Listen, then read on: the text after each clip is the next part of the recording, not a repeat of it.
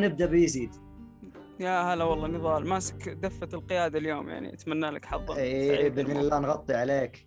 لا إن شاء الله ما تغطي. إن شاء الله حلقة تكون جميلة بإذن الله. إن شاء الله. ومعنا ثاني شخص سام. منورنا يا سام. يا حبيبي والله يا نضال ويسعدني والله ويشرفني اني اكون معك ومع الشباب الموجودين. وإن شاء الله بإذن الله تكون حلقة حلوة. يا حبيبي يا سام ومعنا الشخص اللي أنا أحبه محمود. حياك الله يا محمود. حياك الله يا نضال وحيا الشباب بإذن الله وإن شاء الله تكون حلقة كويسة بإذن الله. بإذن الله يا رب. ومعنا أخيرا أحمد واللي جايبينه من بودكاست الجيمنج يا هلا والله فيك يا مرحبا. حياك الله يا أحمد. الله يحييك. إن شاء الله تكون جلسة حلوة بين الشباب وإن شاء الله يكون ضيف جيد. إن شاء الله يا رب. طبعا قبل لا نخش في آه، حديث الحلقة وكل شيء نذكركم بتقييم الحلقة لأن هذا الشيء جدا يساعدنا. فأما الآن خلونا نروح مع الأخبار نبدا بأول خبر مع يزيد. آه الخبر اللي عندي يا أستاذ نضال ومذيعنا نضال هو أرباح ال box office آه خلال الفترة الماضية. طبعا لاحظنا كان في أفلام كثيرة خلال الفترة الماضية ومن ضمنها Dune ومن ضمنها Dune و The Duel و... و Venom فكان في أفلام تجارية كثيرة. آه أفضل خمس أفلام في شهر أكتوبر. آه الأول Venom. آه شيء طبيعي طبعا متوقع حتى صالات السينما عندنا يعني تعرض بكل وقت تعرض الصباح تعرض في الليل تعرض الفجر. يعني تخيلوا إن The Last Duel ما نلقى أوقات عرض يعني بالقوة حصلت وقت عرض كويس لما جيت بتابعه. Venom محقق 190 مليون في ال box office. No Time to Die محقق آه، 130 مليون. Dune 69 مليون الامانه فرق كبير. لكن يعتبر ناجح يعني. و The Addams Family محقق 52 مليون. آه إلى الآن برضو الأفلام التجارية هي ال top يعني صراحة. مع إن Venom بنتكلم عنه اليوم مع إني ما شفته لكن أتوقع أتوقع إنه بيجي بنسمع تسفيل كبير يعني على الفيلم. ف yeah هذا الخبر. ما أدري إذا في أي تعليق. أتوقع منطقي إن Venom يكون ال- ال- الأول. آه برضه أشوف نفس وجهة نظرك انه ما ما في شيء مستغربين انه فينهم يكون المركز الأول. سام محمود أحمد أي تعليق على شيء ولا ننتقل للخبر اللي بعده؟ هو الموضوع من ناحية الناحيه هذه ال- النشر والإعلان. يعني زي ذا لاست كان النشر جدا ضعيف. يعني أنا بالنسبة لي ما كنت أدري عن أي شيء بالفيلم. فجأة نزل كذا. التسويق كان جدا ضعيف. على عكس فينوم في كل زاوية تلاقيه موجود. عشان كذا تقدر تقول انه كان له نسبة ارباحها أكبر وله شعبية برضو معروف عند الجماهير سابقا. بالضبط هم يركزون على اللي يجيب لهم فلوس للأسف لدرجة دائما نقول الذوق العام انضرب بشكل كبير يعني. مم. صار مادي بحت وبرضه مع إن فينوم جاب أرباح لكن راح يجي تسفيل كبير. هذا ما يعني أنت, هذا ما انت ليش يعني جاي أصلا؟ جاي عشان تسفل بالضبط أنا جاي عشان اسفل بهذا الفيلم يعني ما يعني إنه أخذ أرباح يعني إنه فيلم ممتاز لا بالعكس الفيلم طلع شيء سيء وراح يجي دوره تقريبا تمام وبس هذا تعليق المشكلة يزيد ترى مو أحمد الوحيد اللي بيسفل في الفيلم حتى الشباب الثانيين الموجودين أنا جالس أشوف رسائلهم في الجروب ابدا ما هم مطمنيني ناويين عليه ناويين عليه نية فلا ما لا لا لا يقصرون. تبدون بدري إحنا بس نتكلم عن الأرباح. أعتقد أعتقد. كأفلام مارفل فطبيعي انها تنجح من ناحية الأرباح هي مو مشكلة تسويق فيلم The Last Duel يعني The Last Duel. كأشخاص مهتمين في... في السينما يعرفون من المؤلف يعرفون من المخرج فالشيء هذا يعتبر حماسي بالنسبة لهم لكن Marvel Marvel اسم كبير في التسويق والإنتاج ومن كل. النواحي. لا ف- شعبية بالضبط فحتى فيلم Venom 2018 الجزء الأول مشهور وموجود على Netflix فواضح إنه في فعلا من قبل لا ينزل الجزء الثاني أو من لما أعلن الجزء الثاني واضح إنه راح يكسر آه، ال box office بشكل طبيعي جدا أمم. تفضل محمود عندك تضيف نقطة قبل لا أروح. آه، نقطة بس بسيطة بالنسبة لفيلم Duel آه، بس آه، كان في بس مشكلة في اختيار التوقيت إن هم يعرضوا الفيلم هم عرضوا الفيلم تقريبا في وسط هوجة أفلام ال- الخاصة بأفلام الرعب وأفلام هالوين. وكذلك طبعا مع الأفلام اللي مارفل نزلتها فما كانش ينفع إن هو ينزل في وقت زي ده. كان يفترض إن هم يختاروا توقيت أفضل من كده عشان خاطر يكسبوا منه أرباح تجارية. تقريبا حسب ما سمعت إن هو أول أسبوع ليه في أمريكا تج- ما جابش غير 4 مليون إيرادات أظن أو حاجة زي كده. يعني أقل من ميزانيته بكتير. ودي عملت له خسائر كتير برغم إن هو يمكن أفضلهم آه، كجودة فنية. حسب ما سمعت إن لسه ما اتفرجتش على الفيلم. أنت قصدك The Last Duel صح؟ آه يعني ترى وصلنا لمرحلة ريدلي سكوت وبن أفلك ومات ديمن ما هم قاعدين يبيعون. الذوق العام مضروب. طبعا بسبب بسبب انحدار الذوق العام يعني الأفلام اللي شايفينها الافلام اللي هي المستويات السيئة اللي عم نشوفها وللأسف كثرة الإنتاجات اللي زي دي خلت الناس بتحب الهلس. زي ما قال سكورسيزي قبل كده it's not cinema it's entertainment فالناس عايزة تتسلى وخلاص مش عايزة إن هي تستمتع بال- باللي بتتفرج عليه زي الأفلام اللي إحنا اتربينا عليها من زمان. للأسف صراحة. بس برضو بس برضو هو صح كلامك إحنا ما ننكر ذا الشيء. لكن حاليا الأفلام اللي لها قيمة فنية نقدية ما تتوجه للسينما تتوجه للمهرجانات المهرجانات العالمية. حلو يعني أنا لما يكون عندي فيلم وكاتبه بشكل خلينا نقول ممتاز أدري إنه كثير ناس من من من محبين الأفلام أو خلينا نقول كثير ناس يروحون للسينما راح يروحون للفيلم عشان المتعة ما راح ما راح يركزون على الجانب النقدي بشكل كبير. فأنا إذا أبي جانب نقدي بروح للمهرجانات ما راح أروح للسينما يعني مثلا أضرب لك مثال The Light. house The Lighthouse من الأفلام اللي نجحت نقديا لكن هل انعرض في السينما؟ لا انعرض في مهرجان ونجح في مهرجان معلش. بعد كذا. معلش معلش س- ما أقطعك في النقطة أنا ما أقصدش الن- النجاح النقدي أنا ما. بتكلمش عن النقاد أنا بتكلم على المشاهدين يعني أنا وأنت والناس العادية اللي هي بتتفرج على الأفلام ما بتكلمش عن النقاد أنا النقاد مش ب- برأيهم أساسا لكن. أنا أنا بهتم بالشيء اللي هو اللي أنا هتفرج عليه كمشاهد ماليش دعوة بال- بالنقاد ومش شرط إن. الفيلم ينزل في المهرجانات. Shawshank Redemption و The Green Mile والأفلام دي ما اتعملتش عشان خاطر تنزل في أنا المهرجانات أنا الأول. أنا عن. الاعمال الاعمال أنا أنا فاهم أنا فاهم. أنا فاهم. لا أنا بتكلم بصفة عامة. لا ال- ال- ال- ال- ال- الح- الحين اللي بيحصل إن خلاص يعني شركة ديزني عمالة تستحوذ على كل الشركات بتبلع كل الشركات. حتى من الأخبار السيئة اللي سمعتها إن شركة A24 ب- اتعرضت للبيع هتتباع اللي هي تعتبر الشركة الوحيدة اللي كانت بتعمل أفلام مستقلة بأفكار غريبة وأفكار جديدة. يعني هتتباع وهتبقى في نفس الهوجة دي. يعني يعني برضه الذوق الذوق العام هينحدر هينحدر معاهم. فأنا قصدي إن أنا ماليش ماليش علاقة بأفلام المنص... الأفلام المهرجانات. أنا بتكلم كفيلم إن هو يعني يعجبني أنا كجودة فنية فقط بعيد عن المهرجانات فعلا آه، محمود الموضوع المادي أثر بشكل كبير. شفت مارتن سكورسيزي والم... والمخرجين الثانيين اضطروا يروحون المنصات آه، بشكل كبير مع إنهم كانوا رافضينها من الأساس. وهيضطروا بعد كده إن هم يطلعوا بره بره هوليوود. يعني ممكن يروحوا مثلا سينما في ألمانيا سينما في إيطاليا سينما في اي ممكن سينما في كوريا. ما ت- ما- يعني يطلعوا بره ال- الإملاءات اللي بتتعمل عليهم لأن المخرجين زي تارانتينو زي سكورسيزي ما بيحبوش حد يملي عليهم أجندات أو يملي عليهم آه، اعمل كذا وسوي كذا. لأن ده بيعتبروه تقييد ليهم. okay okay. أتوقع أعطينا الخبر حقه. طيب ننتقل للخبر الثاني واللي هو من عندي واللي هو خبر عن فيلم كريستوفر نولان القادم اللي هو أوبنهايمر واللي تم تأكيد طاقم العمل اللي من ضمنهم كيليان مورفي إيميلي بلونت وأخيرا مات ديمن. أي تعليق شا... طبعا أنا متحمس جدا تحمست أكثر لما عرفت أن إيميلي بلونت راح تكون موجودة في طاقم العمل. بالنسبة للشباب رأيكم عن الخبر؟ روبرت داوني جونيور حبيبي. العمل؟ برضو آه، انضمام آه، روبرت داوني جونيور للفيلم. آه، صراحة الفيلم هذا إحنا في البودكاست أتوقع المفروض يعطونا مبلغ للتسويق. محمود كل حلقة جايب بال cast جايب معاه اثنين ثلاثة. واليوم. رجل. اليوم نضال اليوم جايب جايبين جا- جايب إيميلي بلانت وسحب على داوني جونيور أيوة، مو مهم. ال Iron Man مو مهم. مم. فعلا. آه كل واحد يقول الممثل أو الممثلة اللي يحبها يا سام. عاد انت لا تنشب. طيب محمود أحمد أي تعليق على الخبر أو ننتقل للخبر اللي بعده؟ هو بس تعليق بسيط. أنا شايف إن كريستوفر نولان حاسس إن هو قل شوية من ناحية ال- ال- التواجد ال- التوهج بتاعه قل شوية بعد فيلم تينت رغم إن هو فيلم عجبنا زي ما اتكلمنا قبل كده. بس فبيحاول إن هو يعمل توليفة جديدة تشكيلة جديدة من النجوم عشان خاطر يغير ال- ال- الوجوه وحتى في الفيلم سيرة ذاتية وهو أول مرة يعمل فيلم سيرة ذاتية. مع إني أشك في إن هو يطلع فيلم سيرة ذاتية. بس إن هو بيحاول يعمل كده عشان خاطر يرجع تاني لل- للواجهة وي- وي- ويعلي شعبيته تاني عند الناس بعد ما انخفضت شوية بعد فيلم تاني اتفق جميل. أتفق معك. جميل. برضه حتى نتفق معك والله يا محمود. أحمد أي تعليق أو أي شيء عن ال- الخبر؟ لا والله محمود ما قصر. طيب ننتقل للخبر اللي بعده واللي راح يقوله لنا سام. الخبر اللي بعده اللي هو منع فيلم ايترنالز من العرض في السعودية. آه، قبلها الفيلم منع عرضه من قطر ومن الكويت إذا ما خاب ظني وأيضا من البحرين. صراحة آه، طبعا معلش خبر؟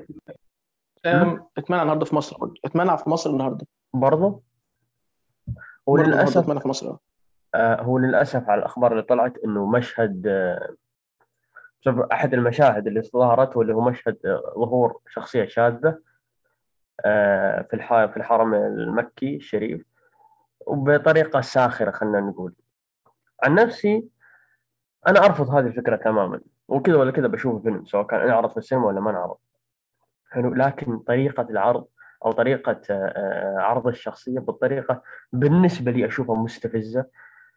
آه، وحتى إلى الآن ما ما في تأكيد بشكل كبير لدرجة إنه قالوا مرة في في البحرين إنه أعادوا فكرة عرضه مرة أخرى مع قص هذا المشهد وفجأة غيروا رأيهم ومنع مرة ثانية. وصارت مشكلة كبيرة وبرضه طلع تصريح أنجلينا جولي آه، واللي قالت إنه إنه آه، لازم لازم المجتمعات العربية تتقبل هذا النوع من العلاقات العلاقات الشاذة. وأفضل اني احترم آه، يعني احترم رأيها وما أقول شيء صراحة. وش رأيكم أنتم يا شباب؟ وش رأيكم في فيلم Eternals؟ تتوقعون إن حتى أفلام مارفل الجاية ممكن تكون نفس ذا الطابع؟ والله شوف؟ شوف سام صراحة الفيلم أخذ أكبر من حجمه من ناحية حملة تسويقية آه okay إحنا شفنا الفيلم شفنا الطاقم التمثيلي كل شوي جايبين لي جايبين لي سلمى حايك على عيال آل ستارك على مدري مين يعني نظام تسويقي للفيلم تحمست صراحة لما شفت الطاقم هذا طاقم الممثلين الكبير تحمست لما شفت المكان يعني أجواء غريبة عكس أجواء مارفل اللي تعودنا عليها كنت صراحة أبغى شيء شاطح طبعا الجمهور ما يبغى شيء شاطح كان وهذا سبب انخفاض تقييم الفيلم مع الأجندات. آه، المشكلتي مع الفيلم أنا أول شيء كنت يعني مؤيد إنه ينعرض. نبغى نشوف إحنا نشوف ونحكم يعني ما أبغى أهبد أو أتكلم وأنا ما شفت الفيلم. آه، اللي صار إن مخرجة الفيلم نفسها أصرت على عدم قص ال- اللي هو المشاهد. لما قرأت عن الخبر إنها هي أصرت وقالت بالذات في منطقة الخليج اللي هم يعني فهمت فهمت من نبرتها إنها تقصد إن إحنا يعني مض- مضطهدين ال- الفئة هذه أو فئة المثليين. ف- حركات. إي فهي بسبب الدفاع أو ت- تعد نفسها محامية عن ال- عن ال- الفئة هذه فأصرت إنه ينعرض عندنا وإن نشوف القذارة. اللي هي عرضتها. آه، أوكي لو نقص الفيلم وكذا كنت بشوفه ما عندي أي مشكلة. الشيء اللي ما عجبني نقص عادي زي أفلام كثير.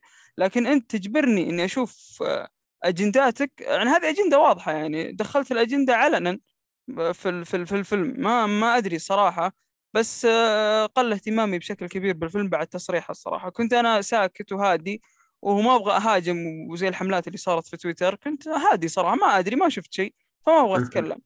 بس لما أشوف يطلع المخرج يقول لي آه، أنا أبغى أعرضها في منطقة معينة عشان أوريهم قديش إن الفئة هذه لازم تعيش بسلام و... إيش الكلام الفاضي هذا؟ على فكرة بالضبط ترى ترى المخرج آه، لو معك تسمح لي. بس يا سام في حاجة يعني. آه ترى مو بس فقط عندنا كعرب انه صار الهجوم ترى حتى عندهم هناك في ال- الاجانب نفس الشيء. آه حصلت هجوم كبير على الفيلم تقييمات سيئة. آه برضو زي ما قلت يا يزيد آه حركة المخرج جدا سيئة إنك أنت تجبرني إلا أنا أشوف شيء أساسا نحن كعرب أو نتكلم تحديدا انه صار شيء هنا عندنا يعني آه، في الحرم. آه شيء يغبن بمعنى الكلمة. فمرة مو كويس إنك تجبرني إلا إني أطالع في هذه اللقطة. نحن انت عارفنا كمخرج إن نحن كشعب متحفظ ما نرضى نشوف مثل هذه اللقطات. فشيء مرة غلط صار وانقلب ضدها الحمد لله يعني. إن رغم علما كنت أدافع عن الفيلم كنت أتمنى إنه يعرض بس بعد اللي شفته وبعد الكلام اللي سمعته أنا تغير رأيي تماما.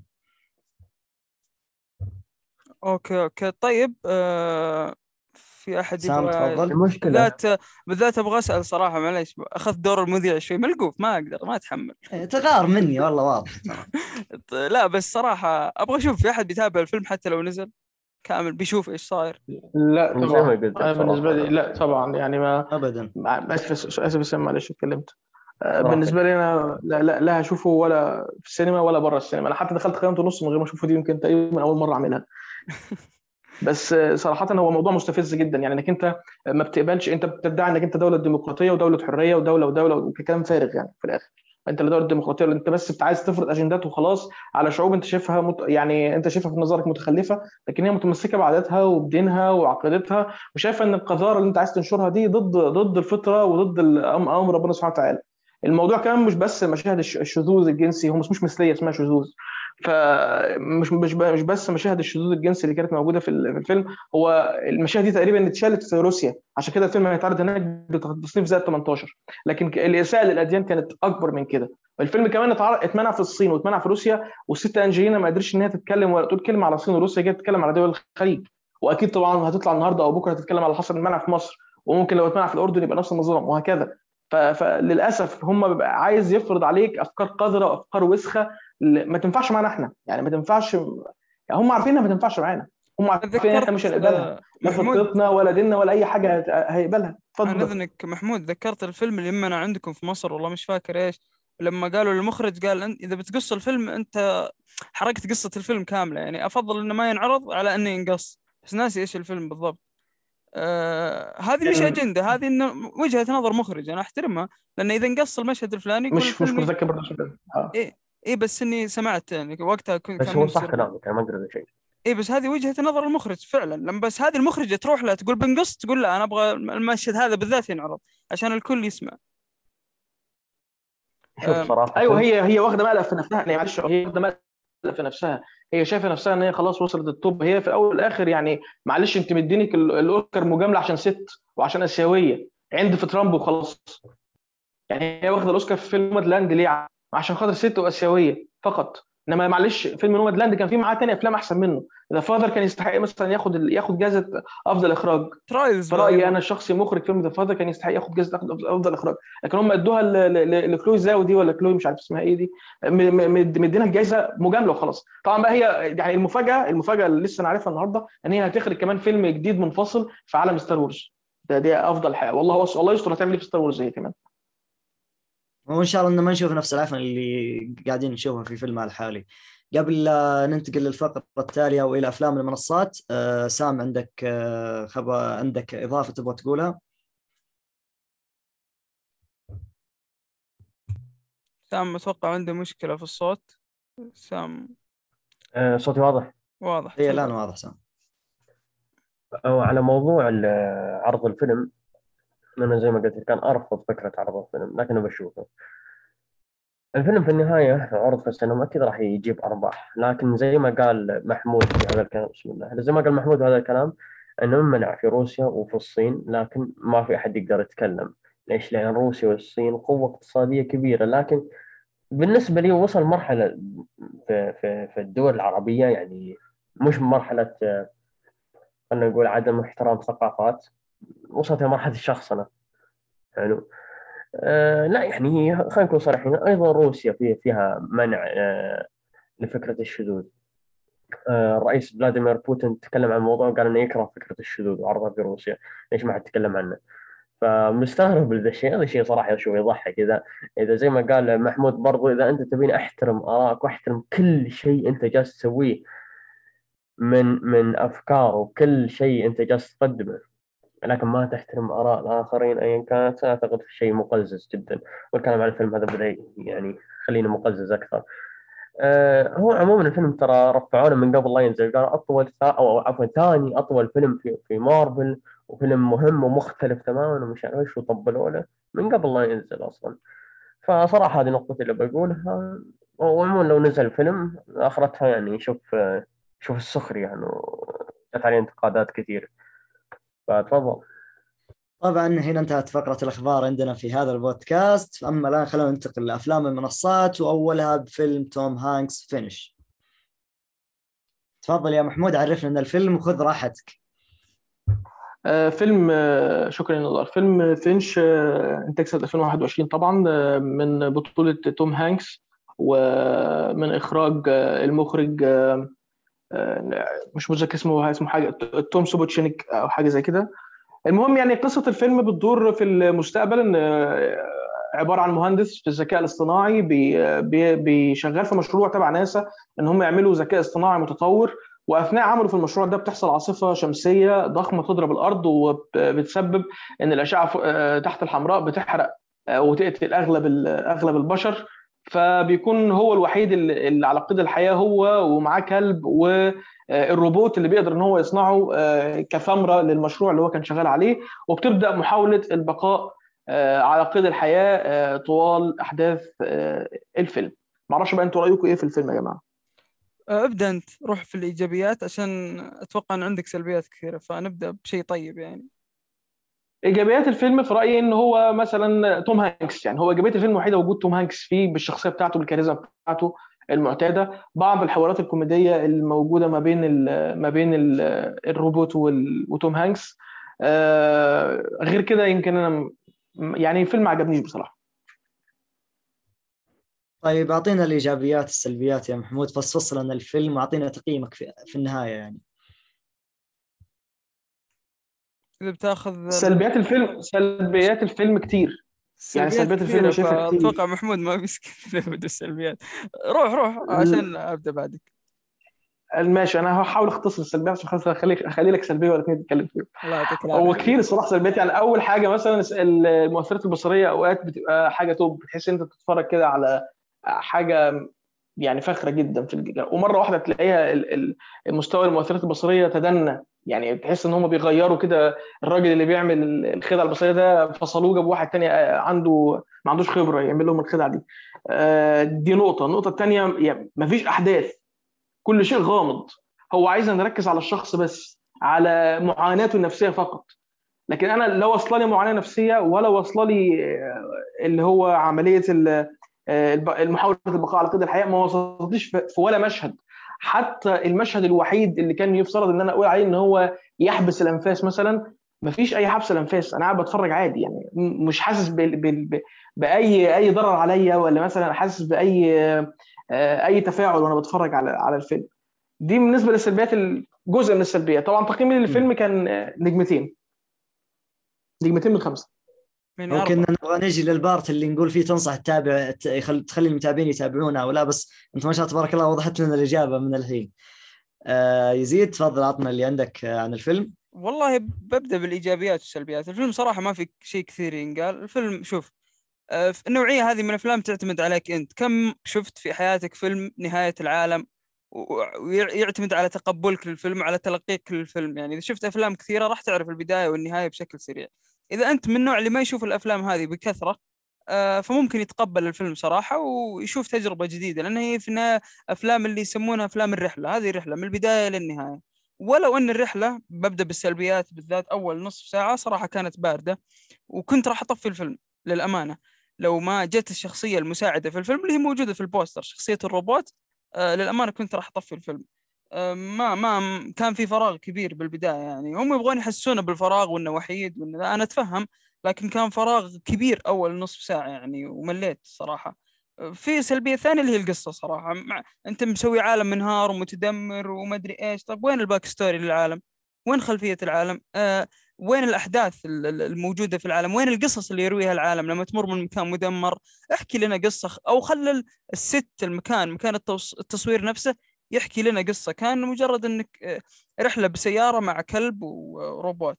لكن على الجانب الإيجابيات عشان أقفل الموضوع صراحة حبيت علاقة الروبوت جدا جدا. وأنا من وجهة نظري إذا حبيت علاقة الروبوت مع ال- اللي هو فينش توم هانكس راح تحب الفيلم.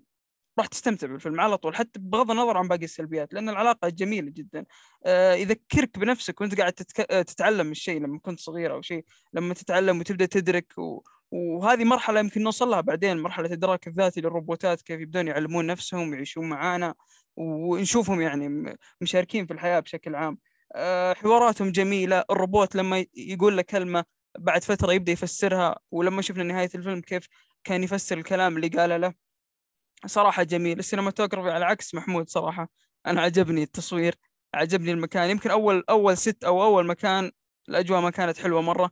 بعدين لما بدأوا يتقدمون شوي في الرحلة كانت الأجواء صراحة جميلة والتصوير برضو يعني جميل للأمانة.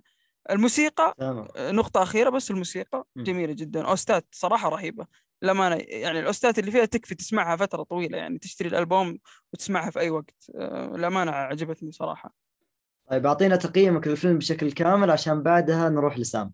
آه، ستة ونص من عشرة وأنصح بتحفظ يعني الأمانة قلت لك إذا نوع أنت من نوع الأشخاص اللي إدراكك للأفلام هذه نوعية الأفلام هذه تحب الأفلام الهادية الأفلام okay أنا أتفق إنه من نوعية أفلام توم هانكس السيئة واللي برضو مستمر إنه يختار أفلام بصراحة مش مش ما تناسبه ولا تناسب تاريخه لكن برضو أنا أشوف يعني إذا كنت تبغى فيلم رايق طفي مخك آه، في رحلة عاطفية كم يعني شوف الفيلم. وأنا انصح تشوف أول نص ساعة إذا قدرت تكمل فالفيلم بيعجبك. إذا ما قدرت تكمل بعد نص ساعة ما راح يعجبك صدقني. تمام. خلينا ننتقل الآن لسام ونشوف رأيه عن الفيلم ويبدأ لنا في الإيجابيات والسلبيات ويأخذ راحته في الفيلم كامل. آه، شوف صراحة.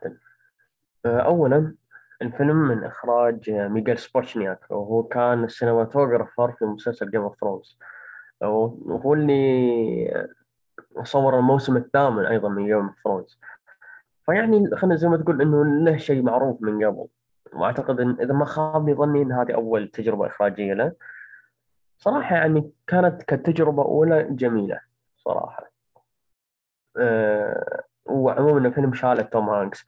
توم هانكس مو أول مرة يشيل فيلم لحاله ومو أول مرة يكون الاسم الكبير في الفيلم ومو أول مرة يكون أساس هو أو عفوا يكون هو أساس أساس الفيلم. يعني مثلا عندك Cast Away وعندك The Terminal كان هو أساس الفيلم كان هو كل شيء في الفيلم. أه قدم أداء صراحة جميل جدا. أنا ما كنت متحمل فكرة أه ما كنت متحمل فكرة إن, إن ساعة أو عفوا ساعتين أو ساعة و50 دقيقة عشان توم هانكس ما لقيت ما في شيء شدني فيه. وكنت مكمل. بعد نص ساعة بدأ يشدني الفيلم أكثر وفي أساليب بدأت تشدني أكثر. زي ما قال آه، يزيد يمكن من سلبيات الفيلم إنه ما في back story لأحداث دمار العالم بس في back story للشخصية الأساسية. ممكن منها تتفهم مشكلته. حلو؟ رغم إنها أيضا مشكلة بسيطة لكن تشوف تكبيره له. وتفهمه لها آه برضو فكرة من الأشياء الإيجابية برضو الجميلة فكرة التعليم والروبوت هذه. يعني يعلم أشياء تعتبر أساسيات وبديهيات كأنك تعلم طفل. بعدين توصل مرحلة اللي خلاص كأن الروبوت صار إنسان آخر شيء. ما ما أعرف إيش صار لكن يعني فيلم ممتع. بالنسبة لي قيمته ستة من عشرة. تنصح آه، فيه زي ما قال يزيد. زي ما قال يزيد إذا قدرت تكمل نص ساعة فأعتقد إنك راح تستمتع بالفيلم جدا. إذا ما قدرت تكمل ما راح ما راح تستمتع فيه أبدا. الفيلم مدة ساعة و50 دقيقة ما أعتقد إنه ذيك المدة الطويلة تمام. أنا بالنسبة لي ما تابعت الفيلم فنروح على أحمد direct لأن وصلني خبر طازج إنك متابع الفيلم يا أحمد. إي نعم والله متابعة وبالنسبة لي يعني زي ما قالوا أغلب العيال الفيلم ما يعتبر هو شيء كبير وما يركزون تركيز كامل على أشياء كثيرة يركزون فقط عن الرحلة وعن الروبوت نفسه. ولأن الفيلم يركز عن الرحلة صارت فيه سلبيات كثيرة. يعني منها أنه ما أعرضوا ال back story للمكان وما أعرضوا أشياء كثيرة عن القصة وإيش صار وإيش ما أدري إيش. كل المختصر القصة هو عن العلاقة فقط. يعني يوضح لك كيف علاقة توم هانكس مع الكلب نفسه. ومنها الروبوت تعلم ذا الشيء موضوع العلاقات. فهذا شيء حوله أكثر من مجرد روبوت. يعني تقدر تقول وصلت له مشاعر البشر خلته يصير إنسان شخص ثاني شيء ثاني شيء أكثر من مجرد روبوت. بس برضو هذا الشيء يعني ممكن بعض الناس ما يشوفوه شيء حلو. يعني يحت- يحتاجون يشوفون أشياء مثلا أحداث أمور كثيرة. فالفيلم هذا ما قدم الأشياء هذه قدم فقط رحلة والرحلة يعني تقدر تقول ما هي شيء يعني كبير مرة ما شفنا أشياء كثيرة في نواقص كثيرة. لكن بنفس الوقت توم هانكس كان شيء رهيب بالفيلم. كأداء درامي شيء حلو. معروف عن أسلوبه بالدراما وباسلوب الحزن والأمور اللي قدمها هذه. كانت كلها ناجحة. فبهذا الفيلم نجح برضو. وقدر إنه يصنع من الفيلم يعني شيء جيد. ما بقول إن الفيلم ممتاز أو إنه سيء بس أقدر أقول انه فيلم عادي ولطيف. فيستحق تقييم ستة من عشرة. تنصح فيه كمتابع إنه يروح يشوفه؟ أنصح فيه كمتابع يعني ما كان عنده أفلام يتابعها وما كان مشغول يعني تقدر تقول فيلم ممتع كالمتابع يعني ما هو شيء اللي يستحق جدا يتابعه يعني كتضييع للوقت. يعتبر فيلم لطيف وخفيف. تمام. طبعا كل الشباب قالوا ينصحون يتابعونه إلا محمود آه، اللي أتوقع من تقييم واضح إنه ما ينصح أي أحد يروح يتابع آه، عندك نقطة أخيرة محمود شيء حاجة؟ عندك تعديل؟ ها ها. لا لا لا ما فيش أي تعديل هو على نفس الكلام يعني. بس صامل. زي ما قال زي لا زي ما قال يزيد اللي هو آه، لو أنت يعني ينصح بالتحفظ هو كلامه صح. يعني أول نص ساعة مثلا ممكن في ناس تعجبها ممكن ناس لا. لكن بالنسبة لي أنا كرأي شخصي لا للأسف ما عجبنيش. الحين ننتقل لفيلم المنصات الثاني واللي راح يقدمه لنا سام. الفيلم الثاني اللي هو فيلم The Harder They Fall. هو فيلم من بطولة إدريس ألبا. وإخراج جيميز سامويل. آه، هذا آه، هذا ثاني فيلم لجيميز سامويل وأعتقد إدريس ألبا شخصيا أو أعتقد هو يعتبر الشخص الوحيد المعروف من بين أسماء تعتبر شبابية أكثر وأسماء ما هي معروفة بشكل كبير. لا نجوم ترى بطولة الفيلم، الأمانة آه، كان في معليش قاطعك بس أغلبهم مين؟ نجوم. يعني. يعني نجوم اللي هو نجوم مسلسلات نجوم أتلانتا وأكثر من مسلسل. مين؟ ج- ج- جوناثان جوناثان ميجرز جوناثان ميجرز يا حبيبي هذا ثالث فيلم له من بطولته. مثل فيلمين فيلمين بدور ثانوي وثلاث افلام من لا بطولته. لا مش مش جوناثان اللي هي الصقاد إذا ما كانت واسطة. لا لا مش مش جوناثان اللي هي ال- ال- ال- مين؟ الممثلة اللي كانت معاهم. أتوقع اسمها زازي أو شيء. آه زازيز آه، إيه. زازي إيه. إيه برضو نجمة تعتبر من النجوم. ف شوف يمكن يمكن النجوم هم ريجينا كينج وزازي بيتس ولاكيث ستانفيلد. وادريس البا طبعا في كذا. والله أنا شفت توليفة الفيلم- كويسة بس بس كمل قصة الفيلم عشان ندخل لا ما في. وياك اللي شفناه الفيلم آه، قصته تتكلم عن آه، قصة كاوبوي كلاسيكية انتقام تتكلم عن آه، بطلنا نات لوف اللي ينتقم لمقتل والده من عدوه روفوس باك تشوف هو طبعا من نوعية أفلام الرحلة فأنت تشوف رحلة بطلنا للانتقام الفيلم له طابع Django Unchained على على Red Dead Redemption شيء كذا شيء كذا كاوبوي كلاسيكي صراحة. الفيلم فيه آه، سلبيات وإيجابيات متعددة لكن يمكن أعتقد من أهم الإيجابيات في الفيلم هو وجود إدريس ألبا. زي ما قلت من أهم الإيجابيات في الفيلم يا راح كان توم هانكس هذا برضه كان من أهم الإيجابيات ادريس ألبا. يا رجل كان ما شاء الله كان يطربك. بالحديث. فعلا فعلا. كان يعني كان كان يسلطني صراحة. من أهم السلبيات في الفيلم صراحة هو تمثيل بعض الممثلين اللي كان كان over في بعض الأحيان صراحة. جوناثان ما ماركوس أو عفوا جوناثان ميجرز إذا ما خابني ظني أنا زي ما قلت لك إنه هذا خامس فيلم يمثله وثالث فيلم من بطولته. ما تحس إنه ما, ما تحس إنه اسم كبير يقدر يشيل فيلم. كإدريس ألبا طبيعي إدريس ألبا إدريس ألبا حفر في الأفلام عشان يطلع بفيلم من بطولته. لكن ما ما في ما عنده ذيك الكاريزما اللي تخليه يشيل فيلم بالنسبة لي صراحة. ولكن أنا ما أنكر إنه إنه أبدع صراحة في الفيلم وتحديدا في النصف الثاني من الفيلم. الفيلم صراحة آه، الجزء الأول أو أو زي ما تقول إن النصف الأول وبدايته كانت مستفزة لها أكثر من طابع. الإخراج كان غريب لكن فجأة يتحول إلى شيء ممتع.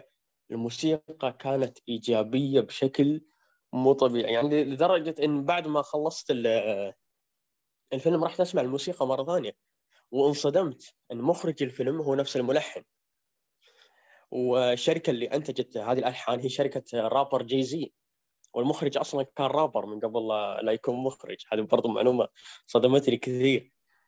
ف... فلاحظ إن إن إن في تنوع في الألحان موجودة وألحان غريبة. مستحيل تركب على كاوبوي مستحيل صراحة. فيلم بالنسبة لي آه، أعطيه سبعة من عشرة. يعني عشان المشهد الأخير ولكن من الأشياء المستفزة في الفيلم اللي كانت في بعض اللحظات اللي ما كانت منطقية صراحة. ولكن أعتقد إيجابيات الفيلم آه، غطت عليه يمكن من اهمها تمثيل الاسماء الكبيره مثل شوف سام. لاكيث ستانفيلد وريجينا كينج. صراحة صراحة يعني. okay أنت مرة يعني أعطيت أكرمت الفيلم بالتقييم يعني للأمانة. يا أخي أنا ما أدري هل كلامي صح أو أنا يمكن ما شفت الفيلم ب mood مروق أو ما أدري صراحة. بس إذا توافقني يا أخي أنا ما أنا عارف الفيلم إيش يبغى. في البداية يكون فيلم جاد قصة revenge هو قصة طبعاً red... redemption من- انتقام جاد آه، ب- بين شخص آه، ضر عائلته بعدين يبغى يروح ينتقم بعدين في نص الفيلم تبغى ت- تقلب أحداث كرنجية فجأة المشاهد تكون كوميدي. ما, ما لها أي قيمة آه، نهاية الفيلم يرجع الوضع جدي القتالات فجأة صارت كرنجية ما هي قتالات ناس يعني ما هي قتال واحد يبغى ينتقم م- ما حسيت بذا الشيء ابدا ما حسيت بذا الشيء نظام ال- ال- ال- ال- المحادثات أو المداهمات أو قتال العصابات نفسه. في شيء غريب يا أخي تحس الفيلم ما ما ما سووه بسكريبت ولا سيناريو ولا شيء. يلا مشينا نصور. يعني كمية آه، نجوم شوي يبيعون وامشي نصور. لدرجة حتى التزييف الحقائق التاريخية في حقبة ال western ما كان في الأشياء هذه كلها اللي نشوفها. يعني السمر الوحيدين في الحقبة هذيك كانوا ال- ال- الهنود الحمر. فبأي أساس إنك تتلاعب بالحقبة ليش؟ صراحة؟ ما قدرت أشبك يعني. لو بتشوف أفلام هو شوف western في عشرين ألف فيلم صراحة تقدر تشوفه وتضيع وقتك عليه. زي ما قلت الإيجابيات صراحة كانت ال ال ال الإخراج وجوا أجواء الإخراج نفسها كانت حلوة الصراحة. آه، الأماكن التصوير ال locations وال sets وهذا متعوب عليها الامانه آه، وبرضو الموسيقى عجبتني الموسيقى صراحة. كنت أدخل جو مع الموسيقى. لكن أي شيء ثاني ما شفت أي حاجة صراحة. الفيلم غريب. البطل سيء. بطل كارثي للأمانة. جدا جدا سيء. ما حسيت يعني وأنت قلت يعني خمس أفلام وثلاثة منها بطولة على أي أساس صراحة. لدرجه حتى ما تعبت نفسي أبحث عن اسمه يعني. هو مشاهد إدريس ألبا هي اللي كانت تجذبني فقط. فما أدري عنك يا سام. تضيف شيء على الفيلم؟ أو نكتفي بال أو عطنا تسليم تقييم الجزء. يزيد الفيلم أنت وسام وهل تنصحون فيه أو لا؟ أنا يعني نفسي مشاهد لا والله. ما ما أنصح أبد وممكن أربعة من عشرة بس للموسيقى والتصوير لكن أي شيء ثاني سام أي شيء ثاني صراحة لا ابدا. تقييم في الفيلم وهل تنصح فيه أو لا؟ تقييم الفيلم زي ما قلت لك سبعة من عشرة وأنصح فيه بقوة فيلم ممتع أكيد ما راح تلقى شيء عظيم في الفيلم. الفيلم مستحيل يتقارن بأفلام الكاوبوي العظيمة هذا أولا. ثانيا طبيعي الفيلم ما يكون له أساس موجود عليه لأن المخرج ما عنده أساس. هذا ثاني فيلم له. حلو. آه فطبيعي يكون له ذا الأسلوب اللي خلني يعني أقولها بلهجة تعلم الله الأسلوب يوفقك الهايف. يعني فيلم لا عزز له يعني- عشان ما نبغى يطلع والله ما يخرج فيلم زيادة الصراحة. على أساس إنه بيسمعنا. اسمع يا بني آدم. حلو. هو طبيعي طبيعي إنه يلعب ذا الأسلوب الهايت. حلو. ما قدم شيء مهم. عشان كذا في بعض الممثلين زي أمم، صوتك اختفى. اليوم عندك مشاكل صوتية. عنده. مشاكل صوتية بالجملة. عنوان الحلقة مشاكل صوتية. طيب آه، قيم. هو قال سبعة من عشرة. طيب، نضال فيه. افلام السينما. و- ننتقل للي بعده؟ ننتقل ونبدأ بفينوم. متحمس صراحة أسمع كلامك. أنا ما شفته بس متحمس يعني. يعني إني ما شفته. ما شفته والله. إيه. طيب الأول ولا أنت ما تابعت. فينوم اي ما شفت فينوم تقول ما شفت ال- الكلام اللي أنا كاتبه عنه. بغيت أقول آه تمشي لا لا, عليه. لا ما شفت الفيلم نفسه فعندك كلكم الحين شفتوه. ف تمام. go ahead طيب آه ننتقل لأفلام السينما وأولها فيلم فينوم. وراح أبدأ أعرف عنه وأعطي مراجعتي عنه. بالنسبة للفيلم طبعا الفيلم نزل كجزء ثاني لأن له آه، جزء أول سابق نازل. يتكلم عن الفيلم الجزء الثاني تحديدا يتكلم عن تقوية العلاقة بين فينوم وإيدي بروك وكيف علاقتهم هل راح تستمر أو تنتهي. آه، وكيف إنه ممكن إيدي يعيش آه، أو هل يقدر يعيش بدون فينوم أو لا. الفيلم لا زال متوفر في صالات السينما يعني اللي يبغى يلحق عليه يروح يتابع يروح يتابعه. فيلم ما تتجاوز مدة الساعة والنص تصنيفه كوميدي واكشن. هذا هو التعريف كذا السريع أعطيتكم عن الفيلم. الحين بخش في الإيجابيات والسلبيات وأعطيكم رأيي عن الفيلم. آه، نبدأ بالإيجابيات. عندي ممكن ثلاث إيجابيات. بدايتها اللي هي نرى فيها عظمة توم هاردي آه، تحديدا في تمثيل دور إيدي ومعلومة كذا على السريع آه، بحكم إن جبنا طور. بحكم إن جبنا طاري توم هاردي واداءه تدرون شباب برضه شاركوني في المعلومة إذا تعرفونها من قبل أو لا. تدرون إن ما في أي أحد يمثل شخصية فينوم أو ما في أي شيء يساعد شخصية فينوم. فقط توم هاردي جالس يتخيلها قدامه لا أكثر ولا أقل. هذه المعلومة أعرف عنها لدرجة إنه تقريبا أتوقع هو نفس ال voice actor حق شخصية فينوم. هو نفس إيدي اللي هو شو اسمه؟ آه توم. ما أعرف امانه بس إن أنا انصدمت من لما عرفت إنه ما في أي أحد يساعده فعلا في دور فينوم. هو جالس يمثل الحالة. جالس يمثل يا- دور إيدي وكأنه صدق فعليا قدامه فينوم اي إيه، عشان كذا أبدأ بالشخصية هذا شيء صحيح. طيب آه، نروح للإيجابية الثانية. ما حد عنده أي نقطة ثانية؟ طيب آه ننتقل نقاطي. آه نقاطي سلبياتي كلها هذا جا دوري لأن عندي كلام كثير إيه السلبي. أنتم ما أدري إيش فيكم شخصنينها مع الفيلم كله سلبيات والله أنا جدا جدا. أنا بتعرف بتعرف. خلي يجي دوري راح تعرف. إيه، أجل خلني أخلص. أنا واعطيكم راحتكم في الموضوع. طيب آه الإيجابية الثانية واللي أنا أشوفها أمانة من وجهة نظري آه النص واللي هو أساسا جزء كبير للإيجابية الأولى، كتابة النص كانت مرة مرة جميلة وحماسية لدرجة خلت بالنسبة لي توم هاردي يطلع لنا بهذا الأداء. آه وبرضه عندي إيجابية ثالثة اللي هي سهولة الفيلم للمتابع، يعني فيلم ما كان فيه ذاك الغموض القوي، كان فيلم ممكن أي واحد يخش السينما يقدر يفهمه. آه فيلم بدون تعقيد، كل شيء مضحك وواضح للمتابع. آه، فهذه هي الإيجابيات اللي كانت عندي الفينوم نخش في السلبيات. السلبيات ممكن كلها سلبيتين. السلبية الأولى اللي هي مدة الفيلم القصير اللي ظلمت لنا حوارات ومشاهد كثيرة في الفيلم كان المفروض إن نشوفها كان المفروض إن نستمتع فيها أكثر لكن مدة الفيلم حرمتنا من هذا الشيء. يعني فيلم زي فيلم فينوم تحط لي ساعة ونص إيش تحس فيه أنت؟ آه، والسلبية الثانية اللي هي ممكن آه، تقييم أو تصنيف العمري للفيلم التصنيف العمري للفيلم كم؟ 12 12 سنة؟ أي. اللي عمره 12 سنة يروح يتابعه. فأنت هنا برضو مو بس ظلمتني أنا كمتابع ظلمتني أي... ظلمت لي أيضا شخصية فينوم.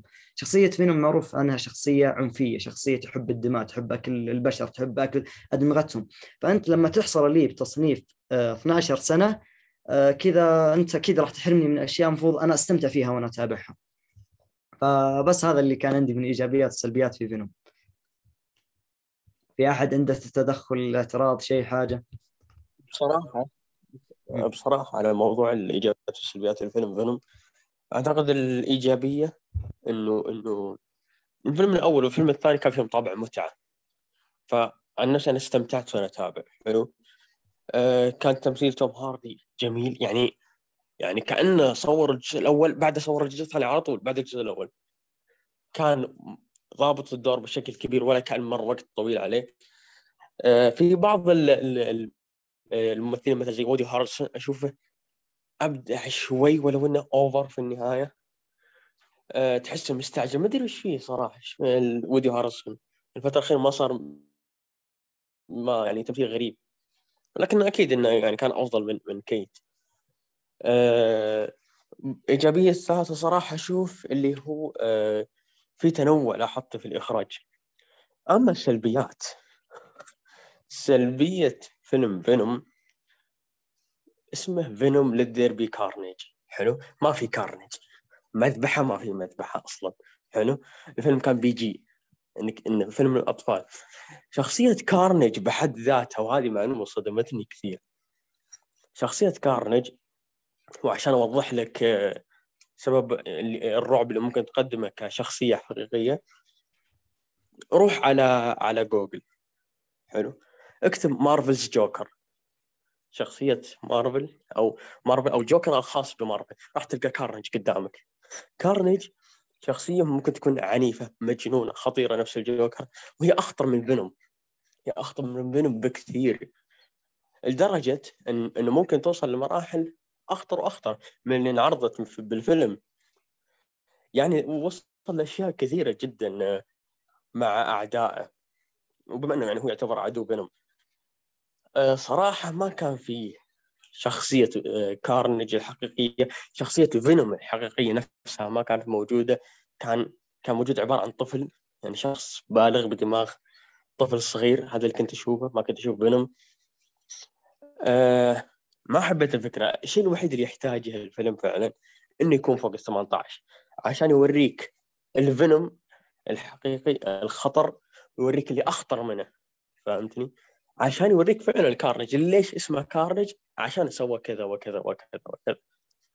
في كثير شخصيات وفي كثير آه، كوميكس تكلمت عن كارنج أو الكوميكس اللي موجودة لشخصية كارنج تكلمت عن خطر. برضو آه، أخوي أحمد موجود معنا تكلم عنه في تغريدة خاصة. وبرضه أبدع فيها الصراحة. ف أبي أسمع رايه واسمع التسجيل عن نفسي الفيلم أعطيه ستة من عشرة لأني استمتعت بس. حلو. استمتعت بتمثيله وبأداء. لكن ك concept الفيلم ال concept نفسه آه، تقدر تشوفه في أي فيلم على إم بي سي 2 حلو. ما راح تلقى حبكة أصلا. لكنه فيلم ممتع بصراحة. هل بشوف مرة ثانية؟ لا أكيد. هل انصح بمشاهدته؟ تابع الأول وتابع الثاني وأكيد راح تستمتع صراحة. أه وبالمرة تابع الفينوم أه تابع عفوا الكوميكس عشان تسفل فيه ممكن ما أدري. فأعطونا رأيكم يا جماعة. وش رأيكم صدق؟ أنا بالنسبة لي كبداية راح أبدأ فينوم كشخصية فينوم مع علاقته مع إيدي. بداية من المعروف وممكن البعض ما يعرف ذا الشيء. شخصية فينوم تعتبر شخصية ساخرة يعني مع أن الفيلم قدمها بشكل مبالغ فيه. فينوم يحب السخرية يحب المزاح. ما ده الشيء معروف عنه في الكوميكس لأن البعض ما يقرأ الكوميكس بس بيتابعه ك animation أو كفيلم. فراح يتوقع إنه شخصية متوحشة وشخصيه جادة بس بالواقع إنه شخصية يحب يمازح سبايدر مان يحب يسوي أشياء غريبة. هذه شخصية فينوم المعروفة. والشيء الثاني اللي حبيته بالفيلم الشيء الوحيد اللي أنا حبيته بالفيلم هذا نفسه أو حتى الفيلم السابق علاقته مع إيدي كانت حلوة كانت توضح لك إنه في شخصين ما هو بشخص واحد بس يعني إنه أوه فينوم بس لا كان في علاقة بينهم كان في شيء كبير بينهم كان الفيلم يركز عند الشيء هذا الشيء اللي عن فينوم. الشيء الثاني والأساسي اللي بالفيلم نفسه اللي هو كارنج. هذا كان أكبر سلبية بالفيلم كان يعني سلبيات جدا كثيرة لدرجة إن الفيلم بالنسبة لي أشوفه جدا ضعيف جدا سيء. بالنسبة للشخص يحب الكوميكس ولا اي شخص ثاني يعني مهتم بالكوميكس وقرأ من قبل عن شخصية كارنج راح يفهم كيف إن ده الفيلم خرب الشخصية وخلاها شخصية جدا ضعيفة جدا غبية ضايعة من كل النواحي. يعني كبداية وكتعريف لكارنج أو كاسدي الشخص نفسه ال psychopath قاتل مجرم شخص جدا جدا شرير يعني. فبدا الفيلم والشيء المضحك انه اسمه كارنج والفيلم اسمه كارنج ما كان في أي مذبحة بالموضوع ما كان في أي دم ما كان في أي حاجة. الفيلم موجه للأطفال فكان تقديمهم للشخصية هذه جدا سيء. لو إنه كان التغ... يعني لو كان لو كان الفيلم بتصنيف rated R للكبار كان ممكن يكون أفضل حتى لو إن الشخص حتى لو إن تقديم الشخصية كان سيء. لو انه كان للكبار كان ممكن يكون حلو متقبل لكن كان التصنيف مظلم للشخصية وكان الفيلم سيء بالنسبة للشخصية. أما بالنسبة للقصة كان في اختلاف كبير بينهم جدا اختلاف كبير من ناحية كارنج ومن ناحية كسدي نفسه. كبداية كبداية الممثل بودي اللي كان ماسك دور كاسدي أنا كبداية كنت مرة متحمس للدور نفسه مو للفيلم للدور نفسه إنه راح يمسك شخصية كارنج. ليه؟ لأنه كان له فيلم سابق قديم اسمه Natural Born Killer كان حرفيا حرفيا حرفيا متطابق لشخصية كاسدي كانوا الاثنين هدفهم الوحيد هو القتل والتدمير. وكان كل شيء من حوارات من أسلوب من شخصية بالكامل كان مرة مماثل لشخصية كاسدي فهذا الشيء خلاني أتحمس إني أشوفه بالفيلم. كنت خلاني مرة أقول يعني الفيلم راح يكون رهيب عشان الممثل هذا عشان راح يمسك الدور. لكن للأسف قدموا الشخصية والأسلوب القصة جدا سيء جدا جدا سيء. يعني كبداية خلوا كاسدي شخص عاطفي شخص واقع بالحب. هذا شيء يعني غير مقبول. يعني شخصية psychopath كيف تحطها بعلاقة؟ كمثال الجوكر علاقته مع هارلي كيف كانت سيئة؟ هذا الشيء المعروف بشخصيات ال psychopath. ال backstory بالفيلم كان ضعيف وسيء. مرة سيء أشياء غيروها بالكامل. يعني آه، زي أي شخصية بالكوميكس لازم يكون لها backstory بال comics وتطلع بالفيلم. هنا طلع بالفيلم شوي منها بعدها تغير. حلو؟ هذا ال backstory كاسدي كان سيء. بعدها نجي للموضوع الأساسي بالفيلم نفسه اللي تعتبر يعتبر أكبر سلبية اللي لاحظناها في فينوم كيف علاقته مع ايدي حلو؟ كان علاقته مع ايدي يعني كان فيهم بينهم خلاف إن فينوم شخصية مختلفة وايدي شخصية مختلفة. لكن نجي من ناحية كارنج كارنج وكاسدي بينهم ترابط كبير. بينهم علاقة كبيرة. يعني فينوم يقول نحن لكن كارنج يقول أنا. فهذا الشيء يعني آه، كان بالفيلم مختلف. شوف بشكل بشكل عام حتى لو ما تدخل يعني بالكوميكس تفصيليا يعني مثلا هل تشوف الفيلم لو واحد ما قرأ الكوميكس مثلا؟ هل تشوف الفيلم أيوه. هنا. هنا. هنا النقطة إيه. الفيلم مرة رابح تجاريا فأتوقع أن خطة مارفل ماشية على الطريق الصحيح حتى لو أنت ما عجبك أنا ما, بالزبط. بالزبط. ما أقلل من إيه شخص بالزبط. استثمر وقت في الكوميكس بس يعني أتكلم يعني شوف أنا أنا بعطيك زبدة الموضوع بعطيك زبدة إيه الموضوع بعيد عن القصة بعيد عن كل شيء الفيلم إذا كنت شخص ما أنت ما عندك خبرة كبيرة بالكوميكس ما تعرف عن الشخصية راح تستمتع بالفيلم. زي ما قال أخونا إن الفيلم فيه أحداث وفي أمور مضحكة وفي أمور يعني امور تسليك بالفيلم. ما هو ما هو فيلم ممل بالعكس فيلم ممتع. بس من السلبيات اللي بالنسبة لي القصة والأمور هذه اللي كانت موجودة بالكوميكس تغيرت هنا. هذه هي السلبيات. أما بالنسبة للفيلم بشكل عام كان يعني بالنسبة للمشاهد الثاني ممتع بالنسبة لي كان عبارة عن رفع الضغط كيف إنهم غيروا الشخصية. لا بس يعني مدة قليله حتى في السينما ما تحس. اي, أي شوف بالنسبة للمدة هذا شيء مظلم للشخصية ان ما قدموها يعني. حرام إنه يضيعون يعني مدة قصيرة جدا مرة ما تكفي مرة ما. تكفي. فهذا شيء يظلم الشخصيه يعني ظلموه من ناحية مدة الفيلم ظلموه من ناحية التقديم ظلموه من ناحية ال backstory ظلموه من كل شيء. عشان كذا أنا بالنسبة لي اشوفه فيلم فاشل واعطيه أعط- هل والله محتار أعطيه اثنين ثلاثة وأربعة حتى يعني مرة أشوفه شيء فاشل. تكفى. حقين الكوميكس ترى لا تلعب. أنا جايبه ترى عشان الح... شو- يعني أنا إيه،. خطفته عشان يتكلم بالموضوع والله هذا يقارن بين الكوميكس والفيلم. جلطني. والله صدمت. أنا داري اني أبي أعطيه تقييم سيء. okay حتى أنا ترى ماني معطيه تقييم عالي يعني بس لا شوف لا؟ تاخذ لا تاخذ ده, ده الشيء بالنسبة لي. حتى في أشخاص أنا أعرفهم شخصيا لهم بالكوميكس برضو نفس كلامي ونفس التقييم يعني ترى واحد الفيلم إنه ما يقرأ كوميكس والله. باقي باقي محمود يا. شباب خلينا نسمع راي برضه تبي تسفيل زيادة يعني لما بنخلص ومحمود محمود من كلامه في تويتر أنا خفت أساسا. كرهت الفيلم من الآن. خليه هو كيف أجل أنا ما كملت يا رجل بس بخلي باقي الكلام لأخونا يعني. آه خلاص كفاية. بعطي الفيلم ما- ثلاثة. ما قصرت. يعني إيش إيش إيش انت ما بقيت؟ شاء الله تكلمت حتى عن الجزء القادم يعني. انت ما ما بقيت شيء. وترى ترى ترى لو لو بيدي لو بيدي راح أقول في أشياء تلميحات وأشياء يعني راح تطلع بالجزء القادم ما يعني. تقصر بس ما والله. بس ما لا داعي والله. الله. يسعدك والله حبيبي ما المشكلة تقصر قاعد أحاول إني أبعد قدر الإمكان عن الحرق. يعني شفت كيف ط- طاقتي طلعت كلها على فينوم. هذا يوضح لك كيف شخص محب للكوميكس يشوف فيلم زي كذا يتشوه قدامه يعني. قبل شيء. جالس تحاول للآن. كويس. ننتقل لمحمود. عطنا اللي. عندك يا محمود. آه، أول شيء الفيلم بالنسبة لي الايجابيات هو في آه، إيجابيتين فقط بالنسبة لي. الايجابيه الاولى هي الحوارات اللي كانت بتدور ما بين فينوم وما بين ايدي كانت حوارات يعني مكتوبة بشكل مرح شوية ويمكن كانت كمان أقل من الجزء الأول. ال- الإيجابية الثانية عندي المشهد اللي ما بعد النهايه يعني مشهد مشهد مبشر خصوصا إحنا عارفين طبعا الأعمال الأعمال القادمة لمارفل وكعادة مارفل دايما تحط مشهد كده ما بعد النهاية يعجبنا بس المرة دي كان لا كان ليه ليه واقع جيد جدا علي أنا كمشاهد بعيدا طبعا عن أحداث الفيلم. الفيلم طبعا بقى ما شاء الله في في زحام من من السلبيات. أول شيء أسخف بداية لأي فيلم مقتبس من كوميكس اتفرجت عليه، بداية سخيفة جدا. آه، تاني شيء أسخف villain اتفرجت عليه، ماليش بقى علاقة بقى بالكوميكس أو مش بالكوميكس أنا بتفرج عليه كفيلم. أنا مش شرط مش هروح مثلا أقرأ كوميكس. نفس النظام مثلا في, في الأنمي.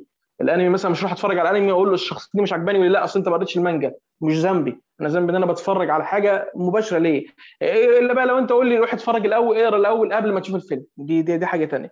فأسخف villain. أنا شفت اتفرجت عليه ال villain ده. وأسخف villain أنثى. وحاسس إن هي محشورة برضو حشر كده وخلاص ارضاء لناس لناس معينة. آه، ثالث شيء آه، سيناريو أهبل جدا. أهبل جدا طفولي. سيناريو معمول لطفل في حضانة مش لناس مثلا بتتفرج حتى لو لو التصنيف العمري للفيلم 12 سنة. آه، دي دي دي نقطة برضو. النقطة الرابعة ال- الشخصيات ال- ال- الأحداث الغير منطقية في العالم الغير منطقي. يعني مثلا أيوه فيلم فيلم خيال علمي ومختص ب super heroes بس في حاجات بتكون بتخلي الفيلم ده مش فانتازيا بتخليه جوه الواقع بتاعنا. للأسف يعني برضو غير منطقية حاجات خاصة بماضي شخصية إيدي مع مع حبيبته. الفيلم آه، تجربة إخراج فاشلة من أندي سيركس. يعني أندي سيركس ممثل آه، جيد في في في بعض أدوار الشر اللي بيعملها لكن كأنه يخرج فيلم بصراحه أثبت إن هو للأسف يعني ما فيش اي أي شيء مبشر في إن هو إن أنا أتفرج له على أي عمل قادم. الفيلم في رايي آه، كانوا يكتفوا بالجزء الأول فقط. الجزء الأول كان مسلي وكان يعني بالنسبة لي كان كويس وعجبني وقضيت معاه وقت كويس ووقت ترفيه كويس. لكن الجزء الثاني للأسف خلاني أندم إن أنا اتفرجت على الجزء الأول. الاساس تقييمي للفيلم طبعا على كان على Letterboxd نجمتين. نجمه ونص عفوا. نجم عشان خاطر الحوارات والنص نجم عشان خاطر مشهد ما بعد النهاية. طيب آه، تسامحني؟ اتفضل. تسامحني في في في ال- في الحشر اللي اعطيتك اياه خليتك تشوفه. آه هو كويس. أتفرج عليه؟ لا هو هو أنا أنا كنت عايز أتفرج عليه بصراحة أنا مش هكذب عليك كنت عايز أتفرج عليه. آه، بس اللي حصل إن لما نزل النهارده No Time to Die نزل آه، بجودة كويسة على الإنترنت كنت عايز أتفرج عليه بس افتكرتك أنت لما اتفقت معاك فقلت خلاص أنا هقدم على فيلم آه، فيلم Venom. فيعني الحمد لله رب العالمين ساعة وتلت عدوا عليا يعني بالعافية. بس الحمد لله. بالعافية. فعلا فعلا. يا ذولي مرة خافصين بالتقييم. طبعا أنا الوحيد اللي أنت يزيد ما ما تابعته صح؟ لا والله ترى أنا الأول إيه. ما عجبني. إذا محمود قال الأول كويس يعني فأنا الأول ما. عجبني. يعني كيف تعجبني؟ أنا الوحيد اللي الآن باقي ما قلت تقييمي على الفيلم. تقييمي على الفيلم خمسة ونص ستة من عشرة بالكثير. طبعا أنا ماني قاري الكوميكس فممكن هذا سبب إن التقييم عندي مرتفع عن باقي الشباب. إذا أنصح تتابعه أو لا إذا اللهم إنك بس بتروح تتابع just for fun vibe راح يعجبك. بس انه أما تروح تدقق وزي كذا لا شوف. بالضبط زي ما أنت قلت يعني إذا أنت شخص ما تفهم بالكوميكس بالعكس راح تستمتع بالفيلم راح تشوفه ممتع يعني.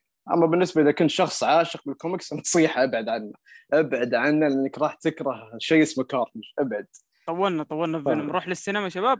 يلا حول. يلا. آه، طيب نروح للفيلم الثاني واللي هو The Last Duel شاركوني طبعا أنا الوحيد أتوقع اللي شفته فمحمود أحمد. معك إيه، أنا أوكي صح نضال معلش خلاص إيه، جحدني جحدني إيه عشان صرت المقدم زي كذا صار يجحدني. طيب آه، فشاركونا ممكن تشاركونا. الفيلم صراحة من الأفلام المنتظرة السنة هذه لكن انظلم زي ما تكلمنا في الخبر الأول أو الخبر الثاني انظلم من ناحية آه، ال- اللي هي العرض انظلم من ناحية التسويق انشال بعد فترة قصيرة بال- بالذات عندنا في منطقة الخليج. فما علينا نبدأ بالفيلم ونعرف بالفيلم. آه، فيلم The Last Duel من إخراج ال- المخرج المخضرم صاحب التحفة الفنية Gladiator اللي هو ريدلي سكوت آه، من كتابة بن آفلك ومات ديمن. بطولة آدم درايفر جودي كومر أيضا بن آفلك أيضا مات ديمن. آه، اللي كتبوا الفيلم بالاشتراك مع الكاتبة نيكول اللي كتبت بعض الحلقات من Six Feet Under كاتبة جيدة وأول مرة تكتب يعني في في عمل مشترك دائما هي تكتب أعمالها لوحدها يعني تكون لحالها ما ما قد بدت مع طاقم أو تيم. الفيلم أحداثه مقتبسة من رواية والرواية مقتسب مقتبسة أيضا من قصة حقيقية اللي هي الإيريك جاجر الرواية في العصور الوسطى بفرنسا آه، اللي هي تحكي عن فارس نبيل تعرض للخيانة من قبل فارس آخر أو من قبل صديق. آه، الخيانة هذه طبعا بدون حرق حتى الشباب ما شافوا الفيلم الخيانة هذه تتسبب في معركة معركة انتقامية بين الاثنين آه، تسمى ب The Last Duel. وقتها ما كان في يعني معارك أو شيء كانت تقريبا انتهى نظام المعارك في الحقبة هذيك. فكانت آخر معركة موجودة وآخر محاكمة موجودة بنظام المعركة. فبنشوف الأحداث إلى وصولا بالمعركة الأخيرة أو ب The Last Duel اللي تكون في آه، النهاية. طيب آه، أبغى أتكلم بالإيجابيات لكن أبدأ معك نضال إذا عندك أي إيجابيات بالفيلم. آه، نبدأ معك بعدين ندخل عندي. تمام. آه عندي تقريبا إيجابيتين إلى ثلاث إيجابيات. آه أول إيجابية القصة وطريقة سردها. قصة الفيلم بعيد عن انها أساسا زي ما قلت أنت مبنية على قصة حقيقية أو مبنية أو مقتبسة من رواية. بعيد كل البعد تم سردها وطرحها بشكل جدا جميل. هذه النقطة الأولى. آه النقطة الثانية اللي هي إخراج الفيلم. من ناحية الإخراج كان جدا جميل بالنسبة لي. آه خصوصا أن نحن نتكلم عن فيلم ممكن تتجاوز مدة الساعتين والنص وبرضه زي ممكن هذا الشيء أنت ملاحظ أنت بعد يزيد دام كتابات الفيلم أن أكثر الأحداث أو نص الأحداث متكررة لكن بالإخراج اللي شفناه هذا شيء ما خلانا نحس بالملل ما خلانا نطفش أو نقول "مم، هنا هنا الفكرة كيف متكررة". أن مم. المشهد قاعد ينعاد معك و... وأنت في كل مبسوط. تستمتع فيه. آه، في في في شيء تحليل نفسي اللي هو أنت تشوف ال- الحاجة من وجهة نظرك أنت تحس الكل مبسوط لكن ممكن الشخص اللي مقابلك في قمة البؤس بس أنت ما تدري فنشوف لما ينتقل المشهد الأول الأكت الثاني الأكت الثالث هو نفس المشهد بس شفناه في المشهد الأول إن ال- الكل مبسوط الكل سعيد تطلع المشهد الثاني بس مجرد إنك شفت الكاميرا من زاوية ثانية الأحداث ما تغيرت. عرفت إن لا مش مو, مو الكل سعيد يعني. صراحة إبداع إبداع من ريدلي سكوت للأمانة يعني. هذه هي الإيجابيات اللي عندي. اعطني اللي عندك أنت بعدين خلينا نخش سوا في السلبيات. أه والله الفيلم يكاد يخلو من السلبيات أشياء بسيطة. nitpicking والله أشياء يعني على ما نقول قشور. يعني ما في شيء. أه الإيجابيات زي ما قلت التخريج أه، التخريج أوكي الإخراج. التخريج. عنوان الحلقة التخريج. الإخراج من ال ال ال ال ال الج- يعني من ريدلي سكوت تحديدا cinematography مشاهد الحرب. أنا كتبت تغريدة قلت أه، من زمان كنت أبغى أشوف أجواء Game of Thrones في السينما والأمانة حصلت على نسبة كبيرة منها وما أدري تتفق معي أو لا. يا أخي شفت مناظر يا أخي ال- العصور الوسطى القلاع الأحصنة ال- الحروب مشاهد الحروب كانت جيدة ما كانت كثيرة. مشهد ال- ال- ال- ال duel نفس الأخير كان جدا جدا فاتن وصراحة شيء مو طبيعي. أه زي ما قلنا كانت قام بشكل رائع جدا. زي ما قلنا نظام الإخراج الثلاثي كان شيء جدا رهيب صراحة يعني من أفضل الأشياء مع إني كان معي واحد مو فاهم. أو مو عارف إنه إخراج ثلاثي بس آه، فعلا نظام الإخراج هذا عطى الفيلم إضافة وبعد آخر جدا ويختلف عن الأفلام اللي ممكن تشوفها في حياتك حتى لما تشوف النظام هذا. آه، عندك آه، التمثيل من الجميع. بن أفلك ما يحتاج مات ديمن ما يحتاج. آدم درايفر متألق وقاعد يرتفع مستواه من فترة لفترة وقاعد شوف ترى أنا عندي ينتقي أفلام سلبية. بجودة بجودة رائعة. صراحة. عندي سلبية على التمثيل بس إنه مو في تمثيلهم أو أدائهم. عندي سلبية على حاجة ثانية بس كمل وأنا أقولها لك وش هي لا ما ما, ما. لاحظت أي شيء يعني. بن أفلك مات ديمن. آه مو في أداء مو في أداء كأداء شخصية أو كتمثيل. آه ممكن تقصد أتوقع إنك تقصد اللكنه لكنة الممثلين. اللكنة بالضبط أوكي والله حسيت للأمانة. هذه من السلبيات عندي ترى. اللكنة مم. بالعصور الوحيده اللي العصور الوسطى. تتوقع دائما انها بتكون بريتش لكنها بريطانية ثقيلة مثل تمثيل مم. جودي كومر في الفيلم كان صراحة ثقيل ومعطي معطي نفس أجواء الفيلم تقريبا ما تحس إنك تفصل يعني لكن يب أنا ما, ما- ما ما ديمن أقول وبن كل افلك الممثلين. صراحة وآدم درايفر فصلت شوي تعودت يعني في نص الفيلم بس إنه في البداية حسيت الموضوع كرنجي ولا هي بس إنها سلبية. اللي بيدقق حرفيا وبينتبه لكل حاجة أو بيخش الفيلم عشان اللهم زي أنا ويزيد نبغى نتكلم عنه راح يلاحظ هذا الشيء اللي هي اللكنة نفسها حق الممثلين. أوكي. هذه السلبية الوحيدة اللي عندي. عندك شيء يزيد؟ لما محمود أشوفه رافع يده شكل في عنده حاجة. لا أنا ما ترى أشوف السلبية الوحيدة اللي عندي كانت ال- ال- ال- ال- اللي هي ال- ال- اللكنة باختصار. اللكنة. في كان عندي ال- ال- ال- السلبية ثانية مثل ما ذكرت اللي هي ال- المشهد اللي انحذف صراحة كنت أتمنى ما ينحذف بالشكل هذا انحذف بشكل شنيع صراحة. بس إنه ترى ما يأثر لكن كنت أتمنى لأن البشاعة الموجودة آه، في في ال- في القصة آه، تتطلب إن المشهد يكون موجود عشان تدخل الجو الصراحة. بس بشكل عام ترى ما أثر وعارفين إيش بيصير في المشهد حتى هو محذوف يعني فما تحسه أثر بشكل كبير ما. أدري. بس يعتبر سلبية ما ما تأخذ سلبية على الفيلم بشكل عام بس سلبية على العرض عنده يعني. آه. زي ما ذكرت لك التمثيل أنا جودي كومر أشوف لها مكان وم- ومكان محجوز في الأوسكار صراحة. بالنسبة لي مع إني شفت أغلب أفلام السنة هذه فأنا أشوف لها لها مكان صراحة في الأوسكار. أبدعت في Killing Eve الحين قدمت دور جدا جدا رائع وجريء. آه في كثير قالوا يدعم أجندات أنثوية لكن أنا أشوف إنه دائما مأخوذ من قصة واقعية ف آه يعني no problem يعني إيش المشكلة؟ لما أنت أخذت من قصة واقعية فما عندك أي مشكلة آه ما يعتبر يدعم أجندة. ف والقضية هذه من من زمان موجودة يعني وقضية تستحق أن تناقش تستحق أن تطرح يعني ما ما كان ما حسيت فيها صراحة أي شيء.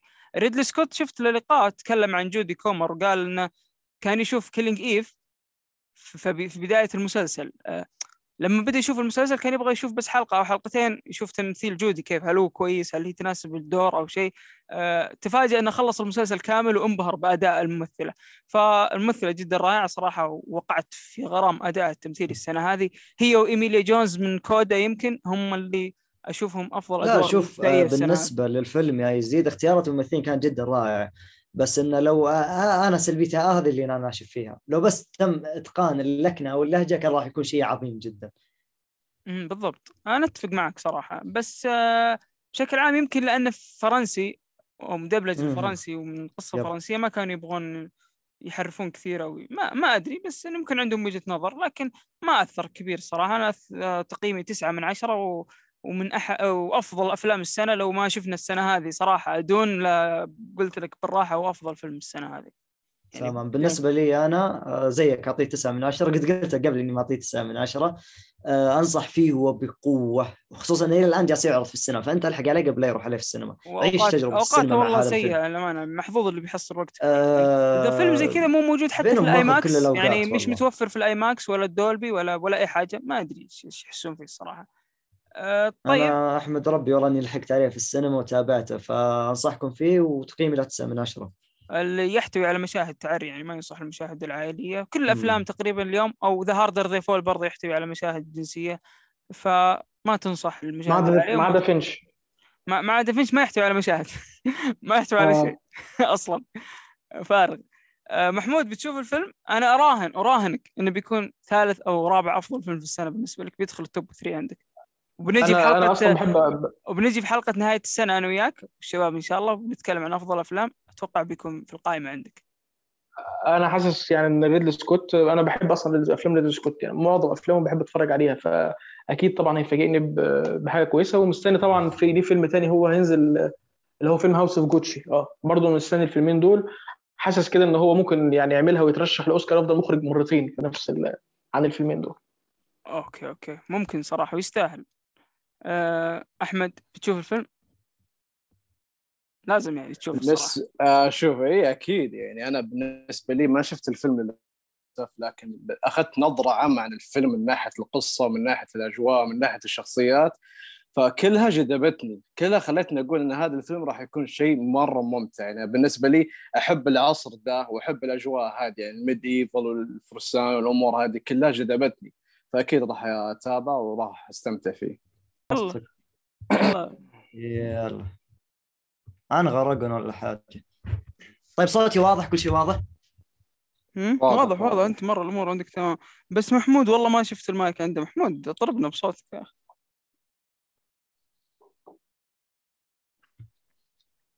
آه عاد تصدقون؟ هل أنا والله أنتم أنا مد- أسمع أ- أ- محمود. أنتم مدلعين. اسألوا أحمد. يوم جانا الضيف من ايفوي cast. يقول كم نسجل؟ خمس ست ساعات. وآخر شيء تطلع. حلقه ساعتين تذكرهم يقوله يقول أنتم مدلعين إيه. أنتم تدلعون ساعة ونص وتشغلوني يا أبوي سحبوا عليه أمس حطها فيني يا أبوي إيش دخلنا نحن؟ يلا يلا يلا خلينا نسجل من الباقي موجود أنا يلا. اختباري اختبرته في سبع دقائق خلاص سوينا سوينا ريكورد وكل حاجة في أحد عنده. استفسار سؤال شيء ما في محمود كيف الحال محمود محمود تسمعنا الحمد لله يعني أسمعكم كويس يعني صوت واضح؟ تمام. واضح أمورك تمام. اي واضح واضح. سام. تمام. سام أكثر واحد مخوفني شفتوا كيف اختار مم. لا لا ما عليك ما عليك. خلينا ننتظره ما هو موجود. سام يا سام. حرب عنده في البيت الحين. ويا الله يا كريم تنصرنا واضح. أيوة. آه سام وينك؟ آه معليش آه بس آه كان في شيء بس أتأكد منه. طيب كيف الصوت؟ ممتاز عندي. عندكم ممتاز؟ أوكي ممتاز. بس انه أهم شيء اللي قلت لك خربشه والصوت لا يكون عالي مرة. أحسك رافع صوتك. صوتي أنا ما يقطع أهم شيء لأن ترى. خايف من النت والله. تسمعون شيء تسمعون صوت النضال يقطع؟ أنا عندي تمام. في شيء صار بفيلم Carnage ما أدري أقوله ولا يعتبر حرق. إيش هو؟ اللي بالنهاية تذكر الم- المحقق ذا الشرطي يوم مات مدري طاح ما أدري صار في أي كلام. إيه، طاح. بس ما مات. ترى كلكم شفتوا ما- يعني عادي بس أي- لا لا لا لا, لا عن البث عن البث يعني آه شو اسمه إيش صار فيه؟ هو المفترض إنه مات بس إنه ما مات. آه ما أدري كيف حد رجعوها. جاء ال symbiote. بس؟ آه ترى حرق يعني.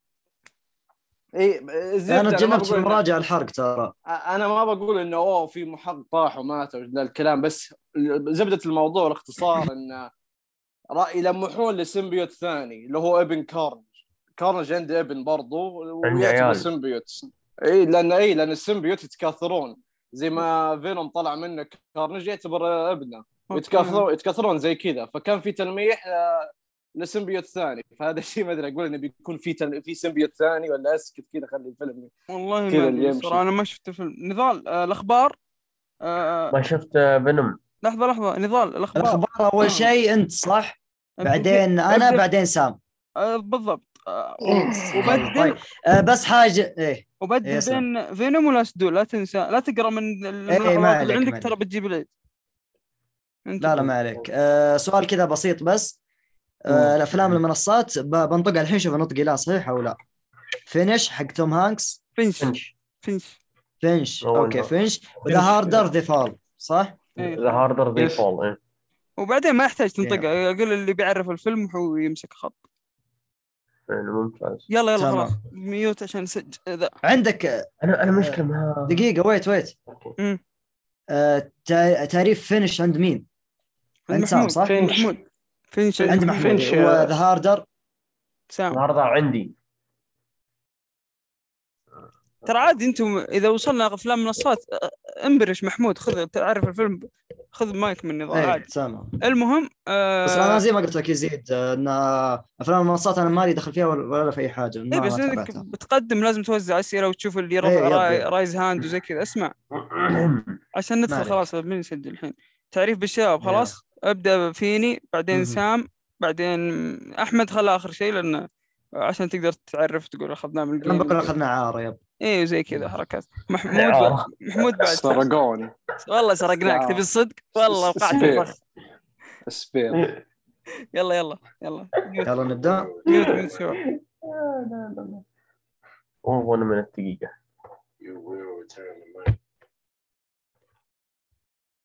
يلا بسم الله يلا ابدأ. السلام عليكم. جديد قبل نتكلم عن الأفلام اللي شفناها الفترة الأخيرة سواء من أفلام المنصات أو أفلام السينما. وكالعادة عيد- عيد- راح عيد. نبدا بفقره الأخبار. ولكن قبل ان نبدأ في... قطع عندك النت. شكرا. والله. أما قطع النت كيف قطع النت؟ فصل عنده هو. الشباب لا لا يسمعون لا يمكن صوت ينقطع عندك. واضح. والله؟ آه إيه،. عليه هذا. تبي إيه، لحظة، نقطع. لحظة، لحظة. أنا اللي أسوي record أنا أسوي. record تسجيل طالع مقطع والله نضال سوي record أنت يلا يلا جالس أسوي record حتى أنا يلا يلا يا أخي ما. نثق في mute يا أخوي إيش دخلكم أنتم بين بين النظام mute بسم الله السلام عليكم. حلقة جديدة من بودكاست أسبوعنا وأسبوعنا هالمرة سينما. ولكن في هذه الحلقة راح نتكلم عن الأفلام اللي شفناها في الفترة الأخيرة سواء من أفلام المنصات أو أفلام السينما. ولكن كالعادة راح نذكر فقرة الأخبار. ولكن قبل لا نبدأ خلونا نعرف بالشباب الموجودين. نبدأ بيزيد. هلا والله يزيد. كيف حالك؟ يا هلا هلا والله. نضال سرقت مني التقديم. أخذت كل شيء عليك أخذت الأضواء عليك خلاص. والله إن شاء الله إن شاء الله تكون قدها يعني ونرجع بعدين. حبيبي حبيبي. نروح على سام. سام موجود معنا؟ سام؟ حبيبي يا هلا ومرحبا ويسعدني ويشرفني إن أكون معك بعد قلبي ومع الناس الموجودين معنا وإن شاء الله تكون حلقة جميلة بإذن الله. كيف حالك يا سام؟ عساك بس مجهز كويس للحلقة. إي أكيد مجهز بإذن الله. الأفلام لا- هكذا يا سام. يا بعد قلبي تسلم الأفلام راح تكون دسمة أكيد. محمود؟ السلام عليكم ورحمة الله وبركاته. مرحبا نضال وعليكم السلام. يلا حيه والشخص اللي أنا أعتبره الأفضل. لا نورنا يا حمود. والله. حمود منكم. الحمد لله بنوركم والله. لا والله غار ترى. مين أنت طبعا ما تعودت لك اتعلم منكم. طيب ومعنا اللي سرقناه من بوك بودكاست. آه... ومعنا اللي سرقناه من بودكاست ال gaming أحمد. حياك الله يا أحمد وأول ظهور لك في بودكاست السينما ومنورنا يا أحمد. يا هلا والله نور بنورك إن شاء الله يكون ظهور ممتاز. كيف حالك يا أحمد؟ الحياة الحمد لله بخير تمام.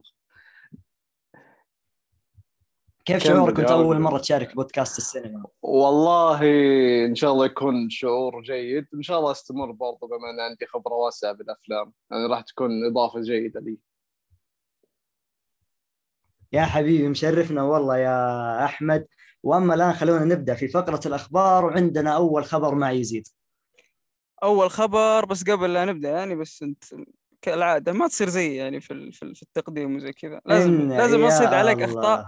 أول حاجة؟ يا الله. أو أو أول إيه. حاجة أول حاجة شوف آه، التقديم ال- صار متأخر. إيه في في تأخير. وثاني حاجة تقديم ثاني حاجة ال... وين ال... ال... ال... ال... ال- تقييم البودكاست يعني؟ تبغى المتابعين يسمعون الحلقة ويمشون إيه ويقيمون صح صح. أنا قلت أنا خلني أكتب. النقاط عشان أطالع فيها ومنعتني. يا شباب تراني أسجل ما قلت عيدوا. أما ماشي يلا بالتسجيل عادي. بس قاعد استهبل يعني عادي الله ياخذ عقلك اسمع نضال عندك. نضال نضال ترى عندك تأخير والله ترى في تأخير عندك صح؟ من عندي أنا ولا من أنا- عندك؟ شوف أنا أسكت على بالي بيكمل ولا حاجة والله ما- فراغ جامد. جاء فراغ عشان كذا أقول لك ودي إنك تعيد اسمع، لا تعيد. ولا- عيد أفضل يا يزيد لا لا لا لا عيد عيد تعريف بالشباب بس ونعرف بالشباب إيه. الموجودين معانا وبعد ما خلص تعريف تكلم عن تقييم. وإذا أحد شيء. معلش شباب إذا في أخطاء ولا شيء والله لا،. ما بس أوكي أيوة. نضال نضال خ- خلي تعريف الشباب عادي يعني معانا أفلام معانا أفلام مش لازم اللي سرقناه واللي عملناه إنك بتتهز وأنت بتقول الكلام ده صدق يعني بت... يعني بت... بت- بتحسك بت- خايف أو شيء فخلاص أنا أنت خليها معانا فلان و...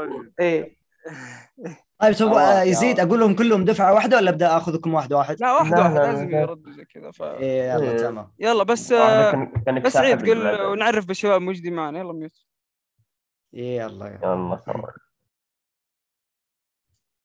والحين خلونا نعرف بالشباب الموجودين معنا ونبدأ بيزيد.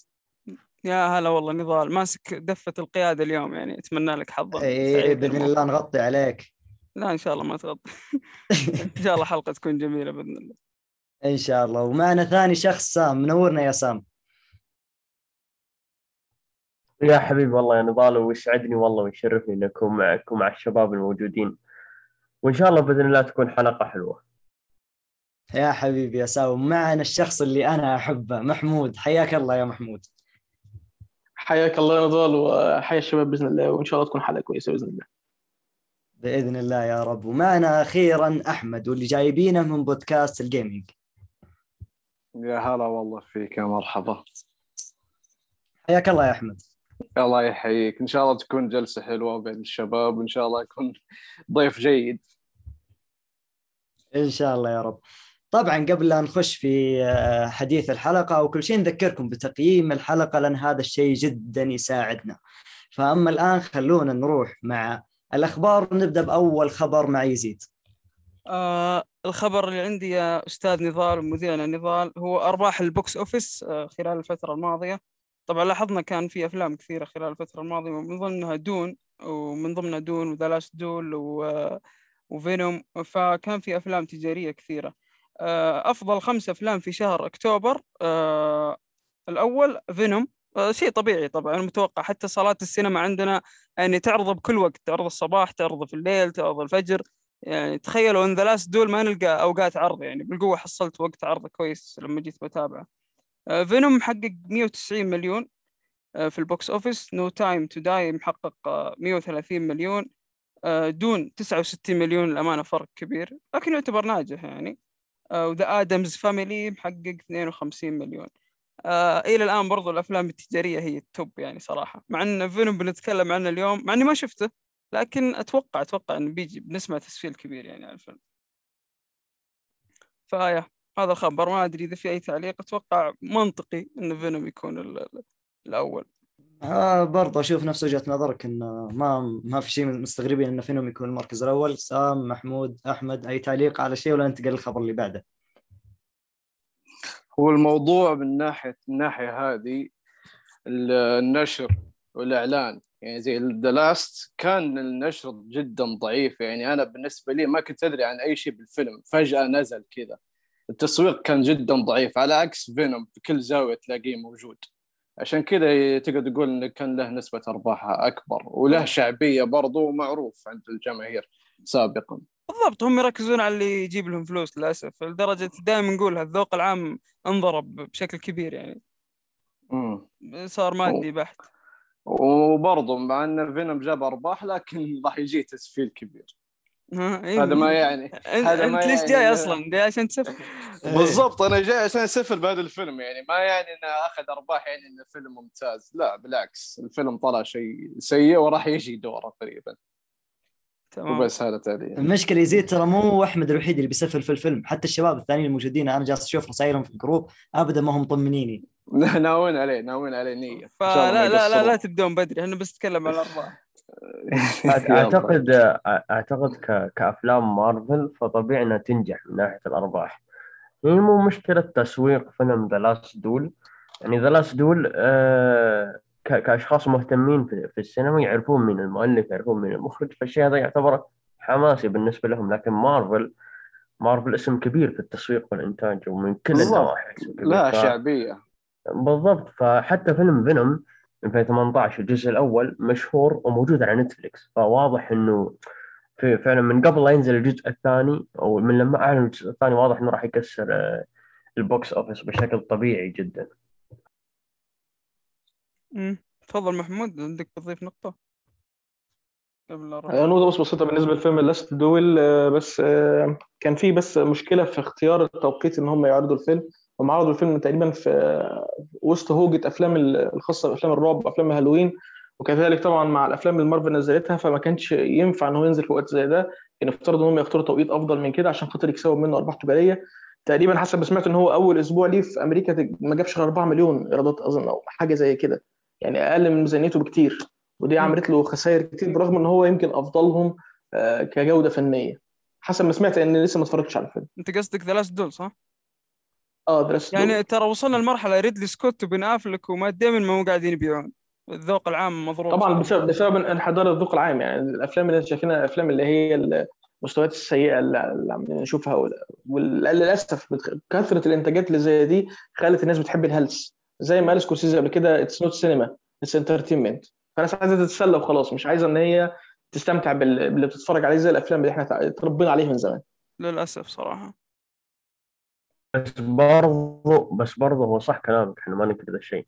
لكن حاليا الأفلام اللي لها قيمة فنية نقدية ما تتوجه للسينما تتوجه للمهرجانات المهرجانات العالمية. حلو يعني أنا لما يكون عندي فيلم وكاتبه بشكل خلينا نقول ممتاز أدري إنه كثير ناس من من من محبين الأفلام أو خلينا نقول كثير ناس يروحون للسينما راح يروحون للفيلم عشان المتعة ما راح ما راح يركزون على الجانب النقدي بشكل كبير. فأنا إذا أبي جانب نقدي بروح للمهرجانات ما راح أروح للسينما يعني مثلا أضرب لك مثال The Light. house The Lighthouse من الأفلام اللي نجحت نقديا لكن هل انعرض في السينما؟ لا انعرض في مهرجان ونجح في مهرجان معلش. بعد كذا- معلش معلش س- ما أقطعك في النقطة أنا ما أقصدش الن- النجاح النقدي أنا ما. بتكلمش عن النقاد أنا بتكلم على المشاهدين يعني أنا وأنت والناس العادية اللي هي بتتفرج على الأفلام ما بتكلمش عن النقاد أنا النقاد مش ب- برأيهم أساسا لكن. أنا أنا بهتم بالشيء اللي هو اللي أنا هتفرج عليه كمشاهد ماليش دعوة بال- بالنقاد ومش شرط إن. الفيلم ينزل في المهرجانات Shawshank Redemption و The Green Mile والأفلام دي ما اتعملتش عشان خاطر تنزل في أنا المهرجانات أنا الأول أنا في السينما. الأعمال لا لا الاعمال أنا أنا فاهم أنا فاهم أنا فاهم. لا أنا بتكلم بصفة عامة لا الحين اللي بيحصل إن خلاص يعني شركة ديزني عمالة تستحوذ على كل الشركات بتبلع كل الشركات. حتى من الأخبار السيئة اللي سمعتها إن شركة A24 ب- اتعرضت للبيع هتتباع اللي هي تعتبر الشركة الوحيدة اللي كانت بتعمل أفلام مستقلة بأفكار غريبة وأفكار جديدة. يعني هتتباع وهتبقى في نفس الهوجة دي. يعني يعني برضه الذوق الذوق العام هينحدر هينحدر معاهم. فأنا قصدي إن أنا ماليش ماليش علاقه بافلام المنص... الأفلام المهرجانات. أنا بتكلم كفيلم إن هو يعني يعجبني أنا كجودة فنية فقط بعيد عن المهرجانات. فعلا محمود الموضوع المادي أثر بشكل كبير. شفت مارتن سكورسيزي والم... والمخرجين الثانيين اضطروا يروحون المنصات آه، بشكل كبير مع إنهم كانوا رافضينها من الأساس.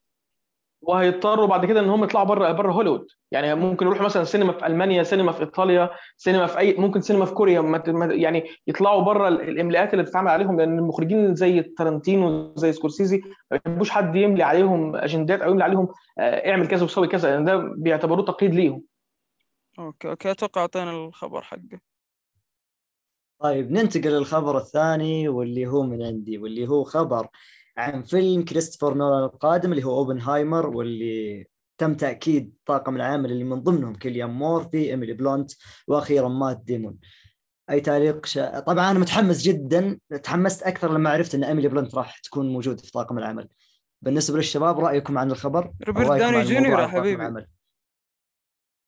برضو آه، انضمام آه، روبرت داوني جونيور للفيلم. آه، صراحة الفيلم هذا إحنا في البودكاست أتوقع المفروض يعطونا مبلغ للتسويق. محمود كل حلقة جايب بال cast جايب معاه اثنين ثلاثة. واليوم. اليوم نضال اليوم جايب جايبين جا- جايب إيميلي بلونت وسحب على داوني جونيور. أيوة، مو مهم. ال Iron Man مو مهم. مم. فعلا. آه كل واحد يقول الممثل أو الممثله اللي يحبها يا سام عاد انت لا تنشب. طيب محمود أحمد أي تعليق على الخبر أو ننتقل للخبر اللي بعده؟ هو بس تعليق بسيط. أنا شايف إن كريستوفر نولان حاسس إن هو قل شوية. من ناحية ال- ال- التواجد ال- التوهج بتاعه قل شوية بعد فيلم Tenet رغم إن هو فيلم عجبنا زي ما اتكلمنا قبل كده بس فبيحاول إن هو يعمل توليفة جديدة تشكيلة جديدة من النجوم عشان خاطر يغير ال- ال- الوجوه وحتى في الفيلم سيرة ذاتية وهو أول مرة يعمل فيلم سيرة ذاتية مع إني أشك في إن هو يطلع فيلم سيرة ذاتية آه، بس إن هو بيحاول يعمل كده عشان خاطر يرجع تاني لل- للواجهة وي- وي- ويعلي شعبيته تاني عند الناس بعد ما انخفضت شوية بعد فيلم Tenet أتفق جميل. أتفق معك. جميل. برضه حتى نتفق معك والله يا محمود. أحمد أي تعليق أو أي شيء عن ال- الخبر؟ لا والله محمود ما قصر. طيب ننتقل للخبر اللي بعده واللي راح يقوله لنا سام. الخبر اللي بعده اللي هو منع فيلم ايترنالز من العرض في السعودية. آه، قبلها الفيلم منع عرضه من قطر ومن الكويت إذا ما خاب ظني وأيضا من البحرين. صراحة آه، طبعا معلش خبر سام اتمنع النهارده في مصر. اتمنع في مصر النهارده. برضه؟ هو للأسف اتمنع في مصر آه، هو للأسف على الأخبار اللي طلعت إنه مشهد آه، شوف أحد المشاهد اللي ظهرت واللي هو مشهد آه، ظهور شخصية شاذة آه، في في الحرم المكي الشريف وبطريقة ساخرة خلينا نقول. عن نفسي أنا أرفض هذه الفكرة تماما. وكذا ولا كذا بشوف الفيلم سواء كان انعرض في السينما ولا ما انعرض حلو. لكن طريقة العرض أو طريقة آه، آه، عرض الشخصية بالطريقة بالنسبة لي أشوفها مستفزة.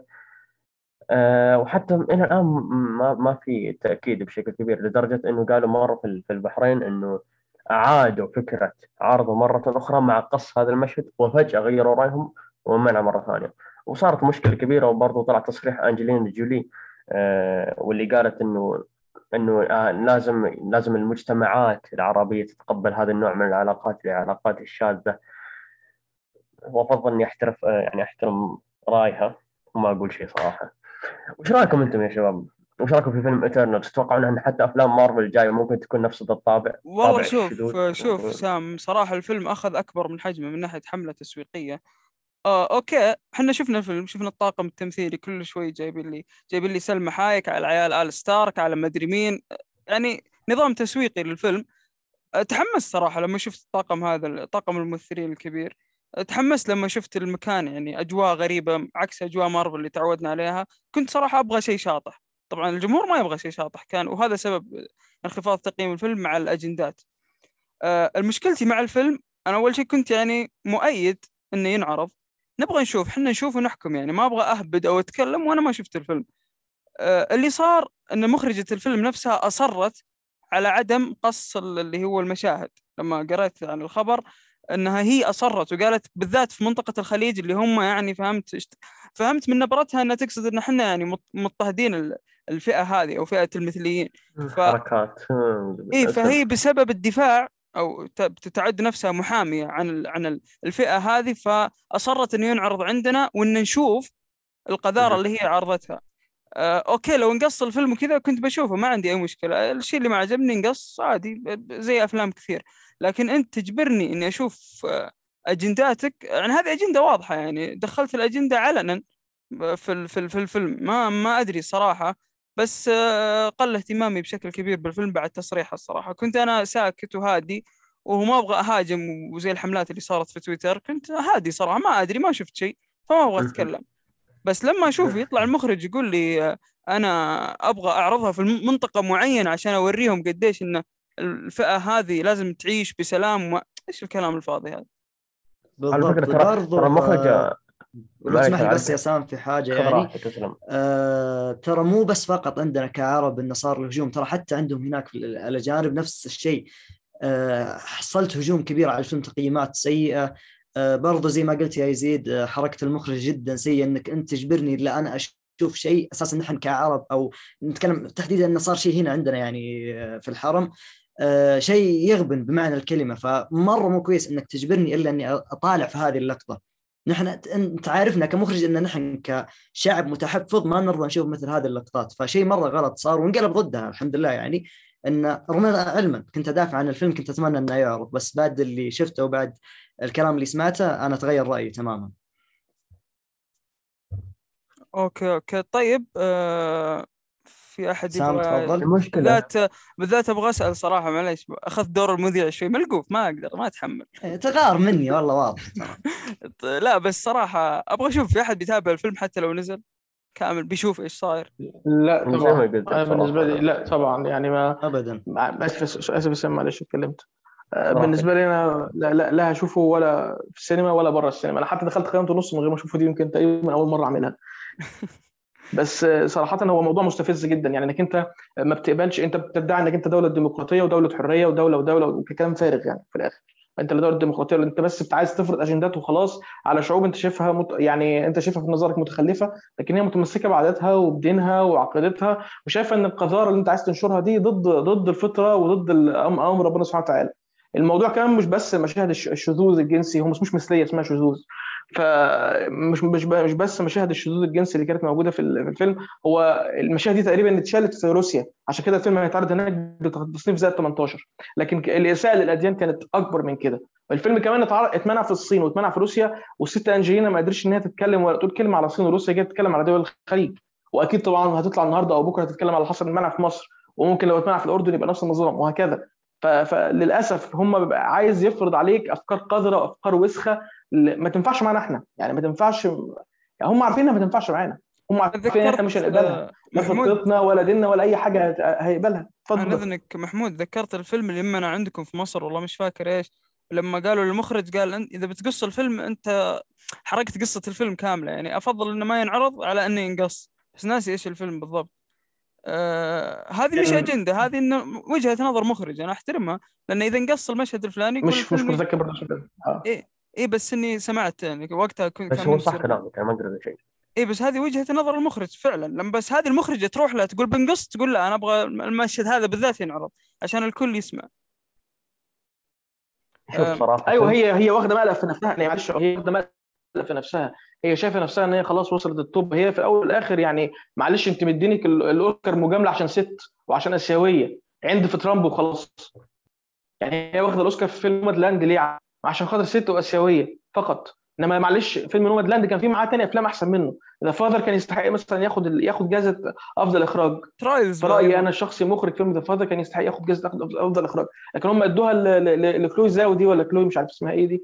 م- م- مد- مدينها الجائزه مجاملة وخلاص. طبعا بقى هي يعني المفاجأة المفاجأة اللي لسه أنا عارفها النهارده إن هي هتخرج كمان فيلم جديد منفصل في عالم ستار وورز ده دي أفضل حاجة. والله وص... الله يستر هتعمل إيه في Star Wars هي كمان.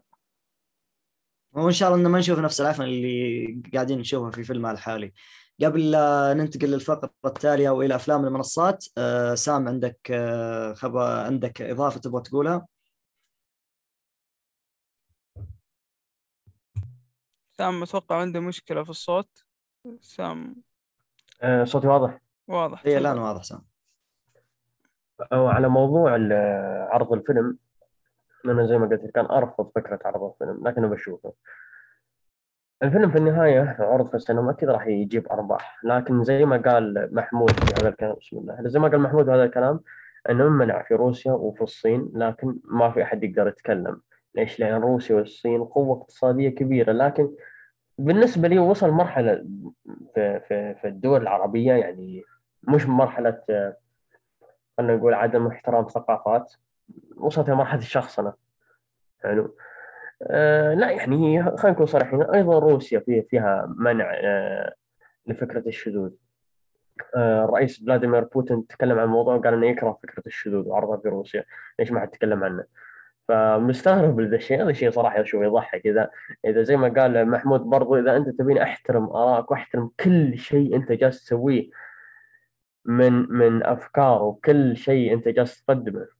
لكن ما تحترم آراء الآخرين ايا كانت اعتقد شيء مقزز جدا والكلام عن الفيلم هذا بدأ يعني خلينا مقزز أكثر. أه هو عموما الفيلم ترى رفعونا من قبل لا ينزل قالوا أطول ثا- أو عفوا ثاني أطول فيلم في في مارفل وفيلم مهم ومختلف تماما ومش عارف إيش وطبلوا له من قبل لا ينزل أصلا. فصراحة هذه نقطتي اللي بقولها وعموما لو نزل فيلم آخرتها يعني شوف شوف السخرية يعني جت عليه انتقادات كثير. فتفضل. طبعا هنا انتهت فقرة الأخبار عندنا في هذا البودكاست. أما الآن خلونا ننتقل لأفلام المنصات وأولها بفيلم توم هانكس فينش. تفضل يا محمود عرفنا أن الفيلم وخذ راحتك. آه، فيلم آه، شكرا يا نضال فيلم فينش انتاج سنه 2021 طبعا آه، من بطولة توم هانكس ومن إخراج المخرج مش متذكر اسمه اسمه حاجة توم سوبوتشينيك أو حاجة زي كده. المهم يعني قصة الفيلم بتدور في المستقبل إن آه، عبارة عن مهندس في الذكاء الاصطناعي بي- بي- بيشغال في مشروع تبع ناسا إن هم يعملوا ذكاء اصطناعي متطور وأثناء عمله في المشروع ده بتحصل عاصفة شمسية ضخمة تضرب الأرض وبتسبب إن الأشعة آه، تحت الحمراء بتحرق آه، وتقتل أغلب أغلب البشر. فبيكون هو الوحيد اللي على قيد الحياة هو ومعاه كلب والروبوت اللي بيقدر إن هو يصنعه آه، كثمره للمشروع اللي هو كان شغال عليه. وبتبدأ محاولة البقاء آه، على قيد الحياة آه، طوال أحداث الفيلم. معرفش بقى أنتوا رأيكم إيه في الفيلم يا جماعة؟ ابدأ أنت روح في الإيجابيات عشان أتوقع إن عندك سلبيات كثيرة فنبدأ بشيء طيب يعني. إيجابيات الفيلم في رأيي إن هو مثلا توم هانكس يعني هو إيجابية الفيلم الوحيده وجود توم هانكس فيه بالشخصية بتاعته بالكاريزما بتاعته المعتادة. بعض الحوارات الكوميدية الموجودة ما بين ال ما بين ال الروبوت وتوم هانكس. آه، غير كده يمكن أنا يعني الفيلم ما عجبنيش بصراحة. طيب أعطينا الإيجابيات السلبيات يا محمود. فصص لنا الفيلم وأعطينا تقييمك في, في النهاية يعني. اذا بتاخذ سلبيات الفيلم سلبيات الفيلم كتير. يعني سلبيات الفيلم شايفها كتير. فاتوقع محمود ما بيسكت بدو السلبيات. روح روح عشان أبدأ بعدك. ماشي أنا هحاول أختصر السلبيات عشان خلاص اخلي أخلي لك سلبية ولا اتنين تتكلم فيهم. الله يعطيك هو كتير الصراحة سلبيات يعني أول حاجة مثلا المؤثرات البصرية أوقات بتبقى حاجة توب بتحس أنت بتتفرج كده على حاجة يعني فاخرة جدا في الج- ومرة واحدة تلاقيها ال- ال- المستوى المؤثرات البصرية تدنى. يعني تحس إن هم بيغيروا كده الراجل اللي بيعمل الخدعة البصرية ده فصلوه جابوا واحد تاني عنده ما عندوش خبرة يعمل لهم الخدعة دي. آه، دي نقطة. النقطة الثانية يعني مفيش أحداث. كل شيء غامض. هو عايزنا نركز على الشخص بس على معاناته النفسية فقط. لكن أنا لا واصلة لي معاناة نفسية ولا واصلة لي آه، اللي هو عملية آه، محاوله البقاء على قيد الحياة ما وصلتليش في ولا مشهد. حتى المشهد الوحيد اللي كان يفترض إن أنا أقول عليه إن هو يحبس الأنفاس مثلا ما فيش أي حبس الأنفاس. أنا قاعد بتفرج عادي يعني. مش حاسس بال- بال- ب- بأي أي ضرر عليا ولا مثلا حاسس بأي آه، أي تفاعل وأنا بتفرج على على الفيلم. دي بالنسبة للسلبيات جزء من السلبيات. طبعا تقييمي للفيلم كان آه، نجمتين. نجمتين من خمسة. ممكن. نبغى نجي للبارت اللي نقول فيه تنصح تتابع تخلي المتابعين يتابعونا أو لا بس أنت ما شاء الله تبارك الله وضحت لنا الإجابة من الحين. آه يزيد تفضل عطنا اللي عندك آه، عن الفيلم. والله ببدأ بالإيجابيات والسلبيات الفيلم صراحة ما في شيء كثير ينقال الفيلم شوف آه، النوعية هذه من الأفلام تعتمد عليك أنت كم شفت في حياتك فيلم نهاية العالم ويعتمد على تقبلك للفيلم وعلى تلقيك للفيلم يعني إذا شفت أفلام كثيرة راح تعرف البداية والنهاية بشكل سريع إذا أنت من النوع اللي ما يشوف الأفلام هذه بكثرة آه، فممكن يتقبل الفيلم صراحة ويشوف تجربة جديدة لأن هي في النهايه أفلام اللي يسمونها أفلام الرحلة هذه رحلة من البداية للنهاية. ولو أن الرحلة ببدأ بالسلبيات بالذات أول نصف ساعة صراحة كانت باردة وكنت راح أطفي الفيلم للأمانة. لو ما جت الشخصية المساعدة في الفيلم اللي هي موجودة في البوستر شخصية الروبوت آه للأمانة كنت راح أطفي الفيلم. ما ما كان في فراغ كبير بالبداية يعني. هم يبغون يحسسونا بالفراغ وإنه وحيد وإنه أنا أتفهم لكن كان فراغ كبير أول نصف ساعة يعني ومليت صراحة. آه، في سلبية ثانية اللي هي القصة صراحة. مع... أنت مسوي عالم منهار ومتدمر وما أدري إيش. طيب وين ال back story للعالم؟ وين خلفية العالم؟ آه وين الأحداث ال- ال- الموجودة في العالم؟ وين القصص اللي يرويها العالم لما تمر من مكان مدمر؟ احكي لنا قصة أو ال- ال set المكان مكان التص- التصوير نفسه يحكي لنا قصة كان مجرد إنك آه، رحلة بسيارة مع كلب وروبوت. لكن على الجانب الإيجابيات عشان أقفل الموضوع صراحة حبيت علاقة الروبوت جدا جدا. وأنا من وجهة نظري إذا حبيت علاقة الروبوت مع ال- اللي هو فينش توم هانكس راح تحب الفيلم. راح تستمتع بالفيلم على طول حتى بغض النظر عن باقي السلبيات لأن العلاقة جميلة جدا. آه، يذكرك بنفسك وأنت قاعد تتك... تتعلم الشيء لما كنت صغير أو شيء لما تتعلم وتبدأ تدرك و... وهذه مرحلة يمكن نوصل لها بعدين مرحلة الادراك الذاتي للروبوتات كيف يبدون يعلمون نفسهم ويعيشون معانا ونشوفهم يعني مشاركين في الحياة بشكل عام. آه، حواراتهم جميلة الروبوت لما يقول لك كلمة بعد فترة يبدأ يفسرها ولما شفنا نهاية الفيلم كيف كان يفسر الكلام اللي قاله له. صراحة جميل. السينماتوجرافي على عكس محمود صراحة. أنا عجبني التصوير عجبني المكان. يمكن أول أول ست أو أول مكان الأجواء ما كانت حلوة مرة. بعدين لما بدأوا يتقدمون شوي في الرحلة كانت الأجواء صراحة جميلة والتصوير برضو يعني جميل للأمانة. الموسيقى تمام. نقطة أخيرة بس الموسيقى. جميلة جدا. أوستات صراحة رهيبة للأمانة. يعني الأوستات اللي فيها تكفي تسمعها فترة طويلة يعني تشتري الألبوم وتسمعها في أي وقت. آه، للأمانة عجبتني صراحة. طيب أعطينا تقييمك للفيلم بشكل كامل عشان بعدها نروح لسام. آه، ستة ونص من عشرة وأنصح بتحفظ يعني الأمانة قلت لك إذا نوع أنت من نوع الأشخاص اللي إدراكك للأفلام هذه نوعية الأفلام هذه تحب الأفلام الهادية الأفلام أوكي أنا أتفق إنه من نوعية أفلام توم هانكس السيئة واللي برضو مستمر إنه يختار أفلام بصراحة مش مش ما تناسبه ولا تناسب تاريخه لكن برضو أنا أشوف يعني إذا كنت تبغى فيلم رايق طفي مخك آه، في رحلة عاطفية كم يعني شوف الفيلم وأنا انصح تشوف أول نص ساعة إذا قدرت تكمل فالفيلم بيعجبك إذا ما قدرت تكمل بعد نص ساعة ما راح يعجبك صدقني. تمام. خلينا ننتقل الآن لسام ونشوف رأيه عن الفيلم ويبدأ لنا في الإيجابيات والسلبيات ويأخذ راحته في الفيلم كامل. آه، شوف صراحة. آه، أولا الفيلم من إخراج ميغيل سبوتشنياك وهو كان ال cinematographer في مسلسل جيم اوف ثرونز وهو اللي صور الموسم الثامن أيضا من جيم اوف ثرونز فيعني خلينا زي ما تقول إنه له شيء معروف من قبل. وأعتقد إن إذا ما خاب ظني إن هذه أول تجربة إخراجية له. صراحة يعني كانت كتجربة أولى جميلة صراحة. أه وعموما الفيلم شال توم هانكس. توم هانكس مو أول مرة يشيل فيلم لحاله ومو أول مرة يكون الاسم الكبير في الفيلم ومو أول مرة يكون أساس هو أو عفوا يكون هو أساس أساس الفيلم. يعني مثلا عندك كاستاوي وعندك ذا تيرمينال كان هو أساس الفيلم كان هو كل شيء في الفيلم. أه قدم أداء صراحة جميل جدا. أنا ما كنت متحمل فكرة أه ما كنت متحمل فكرة إن, إن ساعة أو عفوا ساعتين أو ساعة وخمسين دقيقة عشان توم هانكس. ما لقيت ما في شيء شدني فيه. وكنت مكمل. بعد نص ساعة بدأ يشدني الفيلم أكثر وفي أساليب بدأت تشدني أكثر. زي ما قال آه، يزيد يمكن من سلبيات الفيلم إنه ما في back story لأحداث دمار العالم بس في back story للشخصية الأساسية. ممكن منها تتفهم مشكلته. حلو؟ رغم إنها أيضا مشكلة بسيطة لكن تشوف تكبيره له. وتفهمه لها آه برضو فكرة من الأشياء الإيجابية برضو الجميلة فكرة التعليم الروبوت هذه. يعني يعلم أشياء تعتبر أساسيات وبديهيات كأنك تعلم طفل. بعدين توصل مرحلة اللي خلاص كأن الروبوت صار إنسان آخر شيء. ما ما أعرف إيش صار لكن يعني فيلم ممتع. بالنسبة لي قيمته ستة من عشرة. تنصح آه فيه زي ما قال يزيد.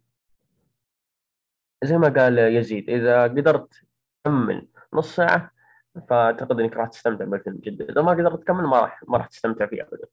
الفيلم مدة ساعة و50 دقيقة ما أعتقد إنه ذيك المدة الطويلة تمام. أنا بالنسبة لي ما تابعت الفيلم فنروح على أحمد دايركت لأن وصلني خبر طازج إنك متابع الفيلم يا أحمد. إي نعم والله متابعة وبالنسبة لي يعني زي ما قالوا أغلب العيال الفيلم ما يعتبر هو شيء كبير وما يركزون تركيز كامل على أشياء كثيرة يركزون فقط عن الرحلة وعن الروبوت نفسه. ولأن الفيلم يركز عن الرحلة صارت فيه سلبيات كثيرة. يعني منها أنه ما أعرضوا ال back story للمكان وما أعرضوا أشياء كثيرة عن القصة وإيش صار وإيش ما أدري إيش. كل المختصر القصة هو عن العلاقة فقط. يعني يوضح لك كيف علاقة توم هانكس مع الكلب نفسه. ومنها الروبوت تعلم ذا الشيء موضوع العلاقات. فهذا شيء حوله أكثر من مجرد روبوت. يعني تقدر تقول وصلت له مشاعر البشر خلته يصير إنسان شخص ثاني شيء ثاني شيء أكثر من مجرد روبوت. بس برضو هذا الشيء يعني ممكن بعض الناس ما يشوفوه شيء حلو. يعني يحت- يحتاجون يشوفون أشياء مثلا أحداث أمور كثيرة.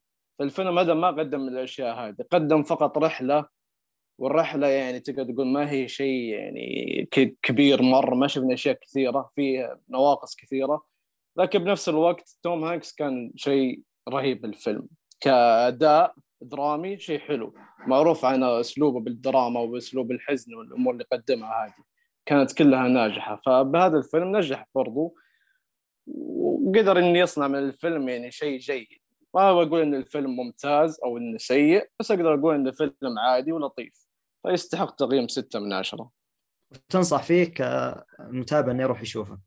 أنصح فيه كمتابع يعني ما كان عنده أفلام يتابعها وما كان مشغول يعني تقدر تقول فيلم ممتع كالمتابع يعني ما هو الشيء اللي يستحق جدا يتابعه يعني كتضييع للوقت. يعتبر فيلم لطيف وخفيف. تمام. طبعا كل الشباب قالوا ينصحون يتابعونه إلا محمود آه، اللي أتوقع من تقييم واضح إنه ما ينصح أي أحد يروح يتابع آه، عندك نقطة أخيرة محمود شيء حاجة؟ عندك تعديل؟ ها ها.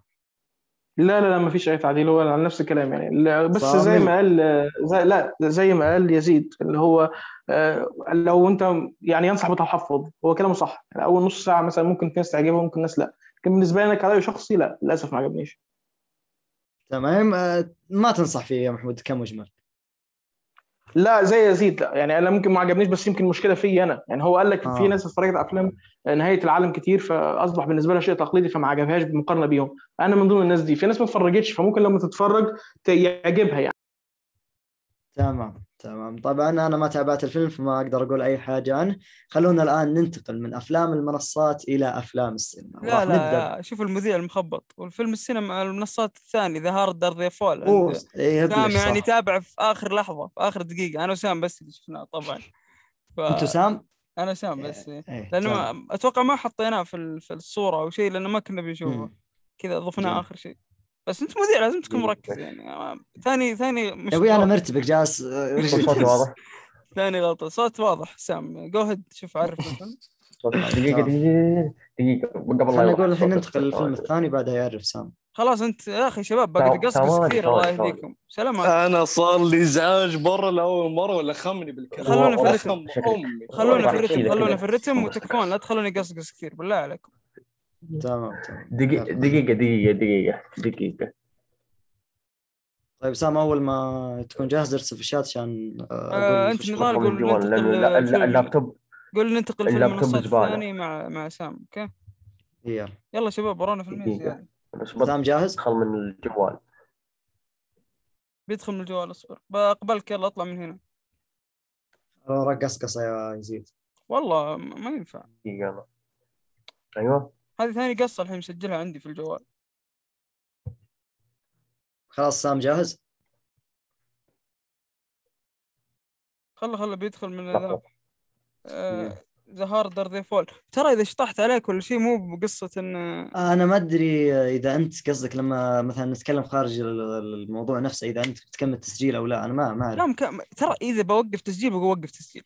آه okay okay nice. بقول وقف ما عندي مشكلة. okay. بقول stop أيوه ممتاز دقيقة.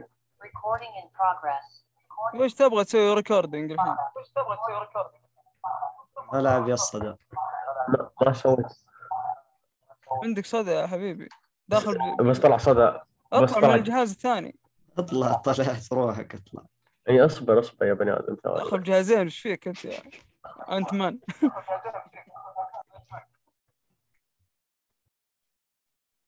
ال host لازم نضحك له. إيه يلا بسم الله. الله يلعنك. آه، سام جاهز. الله جربان سام اليوم. ثواني صوتي واضح؟ آه، واضح. والله أحسن من أول يا أخي. سبحان يا رجال اليوم هذا كان زبالة كله. اسلم ثواني ثواني. والله أفضل من أول. شوف واضح من أول. لا والله ترى. الحلقة الان جميله والله جميلة. بس مشكلتها اللي بق... إني بتعب أنا قصقص ولا هي بتطلع للمستمع كويس أنا متأكد. بس أنا بتعب. أتعب يا أخوي. هلا. أتعب يا أخوي كفاية تعب يا. تجميعكم والله. والله. هذا يا. أبوي آه،. إيه آه، مستقبلي كاد ان يضيع بسببك. مختبر اختبار سبع دقائق أقسم بالله إنهم معطيني الاسئله يا جايب full marks والله غاشها الصدق أدري. حبيبي حتى ها يلا جاهز سام. يعترف. آه، أقول جايبها بجهدي. عن بعد يلا يلا. دقيقة دقيقة. ص- صوت واضح. والله لا أروح لين الكعبة أحلف لك انه واضح آه، صوتكم مقطع شوي بس. إي ما نحن اللي نسجل فأنت صوتك ما يقطع كويس. دقيقة يعني يعني المشكلة مو عندي. الانترو وش الفترة الأخيرة؟ ما أدري. يلا سلام. لحظة. والحين يلا. والحين ننتقل لفيلم المنصات الثاني واللي راح يقدمه لنا سام. الفيلم الثاني اللي هو فيلم The Harder They Fall هو فيلم من بطولة إدريس ألبا وإخراج جيميز سامويل آه هذا آه هذا ثاني فيلم لجيميز سامويل وأعتقد إدريس ألبا شخصيا أو أعتقد هو يعتبر الشخص الوحيد المعروف من بين أسماء تعتبر شبابية أكثر وأسماء ما هي معروفة بشكل كبير لا نجوم ترى بطولة الفيلم؟ الأمان آه كان معليش قاطعك بس أغلبهم مين؟ نجوم يعني. نجوم اللي هو نجوم مسلسلات نجوم أتلانتا وأكثر من مسلسل. مين جوناثان جوناثان ميجرز جوناثان ميجرز يا حبيبي. هذا ثالث فيلم له من بطولته. مثل فيلمين فيلمين بدور ثانوي وثلاث افلام من لا بطولته. لا مش مش جوناثان اللي هي اقص يد إذا ما كانت واسطه لا لا مش مش جوناثان اللي هي ال- ال- ال- مين؟ الممثلة اللي كانت معاهم. أتوقع اسمها زازي أو شيء. آه زازي آه، إيه. زازي اي إيه برضو نجمة تعتبر من النجوم ف شوف يمكن يمكن النجوم هم ريجينا كينج وزازي بيتس ولاكيث ستانفيلد وادريس ألبا طبعا في كذا. والله أنا شفت توليفة الفيلم- كويسة بس بس كمل قصة الفيلم عشان ندخل لا ما في إلا اللي شفناه توليفه كلهم في في أفلام B class okay. ثواني المهم الفيلم آه، قصته تتكلم عن قصة كاوبوي كلاسيكية انتقام. تتكلم عن آه، بطلنا نات لوف اللي ينتقم آه، لمقتل والده من عدوه روفوس باك تشوف آه، هو طبعا من نوعية أفلام الرحلة فأنت تشوف رحلة بطلنا للانتقام. الفيلم له طابع Django Unchained على على Red Dead Redemption شيء كذا شيء كذا كاوبوي كلاسيكي صراحة. الفيلم فيه آه، سلبيات وإيجابيات متعددة لكن يمكن أعتقد من أهم الإيجابيات في الفيلم هو وجود إدريس ألبا. زي ما قلت من أهم الإيجابيات في الفيلم يا راح كان توم هانكس هذا برضه كان من أهم الإيجابيات إدريس ألبا. يا رجل كان ما شاء الله كان يطربك بالحديث. فعلا فعلا. كان يعني كان كان يسلطني صراحة. من أهم السلبيات في الفيلم صراحة هو تمثيل بعض الممثلين اللي كان كان over في بعض الأحيان صراحة. جوناثان ما ماركوس أو عفوا جوناثان ميجرز إذا ما خاب لي ظني يعني زي ما قلت لك إنه هذا خامس فيلم يمثله أو ثالث فيلم من بطولته. ما تحس إنه ما, ما تحس إنه اسم كبير يقدر يشيل فيلم. كإدريس ألبا طبيعي إدريس ألبا إدريس ألبا حفر في الأفلام عشان يطلع بفيلم من بطولته. لكن ما ما في ما عنده ذيك الكاريزما اللي تخليه يشيل فيلم بالنسبة لي صراحة. ولكن أنا ما أنكر إنه إنه أبدع صراحة في الفيلم. وتحديدا في النصف الثاني من الفيلم. الفيلم صراحة آه، الجزء الأول أو أو زي ما تقول إن النصف الأول وبدايته كانت مستفزة لها أكثر من طابع. الإخراج كان غريب لكن فجأة يتحول إلى شيء ممتع. الموسيقى كانت إيجابية بشكل مو طبيعي. يعني لدرجة إن بعد ما خلصت ال- الفيلم رحت اسمع الموسيقى مرة ثانية. وانصدمت إن مخرج الفيلم هو نفس الملحن. والشركة اللي أنتجت هذه الألحان هي شركة رابر جي زي والمخرج أصلا كان رابر من قبل لا يكون مخرج. هذه برضو معلومة صدمتني كثير. ف... فلاحظ ان ان إن في تنوع في الألحان موجودة. وألحان غريبة. مستحيل تركب على كاوبوي. مستحيل صراحة. فيلم بالنسبة لي آه، أعطيه سبعة من عشرة. يعني عشان المشهد الأخير ولكن من الأشياء المستفزة في الفيلم اللي هي كانت في بعض اللحظات اللي ما كانت منطقية صراحة ولكن أعتقد إيجابيات الفيلم آه، غطت عليه يمكن من اهمها تمثيل الاسماء الكبيره مثل لاكيث ستانفيلد وريجينا كينج. صراحة صراحة يعني. okay أنت مرة يعني أعطيت أكرمت الفيلم بالتقييم يعني للأمانة. يا أخي أنا ما أدري هل كلامي صح أو أنا يمكن ما شفت الفيلم ب mood مروق أو ما أدري صراحة. بس إذا توافقني يا أخي أنا ما أنا عارف الفيلم إيش يبغى. في البداية يكون فيلم جاد قصة revenge هو اللي قصة طبعاً red... redemption من- انتقام جاد آه، بين شخص آه، ضر عائلته بعدين يبغى يروح ينتقم بعدين في نص الفيلم تبغى تقلب أحداث كرنجية فجأة المشاهد تكون كوميدي. ما, ما لها أي قيمة. آه، نهاية الفيلم يرجع الوضع جدي. القتالات فجأة صارت كرنجية ما هي قتالات ناس يعني ما هي قتال واحد يبغى ينتقم. ما حسيت بذا الشيء ابدا ما حسيت بذا الشيء. نظام ال- ال- ال- ال- المحادثات أو المداهمات أو قتال العصابات نفسه. في شيء غريب يا أخي تحس الفيلم ما ما ما سووه بسكريبت ولا سيناريو ولا شيء. يلا مشينا نصور. يعني كمية آه، نجوم شوي يبيعون وامشي نصور. لدرجة حتى التزييف الحقائق التاريخية في حقبة ال western ما كان في الأشياء هذه كلها اللي نشوفها يعني السمر الوحيدين في الحقبة هذيك كانوا ال- ال- الهنود الحمر. فبأي أساس إنك تتلاعب بالحقبة ليش؟ صراحة؟ ما قدرت أشبك يعني. لو بتشوف أفلام هو شوف western في عشرين ألف فيلم صراحة تقدر تشوفه وتضيع وقتك عليه. زي ما قلت الإيجابيات صراحة كانت ال ال ال ال الإخراج وأجواء الإخراج نفسها كانت حلوة الصراحة. آه، الأماكن التصوير ال locations وال sets وهذا متعوب عليها الأمانة. آه، وبرضو الموسيقى عجبتني الموسيقى صراحة. كنت أدخل جو مع الموسيقى. لكن أي شيء ثاني ما شفت أي حاجة صراحة. الفيلم غريب. البطل سيء. بطل كارثي للأمانة. جدا جدا سيء. ما حسيت يعني وأنت قلت يعني خمس أفلام وثلاثة منها بطولة على أي أساس صراحة. لدرجة حتى ما تعبت نفسي أبحث عن اسمه يعني. هو مشاهد إدريس ألبا هي اللي كانت تجذبني فقط. فما أدري عنك يا سام. تضيف شيء على الفيلم؟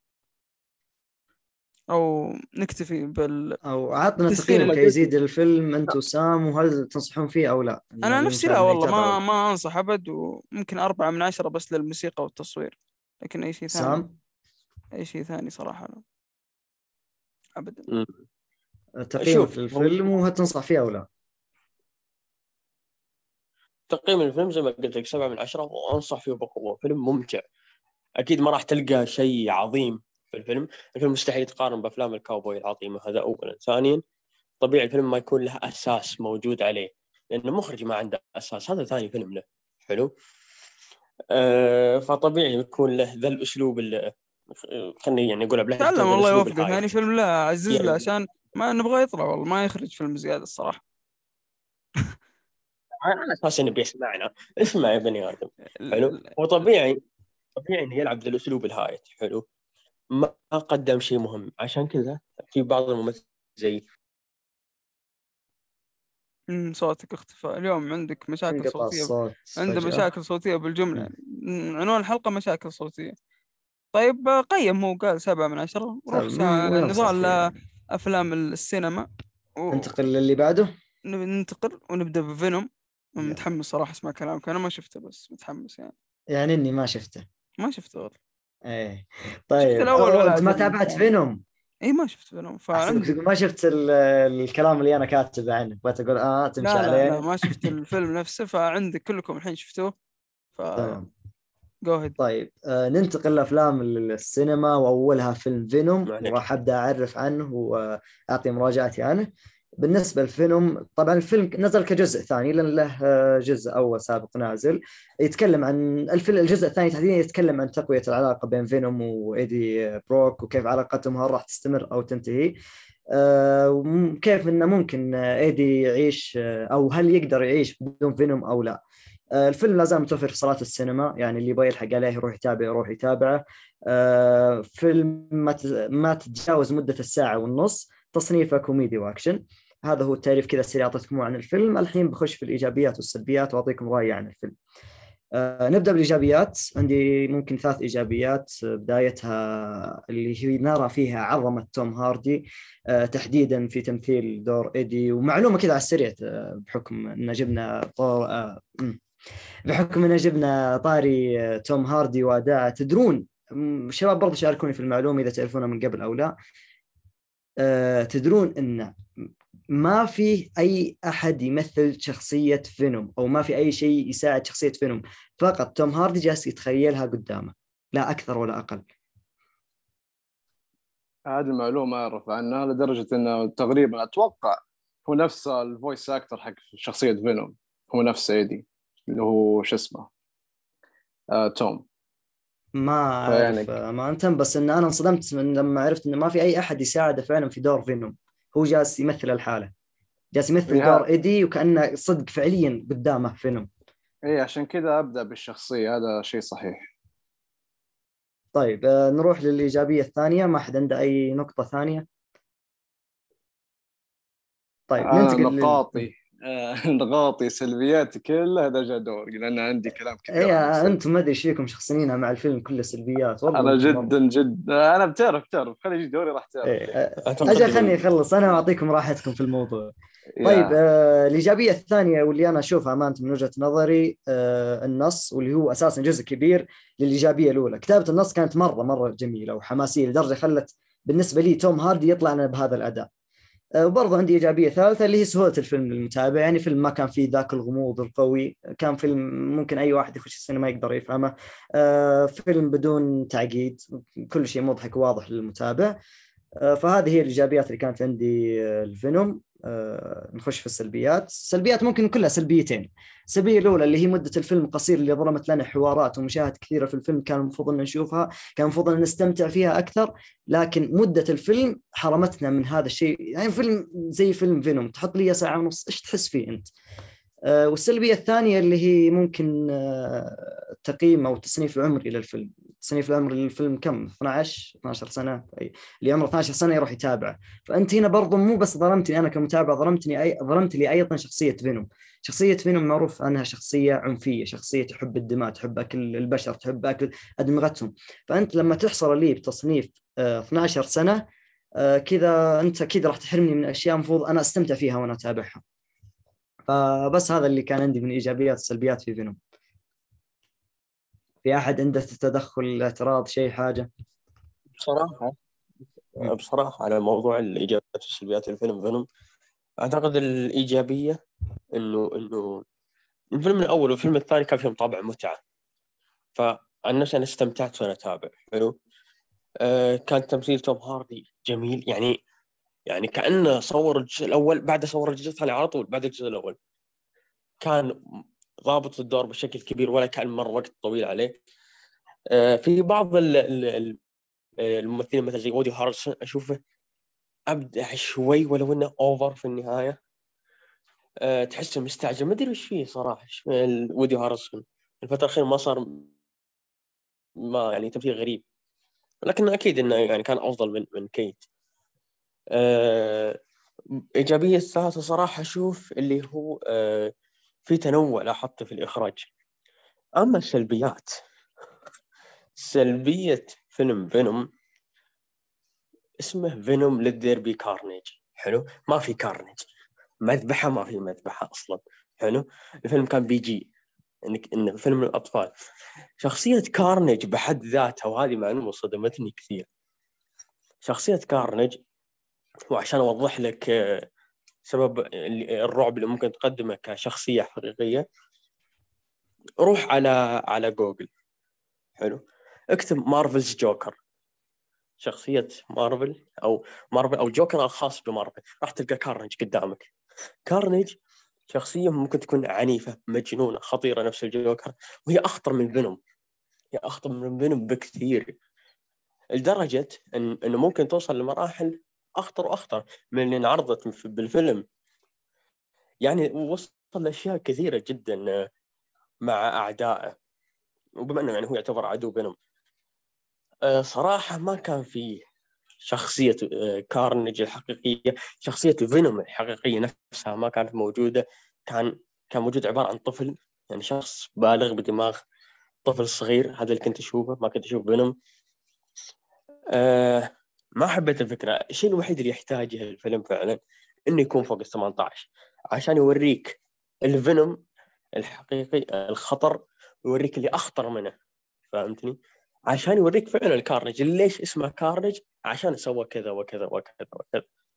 في كثير شخصيات وفي كثير آه، كوميكس تكلمت عن كارنج أو الكوميكس اللي موجودة لشخصية كارنج تكلمت عن خطر. برضو آه، أخوي أحمد موجود معنا نتكلم عنه في تغريدة خاصة وبرضه أبدع فيها الصراحه ف أبي أسمع رايه واسمع التسفيل عن نفسي الفيلم أعطيه ستة من عشرة لأني استمتعت بس. حلو. استمتعت بالتمثيل وبأداء.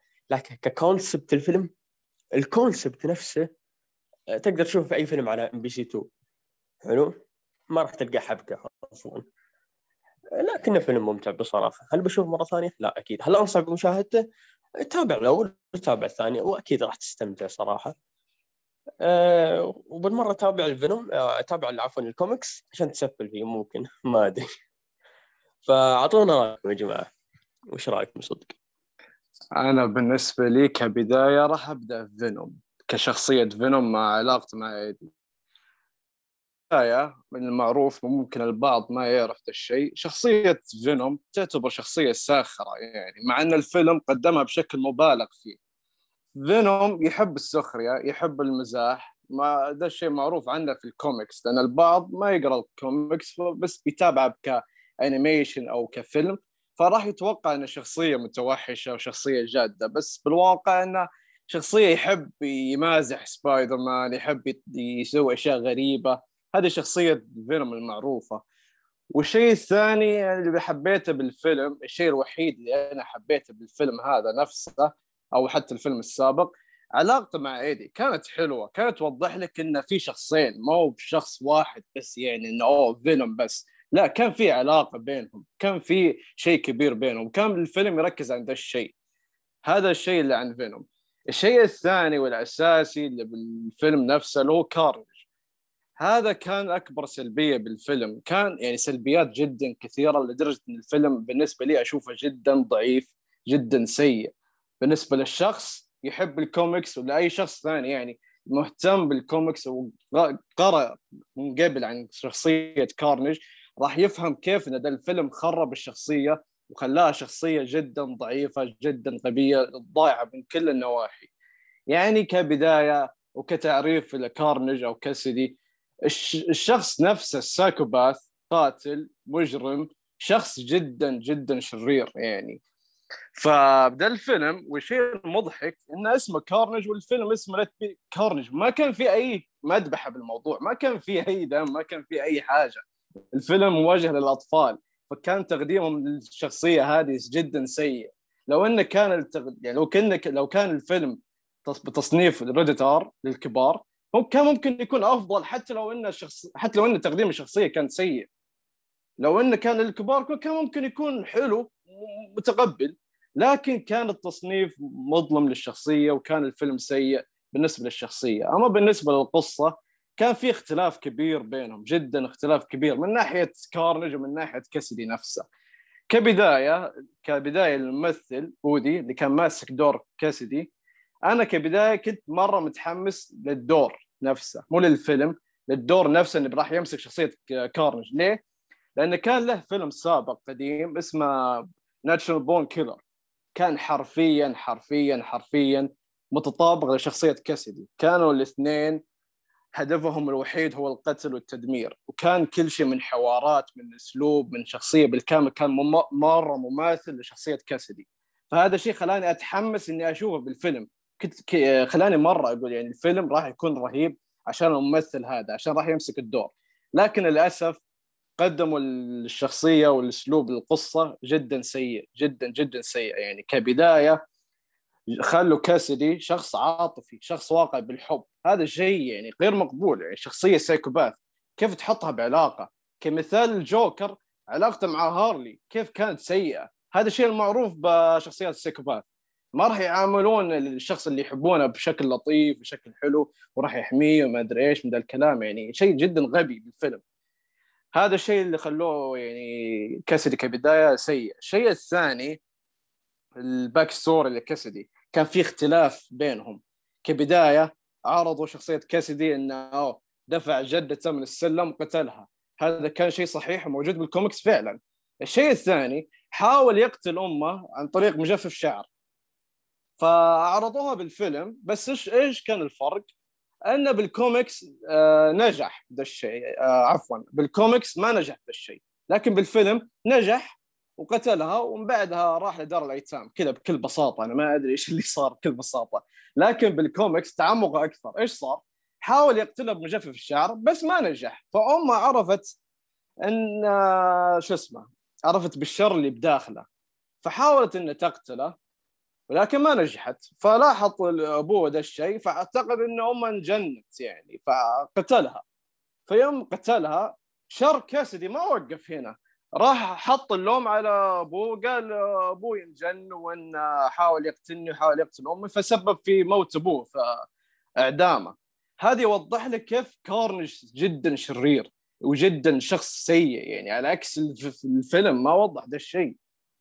وغير كذا يعني في شيء ما ما هو موجود بالفيلم لكن موجود بال comic عشان تعرفون كيف إن ال- كيف الفيلم سيء ما وضح لك كيف شر كارنج نفسه. بالكوميك راح لدار الأيتام وكبدايه قتل المسؤولة بعدها حرق بتحرق الكوميكس أنت. في ناس بت... في ناس لا, مثلي. لا. خلاص ما بحرق الكوميك شوف. أنا بقول لك حاجة. أنت. مشكلتك تقارنه بالكوميكس ترى. okay أنا ما شفته وأنا شفت الأول ما عجبني فما راح أشوف آه، شوف طيب بس المشكلة إن الف- الفيلم نفسه قاعد يحطوا لك الماضي وال backstory. هذا ال backstory صحيح يعني زي بيتر باركر لما يحط لك إنه عض من عنكبوت تخيل إنه ما نعض من عنكبوت دخل فيه سم ولا طاح زي الجوكر طاح ببلوعه ما أدري فين طاح. تخيل يغيرون ذا الشيء. هذا شيء جدا غلط. أنا أعرفكم أنتم حقين الكوميكس. أي تحريف أي شيء طيب من وين؟ أبدأ ولا اعيد ولا قطعه التسجيل ولا؟ لا مكمل. الله يجزاك خير. شيء آه، طيب ما عليك ما عليك ما عليك. طيب. شوف آه شوف آه ال backstory بالفيلم كان ضعيف وسيء مرة سيء. أشياء غيروها بالكامل. يعني آه زي أي شخصية بالكوميكس لازم يكون لها backstory بالكوميكس وتطلع بالفيلم. هنا طلع بالفيلم شوي منها بعدها تغير. حلو. هذا ال backstory كاسدي كان سيء. بعدها نجي للموضوع الأساسي بالفيلم نفسه اللي تعتبر يعتبر أكبر سلبية. اللي لاحظناها في فينوم. كيف علاقته مع إيدي. حلو. كان علاقته مع إيدي يعني كان فيهم بينهم خلاف. إن فينوم شخصية مختلفة وإيدي شخصية مختلفة. لكن نجي من ناحية كارنج كارنج وكاسدي بينهم ترابط كبير. بينهم علاقة كبيرة. يعني فينوم يقول نحن لكن كارنج يقول أنا فهذا الشيء يعني آه، كان بالفيلم مختلف شوف بشكل بشكل عام حتى لو ما تدخل يعني بالكوميكس تفصيليا يعني مثلا. هل تشوف الفيلم لو واحد ما قرأ الكوميكس مثلا هل تشوف الفيلم؟ أيوه هنا هنا بالنسبة- هنا النقطة إيه. لأن الفيلم مرة النقطة. رابح تجاريا فأتوقع أنه خطة مارفل ماشية على الطريق الصحيح حتى لو أنت ما عجبك أنا ما بالضبط، يعني ما. أقلل من إيه، شخص بالضبط. استثمر وقت في الكوميكس بس يعني أتكلم يعني شوف أنا أنا بعطيك زبدة الموضوع. بعطيك زبدة إيه. الموضوع بعيد عن القصة وبعيد عن كل شيء. الفيلم إذا كنت شخص ما انت ما عندك خبرة كبيرة بالكوميكس ما تعرف عن الشخصية راح تستمتع بالفيلم. زي ما قال أخونا إن الفيلم فيه أحداث وفي أمور مضحكة وفي أمور يعني الأمور تسليك بالفيلم. ما هو ما هو فيلم ممل بالعكس فيلم ممتع. بس من السلبيات اللي بالنسبة لي القصة والأمور هذه اللي كانت موجودة بالكوميكس تغيرت هنا. هذه هي السلبيات. أما بالنسبة للفيلم بشكل عام كان يعني بالنسبة للمشاهد الثاني ممتع. بالنسبة لي كان عبارة عن رفع الضغط كيف إنهم غيروا الشخصية. لا بس يعني مدته شخص- قليلة حتى في السينما ما تحس. اي اي شوف بالنسبة للمدة هذا شيء مظلم للشخصية ان ما قدموها يعني. حرام انه يضيعون يعني مدة قصيرة جدا. مرة ما تكفي مرة ما مم. تكفي. فهذا شيء يظلم الشخصية. يعني ظلموه من ناحية مدة الفيلم ظلموه من ناحية التقديم ظلموه من ناحية ال backstory ظلموه من كل شيء. عشان كذا أنا بالنسبة لي اشوفه فيلم فاشل وأعطيه هذا محتار؟ أعطيه اثنين ثلاثة وأربعة حتى يعني مرة أشوفه شيء فاشل. تكفى. حقين الكوميكس ترى لا تلعب. أنا جايبه ترى عشان الح... يعني أنا خ- إي- إي. خطفته عشان يتكلم بالموضوع والله هذا يقارن بين الكوميكس والفيلم. جلطني. والله صدمت. أنا داير إني أبي أعطيه تقييم سيء أوكي؟ حتى أنا ترى ماني معطيه تقييم عالي يعني بس. لا شوف لا؟ تاخذ لا تاخذ ده, ده الشيء بالنسبة لي. حتى في أشخاص أنا أعرفهم شخصيا لهم بالكوميكس وبرضه نفس كلامي ونفس التقييم يعني ترى واحد الفيلم نشوفه ما يقرأ. كوميكس والله. باقي باقي محمود يا. شباب خلينا نسمع رأي. برضه تبي تسفيل زيادة يعني أنا ما بنخلص محمود محمود من كلامه في تويتر أنا خفت أساسا. كرهت الفيلم من الآن.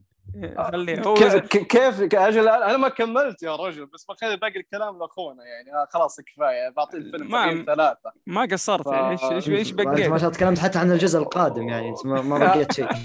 وترى ترى ترى لو لو بيدي لو بيدي راح أقول في أشياء تلميحات وأشياء يعني راح تطلع بالجزء القادم ما يعني تقصر بس ما والله. بس ما لا داعي والله. الله. يسعدك والله حبيبي ما تقصر. المشكلة قاعد أحاول إني أبعد قدر الإمكان عن الحرق يعني شفت كيف ط- طاقتي طلعت كلها على فيلم هذا يوضح لك كيف شخص محب للكوميكس يشوف فيلم زي كذا يتشوه قدامه يعني. وبعد اللي صار فهذا قبل شيء الوضع. جالس تحاول للآن كويس. ننتقل لمحمود. عطنا اللي. عندك يا محمود. آه، أول شيء الفيلم بالنسبة لي الإيجابيات هو في آه، إيجابيتين فقط بالنسبة لي. الإيجابية الأولى هي الحوارات اللي كانت بتدور ما بين فينوم وما بين إي دي كانت حوارات يعني مكتوبة بشكل مرح شوية ويمكن كانت كمان أقل من الجزء الأول. ال- الإيجابية الثانية عندي المشهد اللي ما بعد النهاية يعني مشهد مشهد مبشر خصوصا إحنا عارفين طبعا الأعمال الأعمال القادمة لمارفل وكعادة مارفل دايما تحط مشهد كده ما بعد النهاية يعجبنا بس المرة دي كان لأ كان ليه ليه واقع جيد جدا علي أنا كمشاهد بعيدا طبعا عن أحداث الفيلم. الفيلم طبعا بقى ما شاء الله في في زحام من من السلبيات. أول شيء أسخف بداية لأي فيلم مقتبس من كوميكس اتفرجت عليه، بداية سخيفة جدا. آه، تاني شيء أسخف villain اتفرجت عليه، ماليش بقى علاقة بقى بالكوميكس أو مش بالكوميكس أنا بتفرج عليه كفيلم. أنا مش شرط مش هروح مثلا أقرأ كوميكس. نفس النظام مثلا في, في الأنمي. الانمي مثلا مش هروح أتفرج على الانمي وأقول له الشخصيه دي مش عجباني ولا لا أصل أنت ما قريتش المانجا مش ذنبي. أنا ذنبي إن أنا بتفرج على حاجة مباشرة ليه؟ إيه إلا بقى لو أنت قول لي روح اتفرج الأول اقرأ الأول قبل ما تشوف الفيلم. دي دي, دي حاجة تانية. فأسخف villain أنا شفت اتفرجت عليه ال villain ده. وأسخف villain أنثى. وحاسس إن هي محشورة برضو حشر كده وخلاص ارضاء لناس لناس معينة. آه، ثالث شيء آه، سيناريو أهبل جدا. أهبل جدا طفولي. سيناريو معمول لطفل في حضانة مش لناس مثلا بتتفرج حتى لو لو التصنيف العمري للفيلم 12 سنة.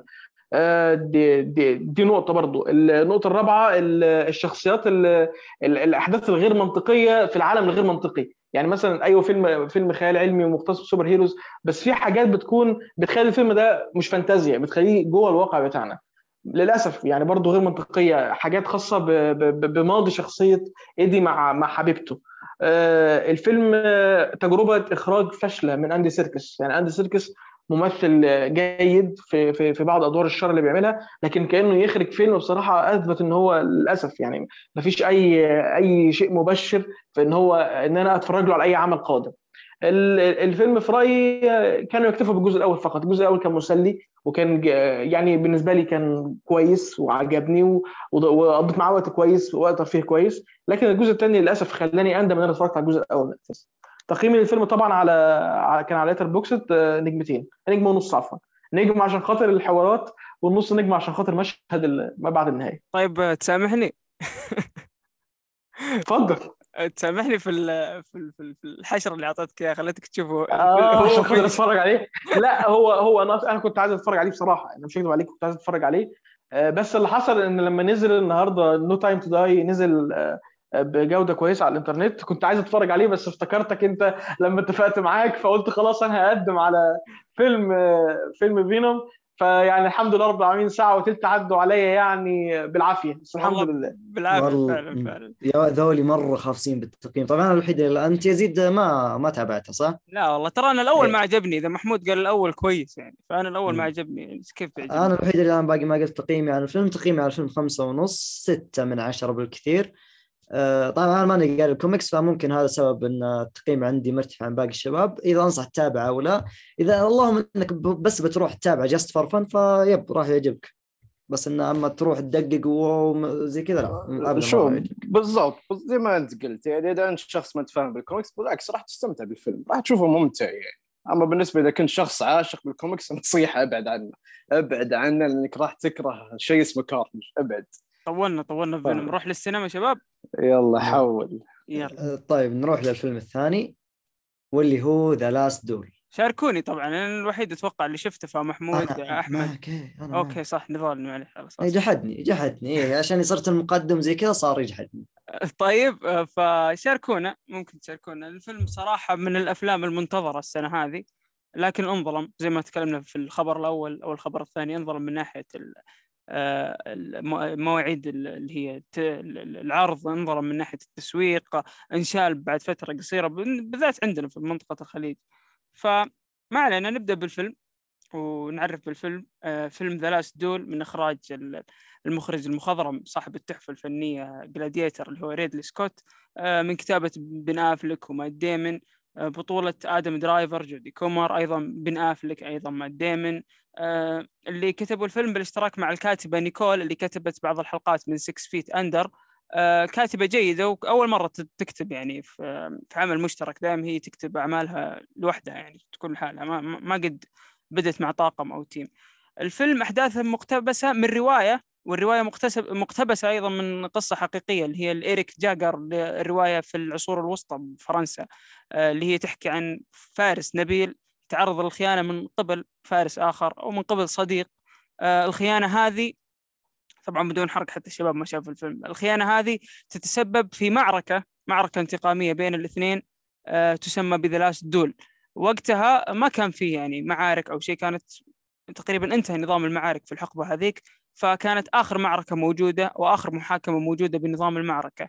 فبنشوف الأحداث إلى وصولا بالمعركة الأخيرة أو بذا لاست دول اللي تكون في آه، النهاية. طيب آه، أبغى أتكلم بالإيجابيات لكن أبدأ معك نضال إذا عندك أي إيجابيات بالفيلم. آه، نبدأ معك بعدين ندخل عندي. تمام. آه عندي تقريبا إيجابيتين إلى ثلاث إيجابيات. آه أول إيجابية القصة وطريقة سردها. قصة الفيلم بعيد عن انها أساسا زي ما قلت أنت مبنية على قصة حقيقية أو مبنية أو مقتبسة من رواية. بعيد كل البعد تم سردها وطرحها بشكل جدا جميل. هذه النقطة الأولى. آه، النقطة الثانية اللي هي إخراج الفيلم. من ناحية الإخراج كان جدا جميل بالنسبة لي. آه، خصوصا أن نحن نتكلم عن فيلم ممكن تتجاوز مدة الساعتين والنص وبرضه زي ممكن هذا الشيء أنت ملاحظ أنت بعد يزيد دامك تابعت الفيلم أن أكثر الأحداث أو نص الأحداث متكررة لكن بالإخراج اللي شفناه هذا شيء ما خلانا نحس بالملل ما خلانا نطفش أو نقول "مم، هنا هنا الفكرة كيف متكررة". إن مم. المشهد قاعد ينعاد معك و... وأنت في كل مبسوط. تستمتع فيه. آه، في في في شيء تحليل نفسي اللي هو أنت تشوف ال- الحاجة من وجهة نظرك أنت تحس الكل مبسوط لكن ممكن الشخص اللي مقابلك في قمة البؤس بس أنت ما تدري فنشوف لما ينتقل المشهد الأول الأكت الثاني الأكت الثالث هو نفس المشهد بس شفناه في المشهد الأول إن ال- الكل مبسوط الكل سعيد تطلع المشهد الثاني بس مجرد إنك شفت الكاميرا من زاوية ثانية الأحداث ما تغيرت.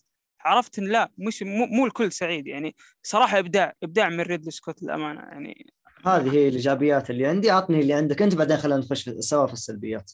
أه والله الفيلم يكاد يخلو من السلبيات أشياء بسيطة nitpicking والله أشياء يعني على ما نقول قشور. يعني ما في شيء. آه، الإيجابيات زي ما قلت التخريج آه، التخريج أوكي الإخراج. عنوان الحلقة التخريج. الإخراج من ال ال ال ال ال الج- يعني من ريدلي سكوت تحديدا ال cinematography مشاهد الحرب. أنا كتبت تغريدة قلت آه، من زمان كنت أبغى أشوف أجواء Game of Thrones في السينما والأمانة حصلت على نسبة كبيرة منها وما أدري تتفق معي أو لا. يا أخي شفت مناظر يا أخي ال- العصور الوسطى القلاع الأحصنة ال- الحروب مشاهد الحروب كانت جيدة ما كانت كثيرة. مشهد ال- ال- ال- الدول نفس الأخير كان جدا جدا فاتن وصراحة شيء مو طبيعي. أه زي ما قلنا قام بشكل رائع جدا. زي ما قلنا نظام الإخراج الثلاثي كان شيء جدا رهيب صراحة يعني من أفضل الأشياء مع إني كان معي واحد مو فاهم. أو مو عارف إنه إخراج ثلاثي بس آه، فعلا نظام الإخراج هذا عطى الفيلم إضافة وبعد آخر جدا ويختلف عن الأفلام اللي ممكن تشوفها في حياتك حتى لما تشوف النظام هذا. آه، عندك آه، التمثيل من الجميع. بن أفلك ما يحتاج مات ديمن ما يحتاج. آدم درايفر متألق وقاعد يرتفع مستواه من فترة لفترة وقاعد شوف ترى أنا عندي ينتج أفلام سلبية. بجودة بجودة رائعة. صراحة عندي سلبية على التمثيل بس إنه مو في تمثيلهم أو أدائهم عندي سلبية على حاجة ثانية بس كمل وأنا اقولها لك الامانه تتفق ما, ما فيها. لاحظت أي شيء يعني بن أفلك مات ديمن. آه مو في أداء مو في أداء كأداء شخصية أو كتمثيل آه ممكن تقصد أتوقع إنك تقصد اللكنه لكنة الممثلين اللكنة آه، أوكي بالضبط. والله هذا حسيت للأمانة. هذه من السلبيات عندي ترى اللكنة. بالعصور الوحيده اللي العصور الوسطى. تتوقع دائما انها بتكون British لكنها بريطانية ثقيلة مثل تمثيل مم. جودي كومر في الفيلم كان صراحة ثقيل ومعطي معطي نفس أجواء الفيلم تقريبا ما تحس إنك تفصل يعني لكن يا برا- ما- ما- ما مات ديمن أقول وبن كل افلك. صراحة وآدم درايفر فصلت شوي تعودت يعني في نص الفيلم بس إنه في البداية حسيت الموضوع cringy ولا هي بس إنها سلبية. اللي بيدقق حرفيا وبينتبه لكل حاجة أو بيخش الفيلم عشان اللهم زي أنا ويزيد نبغى نتكلم عنه راح يلاحظ هذا الشيء اللي هي اللكنة نفسها حق الممثلين. أوكي. هذه السلبية الوحيدة اللي عندي. عندك شيء يزيد؟ لما محمود اشوفه رافع يده شكل في عنده حاجة.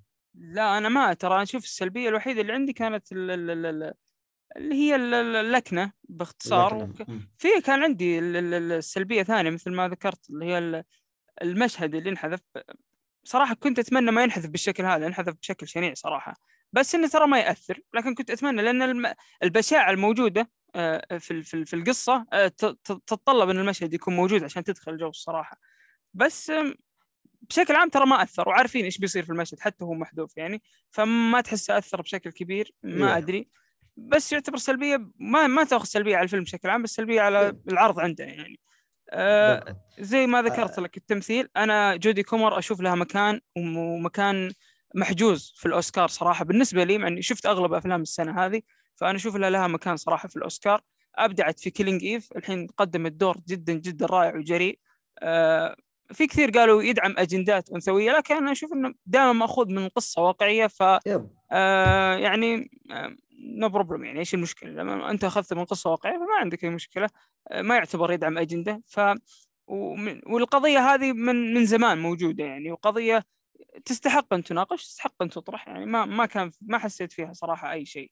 ريدلي سكوت شفت له لقاء تكلم عن جودي كومر وقال إنه كان يشوف Killing Eve في بداية المسلسل. آه، لما بدأ يشوف المسلسل كان يبغى يشوف بس حلقة أو حلقتين يشوف تمثيل جودي كيف هل هو كويس هل هي تناسب الدور أو شيء.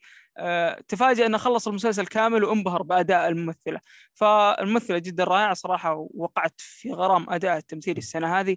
هي وإيميليا جونز من كودا يمكن هم اللي أشوفهم أفضل لا أدوار شوف مبدئية آه،. بالنسبة للفيلم يا يزيد اختيارات الممثلين كانت جدا رائعه بس إنه لو أنا سلبيتها هذه اللي أنا ناشف فيها لو بس تم إتقان اللكنة أو اللهجة كان راح يكون شيء عظيم جدا بالضبط أنا أتفق معك صراحة بس آه، بشكل عام يمكن لأنه فرنسي ومدبلج مهم. الفرنسي ومن قصة يب. فرنسية ما كانوا يبغون يحرفون كثير أو ما ما أدري بس يمكن عندهم وجهة نظر لكن ما أثر كبير صراحة أنا آه، تقييمي تسعة من عشرة. ومن أح... وأفضل أفلام السنة لو ما شفنا السنة هذه صراحة. Dune لا قلت لك بالراحة هو افضل فيلم السنة هذه. يعني تمام. بالنسبة لي أنا آه، زيك أعطيه 9 من 10 قد قلت قبل إني ما أعطيه 9 من 10 آه، أنصح فيه وبقوه وخصوصا انه إلى الآن جالس يعرض في السينما. فأنت ألحق عليه قبل لا يروح عليه في السينما. عيش تجربة السينما والله سيئة للأمانة. محظوظ اللي بيحصل وقت آه، إذا فيلم زي كذا مو موجود حتى في ال IMAX يعني مش والله. متوفر في ال IMAX ولا الدولبي ولا ولا أي حاجة ما أدري إيش يحسون فيه الصراحة. آه طيب. أنا أحمد ربي والله إني لحقت عليه في السينما وتابعته فأنصحكم فيه وتقييمي له 9 من 10 اللي يحتوي على مشاهد تعري يعني ما ينصح المشاهد العائليه كل مم. الأفلام تقريبا اليوم أو The Harder They Fall برضه يحتوي على مشاهد جنسية فما تنصح المشاهد العائليه ما عدا فينش. ما ما عدا فينش ما يحتوي على مشاهد. ما يحتوي على آه. شيء أصلا. فارغ. آه، محمود بتشوف الفيلم؟ أنا أراهن أراهنك إنه بيكون ثالث أو رابع أفضل فيلم في السنة بالنسبة لك بيدخل ال top 3 عندك. وبنجي أنا أصلا حلقة بحب وبنجي في حلقة نهاية السنة أنا وياك والشباب إن شاء الله وبنتكلم عن أفضل أفلام أتوقع بيكون في القائمة عندك. أنا حاسس يعني إن ريدلي سكوت أنا بحب أصلا أفلام ريدلي سكوت يعني معظم أفلامه بحب أتفرج عليها فأكيد طبعا هيفاجئني بحاجة كويسة. ومستني طبعا في ليه فيلم تاني هو هينزل اللي هو فيلم House of Gucci آه برضه مستني الفيلمين دول. حاسس كده إن هو ممكن يعني يعملها ويترشح لأوسكار أفضل مخرج مرتين في نفس. عن الفيلمين دول. okay okay. ممكن صراحة ويستاهل. أحمد بتشوف الفيلم؟ لازم يعني تشوف الصراحة. بس آه شوف اي أكيد يعني أنا بالنسبة لي ما شفت الفيلم للأسف لكن أخذت نظرة عامة عن الفيلم من ناحية القصة من ناحية الأجواء من ناحية الشخصيات فكلها جذبتني كلها خلتني أقول إن هذا الفيلم راح يكون شيء مرة ممتع. يعني بالنسبة لي أحب العصر ده وأحب الأجواء هذه يعني ال medieval والفرسان والأمور هذه كلها جذبتني فأكيد راح أتابع وراح أستمتع فيه. أوكي أوكي. انجوي طيب آه إلى هنا انتهى الكلام كله عن جميع أفلام اليوم. وصلنا إلى نهاية الحلقة. آه شكرا يزيد شكرا محمود شكرا أحمد. اللي حصل له ظرف واضطر إنه يطلع من الحلقة. ملاحظة آه. بس آه، ترى ما قصرت. ادائك 10 على 10 حبيبي يعني كبداية كبداية. اعذروني اعذروني يعني مستمعين لو ترجعون تسمعون بدايتي أساساً. أنا؟ لو ترجعون تسمعون بدايتي أنا والله تضحكون يعني فالنضال ما بس قصر. خل خل خلني أذكرهم بحاجة بسيطة بحكم إن أنا اللي مقدم الحلقة يعني. آه لا تنسون تقيمون الحلقة بعيد على إن هذا أساسا يزيد من شهرة البودكاست إلا إنه كان يحفزنا نحن آه كأعضاء البودكاست إن نستمر في التنزيل آه نتطور آه بين فلا تنسون تقييم الحلقة. برضو آه حساب البودكاست الرسمي بتويتر راح يكون في الوصف. وبرضو هناك في حساب البودكاست راح تحصلون حسابات الشباب محمود أحمد آه يزيد آه أنا نضال وبرضو سام. وإلى هنا وصلنا للنهاية. يعطيكم ألف ألف عافية. حبيبي حبيبي أنت ما خليت محمود يقول يعطيكم العافية ولا يشكر. خطمت عليه دخلت سيده. مع السلامة. ما ما س... والله ما سمعته والله آسف محمود. لا يا راجل لا. والله لا، حقك الرجال. محمود آسف. لا أقسم لا لا بالله لا ما شيء سمعتك يا رجال؟ يا رجال يشتغلك بيشتغلك تزيد يصير شيء. لا لا. أنا مسوي مسوي mute لل- للمايك كمان يزيد آه يا عيال يا عيال. والله قصقصة بالهبل إيش ذا؟ يزيد آه. أنا أشهد أن زهران تلعب دور في الحلقة طلع إني ما سجلتها. صادق والله؟ أقسم بالله. عاد عندي تقطيع والله الله يستر. يلا. أصدق. والله يلا. أنا غرقنا ولا حاجة؟ طيب صوتي واضح؟ كل شيء واضح؟ هم؟ واضح، واضح واضح. أنت مرة الأمور عندك تمام. بس محمود والله ما شفت المايك عنده محمود طربنا بصوتك يا أخي.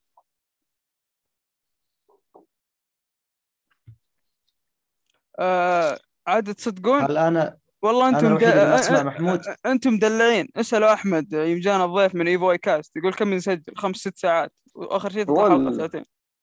تذكرهم يقوله يقول أنتم مدلعين. إيه. أنتم تدلعون ساعة ونص وتشغلوني. يا أبوي سحبوا عليه أمس حطها فيني. يا أبوي إيش دخلنا نحن؟ يلا يلا يلا خلينا نسجل. من اللي باقي موجود. أنا. اختباري اختبرته في سبع دقائق. خلاص سوينا سوينا ريكورد وكل حاجة. في أحد عنده. استفسار سؤال شيء؟ ما في. محمود كيف الحال؟ محمود محمود تسمعنا الحمد لله تمام يعني اسمعكم كويس صوت واضح؟ تمام. واضح أمورك تمام. اي واضح واضح. سام. تمام. سام أكثر واحد مخوفني شفت كيف اختار مم. لا لا ما عليك ما عليك. خلينا ننتظره ما هو موجود. سام يا سام. حرب عنده في البيت الحين. يا الله يا كريم تنصرنا واضح. أيوة. آه سام وينك؟ آه معليش آه بس آه في شيء بس أتأكد منه طيب كيف الصوت؟ ممتاز عندي عندكم ممتاز أوكي ممتاز بس انه أهم شيء اللي قلت لك خربشه والصوت لا يكون عالي مرة حسك رافع صوتك. صوتي أنا ما يقطع أهم شيء لأن ترى. خايف من النت والله تسمعون شيء تسمعون صوت النضال يقطع أنا عندي تمام. في شيء صار بفيلم كارنج ما أدري أقوله ولا يعتبر حرق. إيش هو؟ اللي بالنهاية تذكر الم- المحقق ذا الشرطي يوم مات مدري طاح ما أدري صار في أي كلام. إيه، طاح. بس ما مات. ترى كلكم شفتوا ما- فينوم يعني عادي بس أي- لا لا لا لا, لا عن البث عن البث يعني آه شو اسمه إيش صار فيه؟ هو المفترض إنه مات بس إنه ما مات. آه ما أدري كيف حتى رجعوها. جاه ال symbiote. بس؟ آه ترى حرق يعني. اي أنا تجنبت في المراجعه الحرق ترى. أنا ما بقول إنه أوه في محقق طاح ومات ولا الكلام بس زبدة الموضوع والاختصار انه رأي يلمحون ل symbiote ثاني اللي هو إبن كارنج. كارنج عنده إبن برضو ويعتبر. symbiote اي لأن اي لأن ال symbiote يتكاثرون. زي ما فينوم طلع منه كارنج يعتبر إبنه. يتكاثرون يتكاثرون زي كذا. فكان في تلميح آه، ل symbiote ثاني. فهذا الشيء ما أدري أقول إنه بيكون في تل... في symbiote ثاني ولا أسكت كذا خلي الفيلم والله كذا ما. صراحة أنا ما شفت الفيلم. نضال آه الأخبار؟ آه ما شفت آه، فينوم لحظة لحظة. نضال الأخبار؟ الأخبار أول شيء أنت صح؟ بعدين أنا بعدين سام. آه بالضبط. آه وبدل طيب. آه بس حاجة إيه. وبدل إيه،. بين فينوم ولا سدول لا تنسى لا تقرأ من إيه، اللي عندك ترى. بتجيب العيد. لا لا ما عليك. آه سؤال كذا بسيط بس. آه الأفلام المنصات بنطقها الحين شوف نطقي لا صحيح أو لا فينش حق توم هانكس فينش فينش فينش فينش okay. فينش و The Harder They Fall صح؟ إيه. The Harder They yes. Fall إيه. وبعدين ما يحتاج تنطقها أقول اللي بيعرف الفيلم هو يمسك خط يعني ممتاز يلا يلا. خلاص mute عشان نسجل ذا عندك آه، أنا أنا مشكله ما دقيقة ويت ويت. آه تعريف فينش عند مين؟ عند سام صح؟ فينش. محمود فينش عند محمود فينش، هو آه. ذا هاردر. سام. النهارده عندي. ترى عادي أنتم اذا وصلنا افلام منصات انبرش محمود خذ تعرف الفيلم خذ مايك من النظام إيه عادي. سامع. المهم آه بس أنا زي ما قلت لك يزيد آه، إن أفلام المنصات أنا مالي دخل فيها ولا ولا في أي حاجة. اي ما بس إنك. بتقدم لازم توزع أسئلة وتشوف اللي إيه، رفع يب، راي-. رايز هاند وزي كذا. اسمع. عشان ندخل. خلاص من نسجل الحين؟ تعريف بالشباب إيه. خلاص؟ أبدأ فيني بعدين مهم. سام بعدين أحمد خلى آخر شيء لأنه عشان تقدر تعرف تقول أخذناه من أنا بقول الجيم اخذنا عاره يب. إيه زي كذا حركات. محمود. محمود بعد. سرقوني. والله سرقناك تبي الصدق؟ والله وقعت في. الفخ. سبير. يلا يلا يلا. يلا نبدأ. والله من الدقيقة.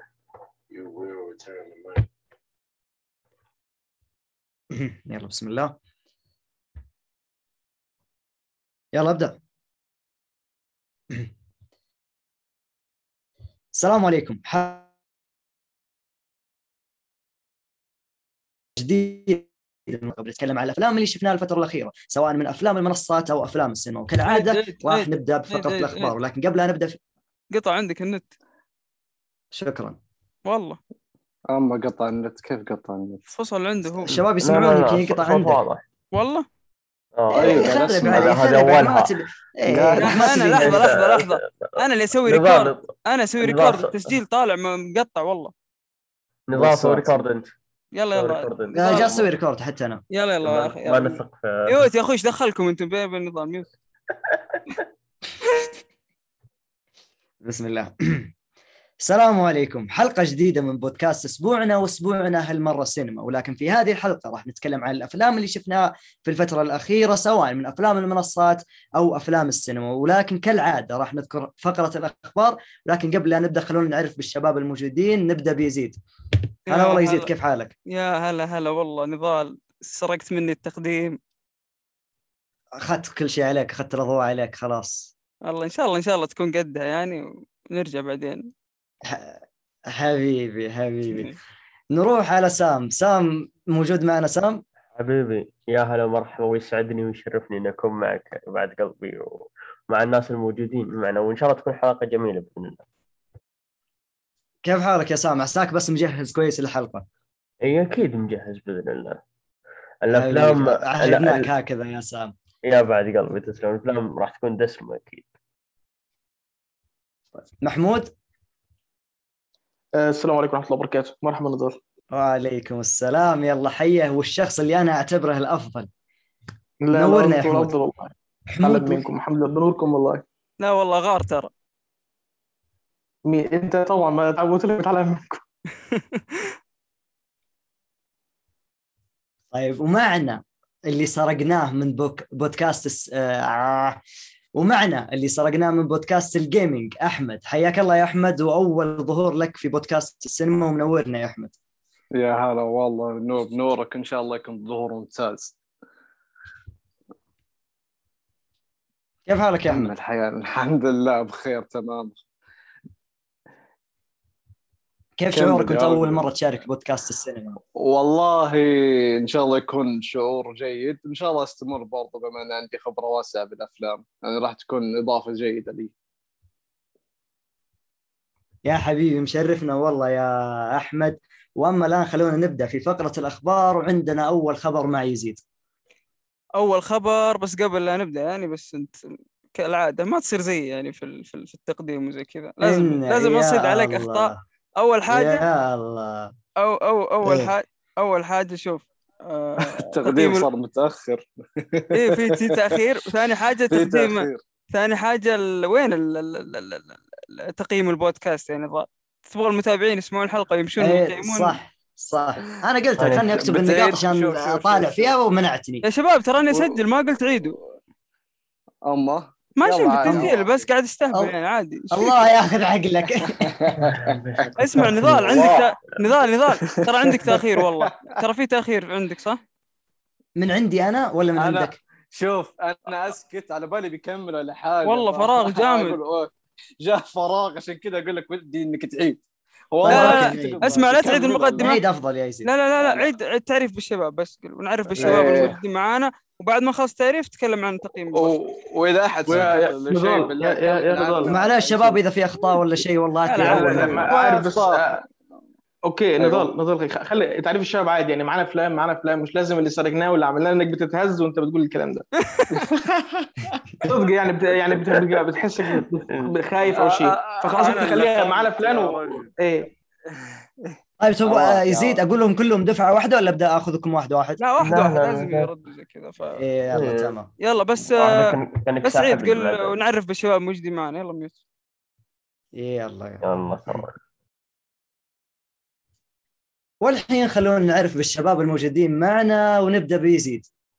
يا هلا والله نضال ماسك دفة القيادة اليوم يعني أتمنى لك حظا سعيد باذن. الله نغطي عليك. لا إن شاء الله ما تغطي. إن شاء الله حلقة تكون جميلة بإذن الله. إن شاء الله. ومعنا ثاني شخص سام. منورنا يا سام؟ يا حبيبي والله يا نضال ويسعدني والله ويشرفني اني اكون معك ومع الشباب الموجودين. وإن شاء الله بإذن الله تكون حلقة حلوة. يا حبيبي يا سام معنا الشخص اللي أنا أحبه محمود. حياك الله يا محمود. حياك الله يا نضال وحيا الشباب بإذن الله وإن شاء الله تكون حلقه كويسة بإذن الله. بإذن الله يا رب. ومعنا أخيرا أحمد واللي جايبينه من بودكاست الجيمنج يا هلا والله فيك يا مرحبا. حياك الله يا أحمد. الله يحييك. إن شاء الله تكون جلسة حلوة بين الشباب وإن شاء الله يكون ضيف جيد. إن شاء الله يا رب. طبعا قبل لا نخش في آه، حديث الحلقة أو كل شيء نذكركم بتقييم الحلقة لأن هذا الشيء جدا يساعدنا. فأما الآن خلونا نروح مع الأخبار ونبدأ بأول خبر مع يزيد. آه الخبر اللي عندي يا أستاذ نضال ومذيعنا نضال هو أرباح ال box office آه خلال الفترة الماضية. طبعا لاحظنا كان في أفلام كثيرة خلال الفترة الماضية ومن ضمنها Dune ومن ضمنها Dune و The Last Duel و... و Venom. فكان في أفلام تجارية كثيرة. آه أفضل خمس أفلام في شهر أكتوبر آه الأول Venom آه شيء طبيعي طبعا متوقع حتى صالات السينما عندنا يعني تعرض بكل وقت تعرض الصباح تعرض في الليل تعرض الفجر. يعني تخيلوا ان The Last Duel ما نلقى أوقات عرض يعني بالقوة حصلت وقت عرض كويس لما جيت بتابعه. آه، Venom محقق 190 مليون آه، في ال box office. No Time to Die محقق آه، 130 مليون آه، Dune 69 مليون الأمانة فرق كبير. لكن يعتبر ناجح يعني. و The Addams Family محقق 52 مليون. آه إلى الآن برضو الأفلام التجارية هي ال top يعني صراحة. مع إن Venom بنتكلم عنه اليوم مع إني ما شفته لكن أتوقع أتوقع إنه بيجي بنسمع تسفيل كبير يعني على الفيلم. فيا هذا الخبر. ما أدري إذا في أي تعليق. أتوقع منطقي إن Venom يكون ال- ال- الأول. آه برضه أشوف نفس وجهة نظرك إنه ما ما في شيء مستغربين إنه Venom يكون المركز الأول. سام محمود أحمد أي تعليق على شيء ولا ننتقل للخبر اللي بعده؟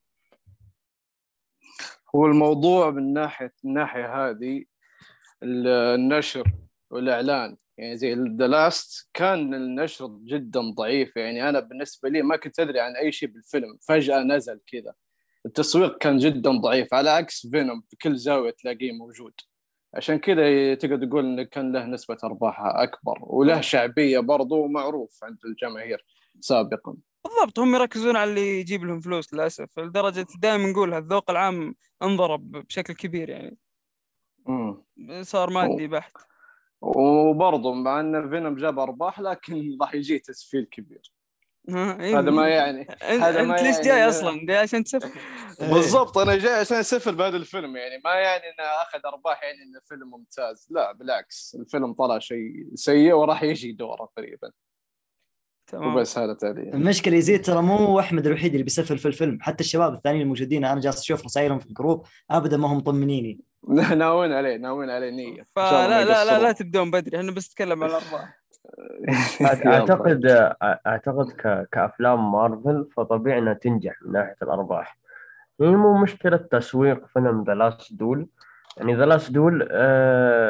كأشخاص مهتمين في... في السينما يعرفون من المؤلف يعرفون من المخرج فالشيء هذا يعتبر حماسي بالنسبة لهم لكن مارفل مارفل اسم كبير في التسويق والإنتاج ومن كل. النواحي. لا شعبية بالضبط فحتى فيلم فينوم 2018 الجزء الأول مشهور وموجود على نتفليكس فواضح إنه في فعلا من قبل لا ينزل الجزء الثاني أو من لما أعلن الجزء الثاني واضح إنه راح يكسر آه، ال box office بشكل طبيعي جدا مم. تفضل محمود عندك بتضيف نقطة قبل. آه، نقطة بس بسيطة بالنسبة لفيلم Duel آه، بس آه، كان في بس مشكلة في اختيار التوقيت إن هم يعرضوا الفيلم هم عرضوا الفيلم تقريبا في وسط هوجة أفلام ال- الخاصة بأفلام الرعب وأفلام هالوين وكذلك طبعا مع الأفلام اللي مارفل نزلتها فما كانش ينفع إن هو ينزل في وقت زي ده. كان يفترض إن هم يختاروا توقيت أفضل من كده عشان خاطر يكسبوا منه أرباح تجارية. تقريبا حسب ما سمعت إن هو أول أسبوع ليه في أمريكا ما جابش غير 4 مليون إيرادات أظن أو حاجة زي كده. يعني أقل من ميزانيته بكتير. ودي عملت له خسائر كتير برغم إن هو يمكن أفضلهم آه، كجودة فنية. حسب ما سمعت إن لسه ما اتفرجتش على الفيلم. أنت قصدك The Last Duel صح؟ آه درست. يعني ترى وصلنا لمرحلة ريدلي سكوت وبن أفلك ومات ديمن ما هو قاعدين يبيعون. الذوق العام مضروب. طبعا بسبب بسبب انحدار الذوق العام يعني الأفلام اللي شايفينها الافلام اللي هي المستويات السيئة اللي عم نشوفها وللأسف كثرة الإنتاجات اللي زي دي خلت الناس بتحب الهلس. زي ما قال سكورسيزي قبل كده it's not cinema it's entertainment فالناس عايزة تتسلى وخلاص مش عايزة إن هي تستمتع بال- باللي بتتفرج عليه زي الأفلام اللي إحنا اتربينا عليها من زمان. للأسف صراحة.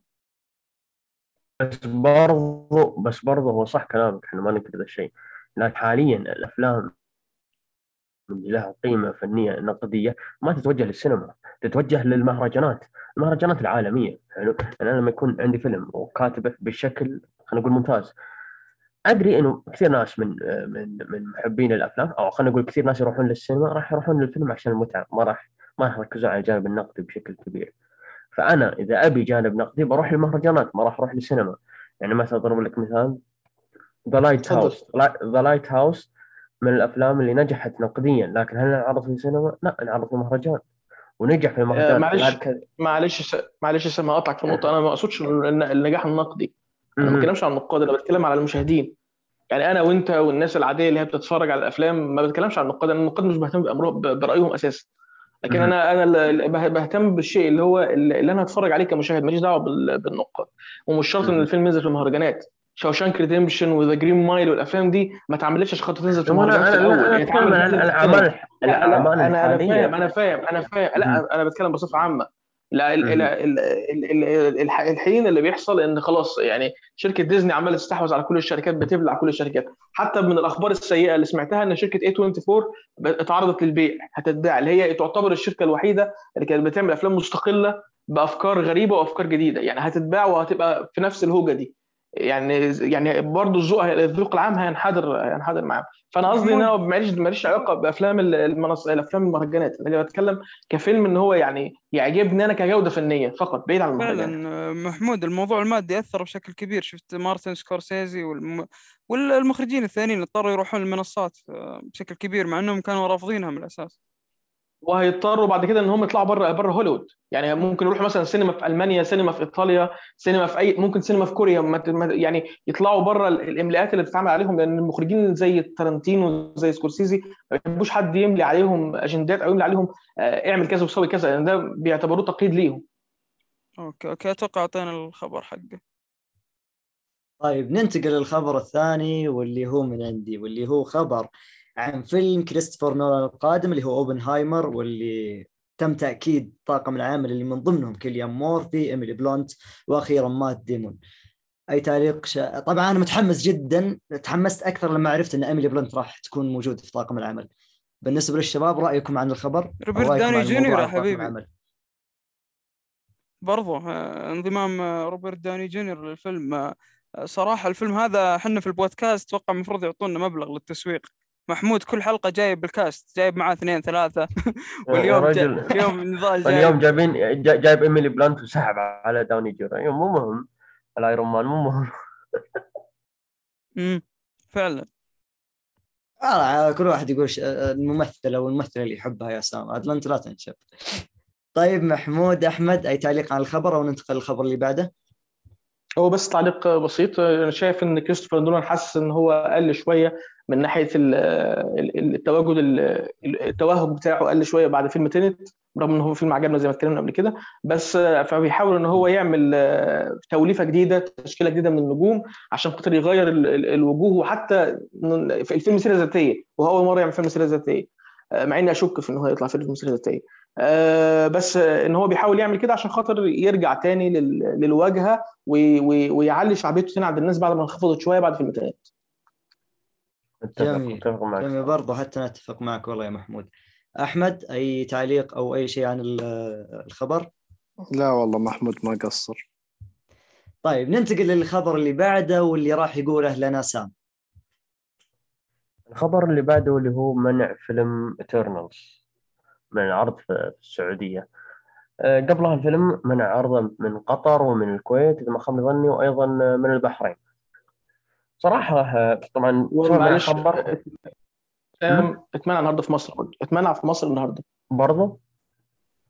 هو للأسف اتمنع في مصر آه، هو للأسف على الأخبار اللي طلعت إنه مشهد آه، شوف أحد المشاهد اللي ظهرت واللي هو مشهد آه، ظهور شخصية شاذة آه، في في الحرم المكي الشريف وبطريقة ساخرة خلينا نقول.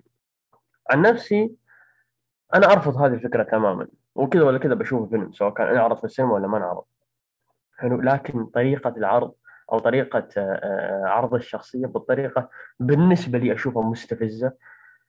آه، وحتى إلى الآن ما ما في تأكيد بشكل كبير لدرجة إنه قالوا مرة في البحرين إنه أعادوا فكرة عرضه مرة أخرى مع قص هذا المشهد وفجأة غيروا رأيهم ومنع مرة ثانية.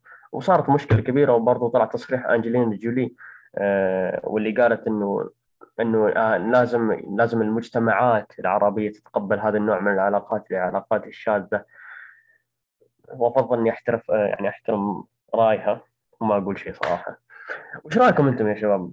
وش رأيكم في فيلم ايترنال؟ تتوقعون إن حتى أفلام مارفل الجاية ممكن تكون نفس الطابع؟ والله شوف؟ شوف سام صراحة الفيلم أخذ أكبر من حجمه من ناحية حملة تسويقية آه okay. إحنا شفنا الفيلم شفنا الطاقم التمثيلي كل شوي جايبين لي جايبين لي سلمى حايك على عيال آل ستارك على مدري مين. يعني نظام تسويقي للفيلم. تحمست صراحة لما شفت الطاقم هذا طاقم الممثلين الكبير. تحمست لما شفت المكان يعني أجواء غريبة عكس أجواء مارفل اللي تعودنا عليها. كنت صراحة أبغى شيء شاطح. طبعا الجمهور ما يبغى شيء شاطح كان وهذا سبب انخفاض تقييم الفيلم مع الأجندات. آه، المشكلتي مع الفيلم أنا أول شيء كنت يعني مؤيد إنه ينعرض. نبغى نشوف إحنا نشوف ونحكم يعني. ما أبغى أهبد أو أتكلم وأنا ما شفت الفيلم. آه، اللي صار إن مخرجة الفيلم نفسها أصرت على عدم قص ال- اللي هو المشاهد. لما قرأت عن الخبر إنها هي أصرت وقالت بالذات في منطقة الخليج اللي هم يعني فهمت فهمت من نبرتها إنها تقصد إن إحنا يعني مض- مضطهدين ال- الفئة هذه أو فئة المثليين. ف- حركات. اي فهي بسبب الدفاع أو ت- بتعد نفسها محامية عن عن ال- الفئة هذه فأصرت إنه ينعرض عندنا وإن نشوف القذارة. اللي هي عرضتها. آه، أوكي لو انقص الفيلم وكذا كنت بشوفه ما عندي أي مشكلة. الشيء اللي ما عجبني انقص عادي زي أفلام كثير. لكن أنت تجبرني إني أشوف آه، أجنداتك يعني هذه أجندة واضحة يعني دخلت الأجندة علنا في ال- في في الفيلم. ما ما أدري صراحة بس آه، قل اهتمامي بشكل كبير بالفيلم بعد تصريحه الصراحة. كنت أنا ساكت وهادي وهو ما أبغى أهاجم وزي الحملات اللي صارت في تويتر كنت هادي صراحة ما أدري ما شفت شيء فما أبغى. أتكلم. بس لما أشوف يطلع المخرج يقول لي آه، أنا أبغى أعرضها في منطقة معينة عشان أوريهم قديش إن الفئة هذه لازم تعيش بسلام و... إيش الكلام الفاضي هذا؟ على بالضبط. فكره ترى المخرج آه، لو تسمح لي بس يا. سام في حاجة يعني. آه ترى مو بس فقط عندنا كعرب انه صار الهجوم ترى حتى عندهم هناك في الاجانب نفس الشيء. آه حصلت هجوم كبير على الفيلم تقييمات سيئة. آه برضو زي ما قلت يا يزيد آه حركة المخرج جدا سيئة إنك أنت تجبرني لا أنا أشوف شيء أساسا نحن كعرب أو نتكلم تحديدا انه صار شيء هنا عندنا يعني آه، في الحرم. آه شيء يغبن بمعنى الكلمة. فمرة مو كويس إنك تجبرني إلا إني أطالع في هذه اللقطة. نحن انت عارفنا كمخرج أن نحن كشعب متحفظ ما نرضى نشوف مثل هذه اللقطات. فشيء مرة غلط صار وانقلب ضدها الحمد لله. يعني أن رغم علما. كنت أدافع عن الفيلم كنت أتمنى انه يعرض بس بعد اللي شفته وبعد الكلام اللي سمعته أنا تغير رأيي تماما. okay okay. طيب آه في أحد سام تفضل. المشكلة. بالذات بالذات أبغى أسأل صراحة معليش اخذت دور المذيع شوي ملقوف ما أقدر ما أتحمل. إيه، تغار مني والله واضح لا بس صراحة أبغى أشوف في أحد بيتابع الفيلم حتى لو نزل كامل بيشوف إيش صاير. لا طبعا. أنا بالنسبة لي. لا طبعا يعني ما ابدا. أسف أسف معلش اتكلمت. آه،. بالنسبة لي أنا لا لا, لا هشوفه ولا في السينما ولا بره السينما. أنا حتى دخلت قيمته نص من غير ما اشوفه دي يمكن تقريبا أول مرة أعملها. بس صراحة هو موضوع مستفز جدا يعني إنك أنت ما بتقبلش أنت بتدعي إنك أنت دولة ديمقراطية ودولة حرية ودولة ودولة وكلام فارغ يعني في الآخر. أنت لا دولة ديمقراطية أنت بس عايز تفرض أجندات وخلاص على شعوب أنت شايفها مت... يعني أنت شايفها في نظرك متخلفة لكن هي متمسكة بعاداتها وبدينها وعقيدتها وشايفة إن القذارة اللي أنت عايز تنشرها دي ضد ضد الفطرة وضد أمر ربنا سبحانه وتعالى. الموضوع كمان مش بس مشاهد الش- الشذوذ الجنسي هو مش مش مثلية اسمها شذوذ. فمش مش مش بس مشاهد الشذوذ الجنسي اللي كانت موجودة في ال- في الفيلم هو المشاهد دي تقريبا اتشالت في روسيا عشان كده الفيلم هيتعرض هناك بتصنيف زائد 18 لكن الاساءه للأديان كانت أكبر من كده. الفيلم كمان اتمنع في الصين واتمنع في روسيا والست أنجلينا ما قدرتش ان هي تتكلم ولا تقول كلمة على الصين وروسيا جاية تتكلم على دول الخليج. وأكيد طبعا هتطلع النهارده أو بكرة تتكلم على حصل المنع في مصر وممكن لو اتمنع في الأردن يبقى نفس النظام وهكذا. فللأسف هم عايز يفرض عليك أفكار قذرة وأفكار وسخة ما تنفعش معانا إحنا. يعني ما تنفعش يعني هم عارفين إنها ما تنفعش معانا. هم عارفين إن إحنا مش هنقبلها. آه، لا فطرتنا ولا ديننا ولا أي حاجة هيقبلها. اتفضل. اذنك محمود ذكرت الفيلم اللي يمنا عندكم في مصر والله مش فاكر إيش. لما قالوا للمخرج قال انت إذا بتقص الفيلم أنت حرقت قصة الفيلم كاملة. يعني أفضل إنه ما ينعرض على أنه ينقص. بس ناسي إيش الفيلم بالضبط. آه هذه مش يعني- أجندة. هذه إنه وجهة نظر مخرج أنا أحترمها. لأن إذا انقص المشهد الفلاني مش مش متذكر برضه آه اي بس إني سمعت يعني وقتها كنت بس هو صح كلامك أنا ما أقدر أقول شيء. اي بس هذه وجهة نظر المخرج فعلا. لما بس هذه المخرجة تروح لها تقول بنقص تقول لا أنا أبغى المشهد هذا بالذات ينعرض عشان الكل يسمع. شوف آه، صراحة أيوه هي هي واخدة مقلب في نفسها يعني معلش هي واخدة مقلب في نفسها. هي شايفة نفسها إن هي خلاص وصلت التوب هي في الأول والآخر يعني معلش أنت مدينك ال- الأوسكار مجاملة عشان ست وعشان آسيوية عند في ترامب وخلاص. يعني هي واخدة الأوسكار في فيلم لاند ليه عشان خاطر ست وآسيوية فقط. إنما معلش فيلم نوماد لاند كان فيه معاه تاني أفلام أحسن منه. ذا فاذر كان يستحق مثلا ياخد ياخد جائزه أفضل إخراج. ترايلز في رأيي أنا الشخصي مخرج فيلم ذا فاذر كان يستحق ياخد جائزه افضل إخراج. لكن هم ادوها لكلوي زاو دي ولا كلوي مش عارف اسمها إيه دي. م- م- مد- مدينها الجائزه مجاملة وخلاص. طبعا بقى هي يعني المفاجأة المفاجأة اللي لسه نعرفها النهارده إن هي هتخرج كمان فيلم جديد منفصل في عالم ستار وورز ده دي أفضل حاجة. والله. والله يستر هتعمل إيه في Star Wars هي كمان. وإن شاء الله انه ما نشوف نفس العفن اللي قاعدين نشوفها في فيلمها الحالي. قبل لا ننتقل للفقرة التالية والى أفلام المنصات آه، سام عندك آه، خبر عندك إضافة تبغى تقولها؟ سام أتوقع عنده مشكلة في الصوت. سام. آه، صوتي واضح؟ واضح اي الآن واضح سام. أو على موضوع عرض الفيلم. أنا زي ما قلت كان أرفض فكرة عرض الفيلم لكنه بشوفه. الفيلم في النهاية عرض في السينما أكيد راح يجيب أرباح لكن زي ما قال محمود في هذا الكلام بسم الله زي ما قال محمود في هذا الكلام أنه منع في روسيا وفي الصين لكن ما في أحد يقدر يتكلم. ليش؟ لأن روسيا والصين قوة اقتصادية كبيرة لكن بالنسبة لي وصل مرحلة في, في, في الدول العربية يعني مش مرحلة آه، خلينا نقول عدم احترام ثقافات.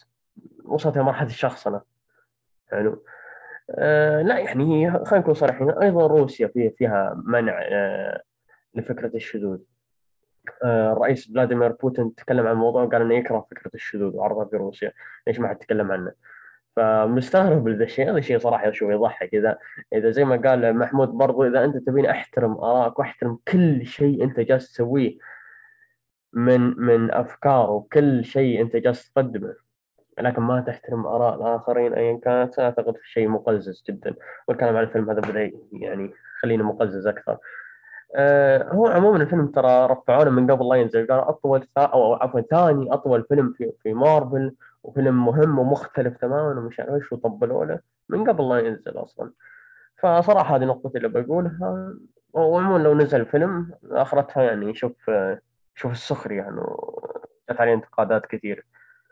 فتفضل طبعا هنا انتهت فقرة الأخبار عندنا في هذا البودكاست. أما الآن خلونا ننتقل لأفلام المنصات وأولها بفيلم توم هانكس Finch. تفضل يا محمود عرفنا أن الفيلم وخذ راحتك. آه، فيلم آه، شكرا يا نضال فيلم Finch آه، انتاج سنه 2021 طبعا آه، من بطولة توم هانكس ومن إخراج آه، المخرج آه، مش متذكر اسمه اسمه حاجة توم سوبوتشينيك أو حاجة زي كده. المهم يعني قصة الفيلم بتدور في المستقبل إن آه، عبارة عن مهندس في الذكاء الاصطناعي بي- بي- بيشغال في مشروع تبع ناسا إن هم يعملوا ذكاء اصطناعي متطور وأثناء عمله في المشروع ده بتحصل عاصفة شمسية ضخمة تضرب الأرض وبتسبب إن الأشعة آه، تحت الحمراء بتحرق آه، وتقتل أغلب أغلب البشر. فبيكون هو الوحيد اللي على قيد الحياة هو ومعاه كلب والروبوت اللي بيقدر إن هو يصنعه آه، كثمرة للمشروع اللي هو كان شغال عليه. وبتبدأ محاولة البقاء آه، على قيد الحياة آه، طوال أحداث الفيلم. معرفش بقى أنتوا رأيكم إيه في الفيلم يا جماعة؟ ابدأ أنت روح في الإيجابيات عشان أتوقع إن عندك سلبيات كثيرة فنبدأ بشيء طيب يعني. إيجابيات الفيلم في رأيي إن هو مثلا توم هانكس يعني هو إيجابية الفيلم الوحيدة وجود توم هانكس فيه بالشخصية بتاعته بالكاريزما بتاعته المعتادة. بعض الحوارات الكوميدية الموجودة ما بين ما بين ال الروبوت وتوم هانكس. آه غير كده يمكن أنا يعني الفيلم ما عجبنيش بصراحة. طيب أعطينا الإيجابيات السلبيات يا محمود. فصفص لنا الفيلم وأعطينا تقييمك في, في النهاية يعني. اذا بتاخذ سلبيات الفيلم سلبيات الفيلم كتير. يعني سلبيات الفيلم شايفها كتير. فأتوقع محمود ما بيسكت ابدا السلبيات روح روح عشان أبدأ بعدك.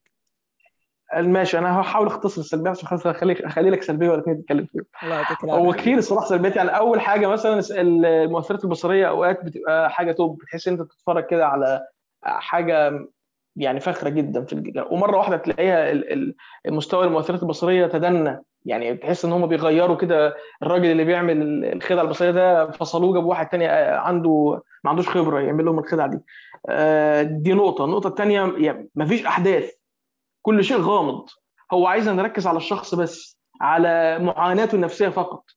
لكن أنا لا واصلة لي معاناة نفسية ولا واصلة لي آه، اللي هو عملية المحاولة البقاء على قيد الحياة. ما وصلتليش في ولا مشهد. حتى المشهد الوحيد اللي كان يفترض إن أنا أقول عليه إن هو يحبس الأنفاس مثلا مفيش أي حبس الأنفاس. أنا قاعد بتفرج عادي يعني مش حاسس بال... بال... ب- بأي أي ضرر عليا ولا مثلا حاسس بأي آه، أي تفاعل وأنا بتفرج على على الفيلم. دي بالنسبة للسلبيات جزء من السلبيات طبعا تقييمي للفيلم كان آه، نجمتين. نجمتين من خمسة. ممكن. نبغى نجي للبارت اللي نقول فيه تنصح تتابع يخل- تخلي المتابعين يتابعونه أو لا بس أنت ما شاء الله تبارك الله وضحت لنا الإجابة من الحين.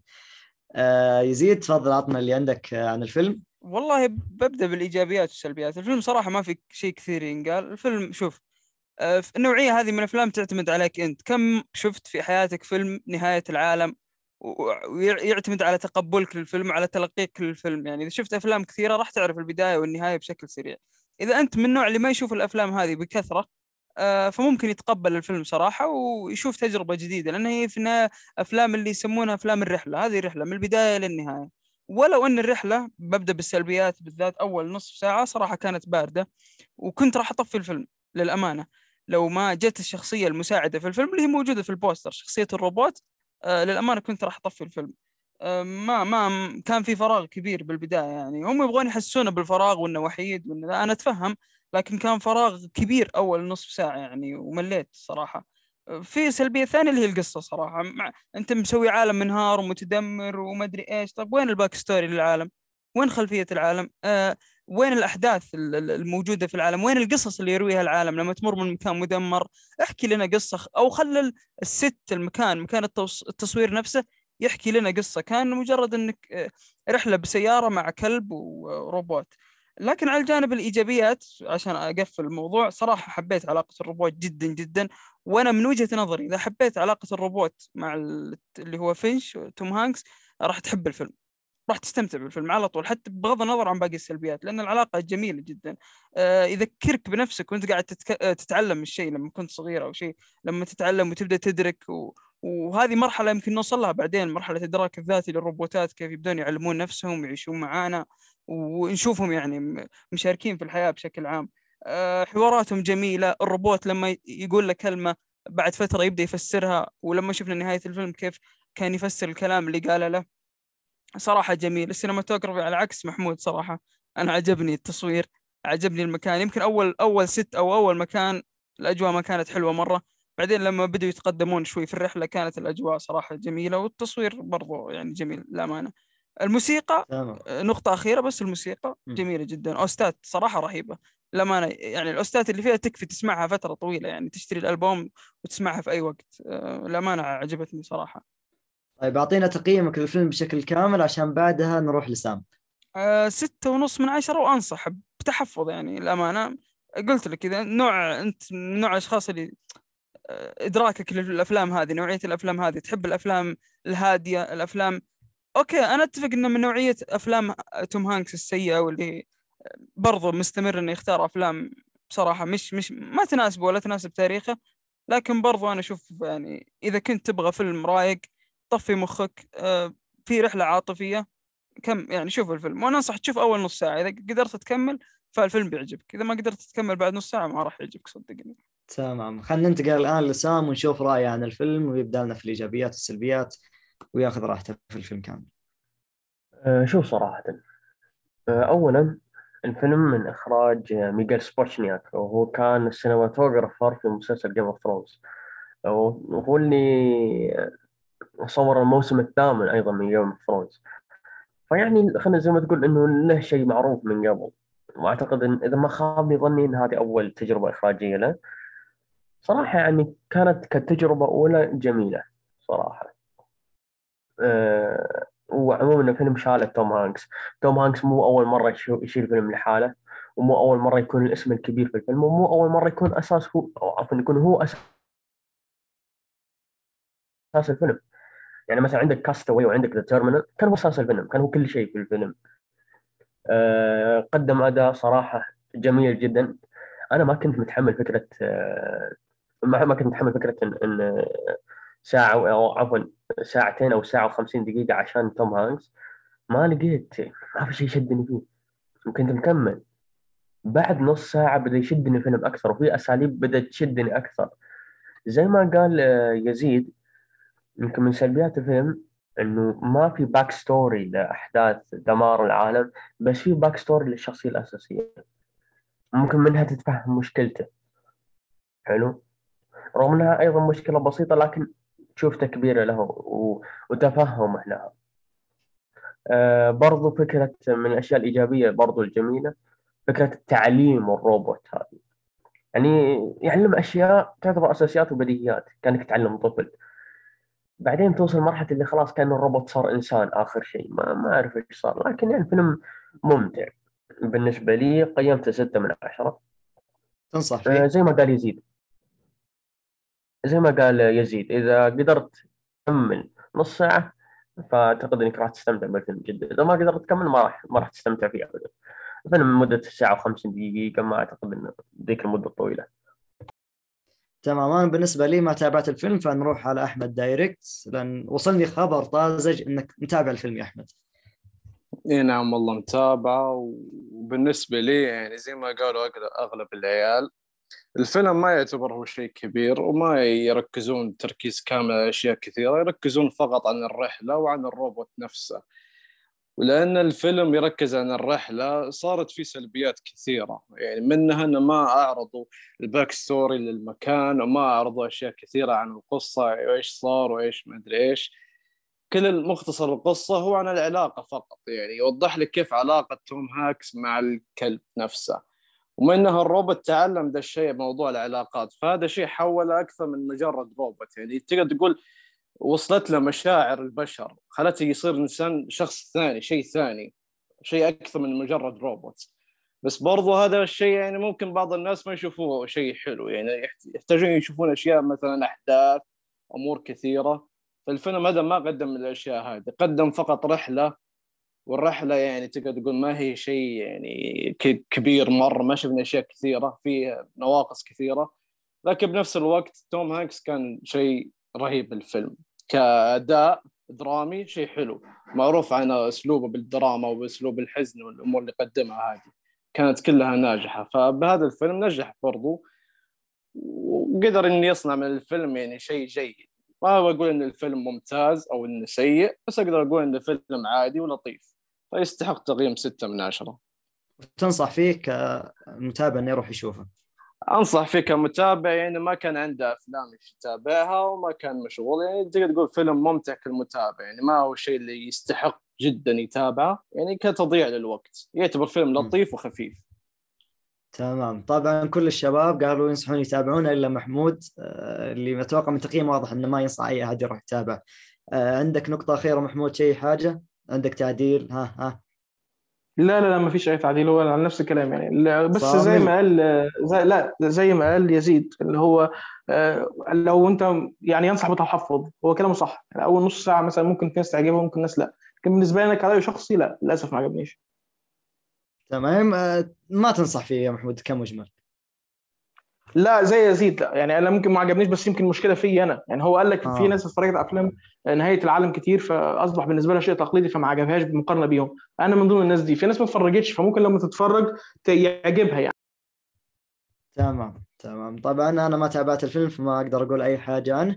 خلونا الآن ننتقل من أفلام المنصات إلى أفلام السينما. لا راح نبدأ. لا شوف المذيع المخبط. والفيلم السينما المنصات الثاني ذا هارد ذا فول إيه، سام يعني. تابع في آخر لحظة في آخر دقيقة. أنا وسام بس اللي شفناه طبعا. ف... انت سام؟ أنا سام بس إيه. إيه، لأنه. ما... أتوقع ما حطيناه في ال- في الصورة أو شيء لأنه ما كنا بنشوفه. كذا ضفناه. آخر شيء. بس انت مذيع لازم تكون جميل. مركز يعني. آه، ثاني ثاني مش يا أبوي أنا غلط. مرتبك جالس آه، صوتي واضح. ثاني غلطة. صوت واضح. سام جو هيد شوف عارف الفيلم. صوت- دقيقة دقيقة دقيقة. قبل لا نقول الحين. ننتقل للفيلم الثاني بعدها يعرف سام. خلاص انت يا أخي شباب باقي تقصقص ثواني- كثير الله يهديكم. سلام أنا صار لي ازعاج برا لأول مرة ولا خمني بالكلام؟ خلونا في الرتم. خلونا في الرتم. خلونا في الرتم. وتكفون لا تخلوني قصقص كثير بالله عليكم. تمام تمام. دقيقة يلا. دقيقة دقيقة دقيقة دقيقة. طيب سام أول ما تكون جاهز ارسل في الشات عشان آه، آه، أنت نضال. قول ننتقل اللابتوب. قول ننتقل في زبالة. الثاني مع مع سام أوكي؟ يلا. يلا شباب ورانا. زياده بس بدخل سام جاهز؟ من الجوال. بيدخل من الجوال اصبر. بقبلك يلا اطلع من هنا. رقص قصة يا يزيد. والله ما ينفع. دقيقة أيوه. هذه ثاني قصة الحين مسجلها عندي في الجوال. خلاص سام جاهز؟ خله خله بيدخل من ذا. آه The Harder They Fall. ترى إذا شطحت عليك ولا شيء مو بقصة ان أنا ما أدري إذا أنت قصدك لما مثلا نتكلم خارج ال- ال- الموضوع نفسه إذا أنت بتكمل تسجيل أو لا أنا ما ما لا اعرف مك... ترى إذا بوقف تسجيل بقول وقف تسجيل. آه okay okay nice. بقول وقف ما عندي مشكلة. okay. بقول stop أيوه ممتاز دقيقة. Recording in progress. وش تبغى تسوي recording الحين؟ العب يا الصدى لا ما سويت. عندك صدى يا حبيبي. داخل ب... بس طلع صدى. بس اطلع من طلع. الجهاز الثاني. اطلع طلعت روحك اطلع. إي اصبر اصبر يا بني آدم ثواني. داخل بجهازين إيش فيك أنت يا Ant-Man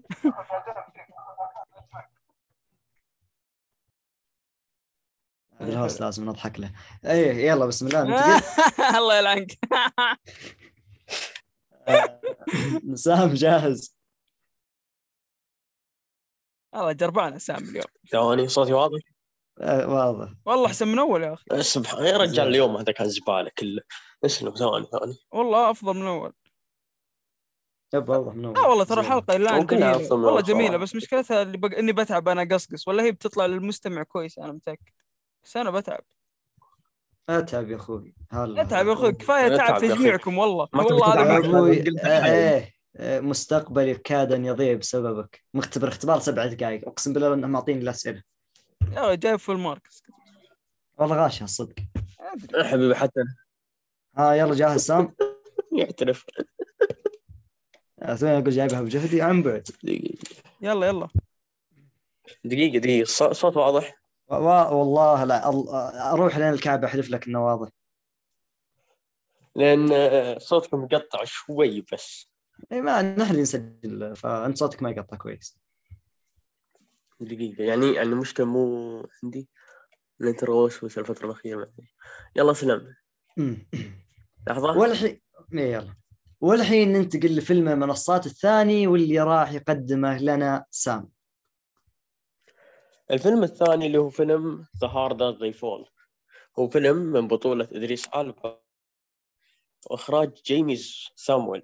آه هذا آه هذا ثاني فيلم لجيميز سامويل وأعتقد إدريس ألبا شخصيا أو أعتقد هو يعتبر الشخص الوحيد المعروف من بين أسماء تعتبر شبابية أكثر وأسماء ما هي معروفة بشكل كبير. لا نجوم ترى بطولة الفيلم، الأمانة آه كان معليش قاطعك بس أغلبهم مين؟ نجوم. يعني.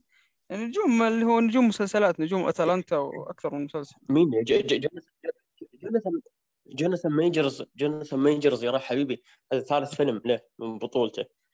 مثل فيلمين فيلمين بدور ثانوي وثلاث أفلام من بطولته لا لا مش مش جوناثان اللي هي اقص يدي إذا ما كانت واسطه لا لا مش مش جوناثان اللي هي مين؟ الممثلة اللي كانت معاهم. أتوقع اسمها زازي أو شيء. آه آه، إيه. زازي اي إيه برضو نجمة تعتبر من النجوم ف شوف يمكن يمكن النجوم هم ريجينا كينج وزازي بيتس ولاكيث ستانفيلد وادريس البا طبعا في كذا. والله أنا شفت توليفة الفيلم- كويسة بس بس كمل قصة الفيلم عشان ندخل ما في إلا اللي شفناه.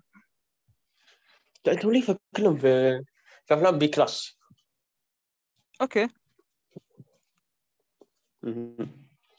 ثواني المهم الفيلم آه، قصته تتكلم عن قصة كاوبوي كلاسيكية انتقام. تتكلم عن آه، بطلنا نات لوف اللي ينتقم آه، لمقتل والده من عدوه روفوس باك تشوف آه، هو طبعا من نوعية أفلام الرحلة فأنت تشوف رحلة بطلنا للانتقام. الفيلم له طابع Django Unchained على على Red Dead Redemption شيء كذا شيء كذا كاوبوي كلاسيكي صراحة. الفيلم فيه سلبيات وإيجابيات متعددة لكن يمكن أعتقد من أهم الإيجابيات في الفيلم هو وجود إدريس ألبا. زي ما قلت من أهم الإيجابيات في الفيلم يا راح كان توم هانكس هذا برضه كان من أهم الإيجابيات إدريس ألبا. يا رجل كان ما شاء الله كان يطربك بالحديث. فعلا فعلا. كان يعني كان كان يسلطني صراحة. من أهم السلبيات في الفيلم صراحة هو تمثيل بعض الممثلين اللي كان كان over في بعض الأحيان صراحة. جوناثان ما ماركوس أو عفوا جوناثان ميجرز إذا ما خاب لي ظني أنا زي ما قلت لك إنه هذا خامس فيلم يمثله وثالث فيلم من بطولته ما تحس انه ما, ما تحس إنه اسم كبير يقدر يشيل فيلم. كإدريس ألبا طبيعي إدريس البا إدريس ألبا حفر في الأفلام عشان يطلع بفيلم من بطولته. لكن ما ما في ما عنده ذيك الكاريزما اللي تخليه يشيل فيلم بالنسبة لي صراحة. ولكن أنا ما أنكر انه إنه أبدع صراحة في الفيلم. وتحديدا في النصف الثاني من الفيلم. الفيلم صراحة آه، الجزء الأول أو أو زي ما تقول إن النصف الأول وبدايته كانت مستفزة لها أكثر من طابع. الإخراج كان غريب لكن فجأة يتحول إلى شيء ممتع. الموسيقى كانت إيجابية بشكل مو طبيعي. يعني لدرجة إن بعد ما خلصت ال- الفيلم رحت اسمع الموسيقى مرة ثانية. وانصدمت إن مخرج الفيلم هو نفس الملحن. والشركة اللي أنتجت هذه الألحان هي شركة رابر جي زي. والمخرج أصلا كان رابر من قبل لا يكون مخرج. هذه برضو معلومة صدمتني كثير. ف... فلاحظ ان ان إن في تنوع في الألحان موجودة. وألحان غريبة. مستحيل تركب على كاوبوي. مستحيل صراحة. فيلم بالنسبة لي آه، أعطيه سبعة من عشرة. يعني عشان المشهد الأخير ولكن من الأشياء المستفزة في الفيلم اللي هي كانت في بعض اللحظات اللي ما كانت منطقية صراحة ولكن أعتقد إيجابيات الفيلم آه، غطت عليه يمكن من اهمها تمثيل الاسماء الكبيره مثل شوف سام. لاكي ستانفيلد وريجينا كينج. صراحة صراحة يعني تسلم. أوكي أنت مرة يعني أعطيت أكرمت الفيلم بالتقييم يعني للأمانة. يا أخي أنا ما أدري هل كلامي صح أو أنا يمكن ما شفت الفيلم ب mood مروق أو ما أدري صراحة. بس إذا توافقني يا أخي أنا ما أنا عارف الفيلم إيش يبغى. في البداية يكون فيلم جاد قصة revenge هو قصة طبعاً red... هذا redemption من- انتقام جاد آه، بين شخص آه، ضر عائلته بعدين يبغى يروح ينتقم بعدين في نص الفيلم تبغى تقلب أحداث كرنجية فجأة المشاهد تكون كوميدي. ما, ما لها أي قيمة. آه، نهاية الفيلم يرجع الوضع جدي. القتالات فجأة صارت كرنجية ما هي قتالات ناس يعني ما هي قتال واحد يبغى ينتقم. ما حسيت بذا الشيء ابدا ما حسيت بذا الشيء. نظام ال- ال- ال- ال- المحادثات أو المداهمات أو قتال العصابات نفسه. في شيء غريب يا أخي تحس الفيلم ما ما ما سووه بسكريبت ولا سيناريو ولا شيء. يلا مشينا نصور. يعني كمية آه، نجوم شوي يبيعون وامشي نصور. لدرجة حتى التزييف الحقائق التاريخية في حقبة ال western ما كان في الأشياء هذه كلها اللي نشوفها. يعني السمر الوحيدين في الحقبة هذيك كانوا ال- ال- الهنود الحمر. فبأي أساس إنك تتلاعب بالحقبة ليش؟ صراحة؟ ما قدرت أشبك يعني. لو بتشوف أفلام هو شوف western في عشرين ألف فيلم صراحة تقدر تشوفه وتضيع وقتك عليه. زي ما قلت الإيجابيات صراحة كانت ال ال ال ال الإخراج والجو أجواء الإخراج نفسها كانت حلوة الصراحة. آه، الأماكن التصوير ال locations وال sets وهذا متعوب عليها الأمانة.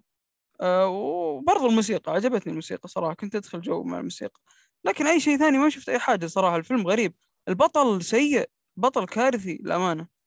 جدا جدا سيء. ما حسيت يعني وأنت قلت يعني خمس أفلام وثلاثة منها بطولة على أي أساس صراحة. لدرجة حتى ما تعبت نفسي أبحث عن اسمه يعني. هو مشاهد إدريس ألبا هي اللي كانت تجذبني فقط. فما أدري عنك يا سام تضيف شيء على الفيلم؟ أو نكتفي بال أو عطنا المجال. يزيد الفيلم انت وسام وهل تنصحون فيه أو لا؟ أنا يعني نفسي المشاهد لا والله ما. ما أنصح أبد وممكن أربعة من عشرة بس للموسيقى والتصوير لكن أي شيء ثاني. سام؟ أي شيء ثاني صراحة لا. ابدا. تقييمك شوف، للفيلم وهل تنصح فيه أو لا؟ تقييم الفيلم زي ما قلت لك سبعة من عشرة وأنصح فيه بقوة. فيلم ممتع. أكيد ما راح تلقى شيء عظيم. في الفيلم. الفيلم مستحيل يتقارن بأفلام الكاوبوي العظيمة هذا أولا. ثانيا طبيعي الفيلم ما يكون له أساس موجود عليه لأن المخرج ما عنده أساس. هذا ثاني فيلم له. حلو. آه فطبيعي يكون له ذا الأسلوب اللي خليني يعني أقولها بلهجة تعلم ذا الله الأسلوب يوفقه. ثاني فيلم له عزز يعني- له عشان ما نبغى يطلع والله ما يخرج فيلم زيادة الصراحة. على أساس إنه بيسمعنا. اسمع يا بني آدم. حلو. هو طبيعي طبيعي إنه يلعب ذا الأسلوب الهايت حلو. ما قدم شيء مهم. عشان كذا في بعض الممثلين زي أمم، صوتك اختفى. اليوم عندك مشاكل صوتية. عنده فجأة. مشاكل صوتية بالجملة. عنوان الحلقة مشاكل صوتية. طيب قيم. هو قال سبعة من عشرة. روح فيه. أفلام السينما. و- ننتقل للي بعده. ننتقل ونبدأ بفينوم. متحمس صراحة أسمع كلامك. أنا ما شفته بس متحمس يعني. يعني إني ما شفته. ما شفته والله. إيه. طيب الأول أوه، ولا أنت ما تابعت. فينوم اي ما شفت فينوم فعندي ما شفت ال- الكلام اللي أنا كاتبه عنه. بغيت أقول آه تمشي لا لا, لا عليه ما شفت الفيلم نفسه فعندك كلكم الحين شفتوه ف تمام. go ahead طيب آه ننتقل لأفلام السينما وأولها فيلم فينوم. وراح ابدا أعرف عنه وأعطي مراجعتي عنه. بالنسبة لفينوم طبعا الفيلم نزل كجزء ثاني لأن له آه، جزء أول سابق نازل. يتكلم عن الفيلم الجزء الثاني تحديدا يتكلم عن تقوية العلاقة بين فينوم وإيدي بروك وكيف علاقتهم هل راح تستمر أو تنتهي. آه، وكيف إنه ممكن إيدي يعيش آه، أو هل يقدر يعيش بدون فينوم أو لا. الفيلم لا زال متوفر في صالات السينما يعني اللي يبغى يلحق عليه يروح يتابع يروح يتابعه. فيلم ما تتجاوز مدة الساعة والنص تصنيفه كوميدي وأكشن. هذا هو التعريف كذا سريع أعطيتكم عن الفيلم. الحين بخش في الإيجابيات والسلبيات وأعطيكم رأيي عن الفيلم. آه، نبدأ بالإيجابيات. عندي ممكن ثلاث إيجابيات. آه، بدايتها اللي هي نرى فيها عظمة توم هاردي.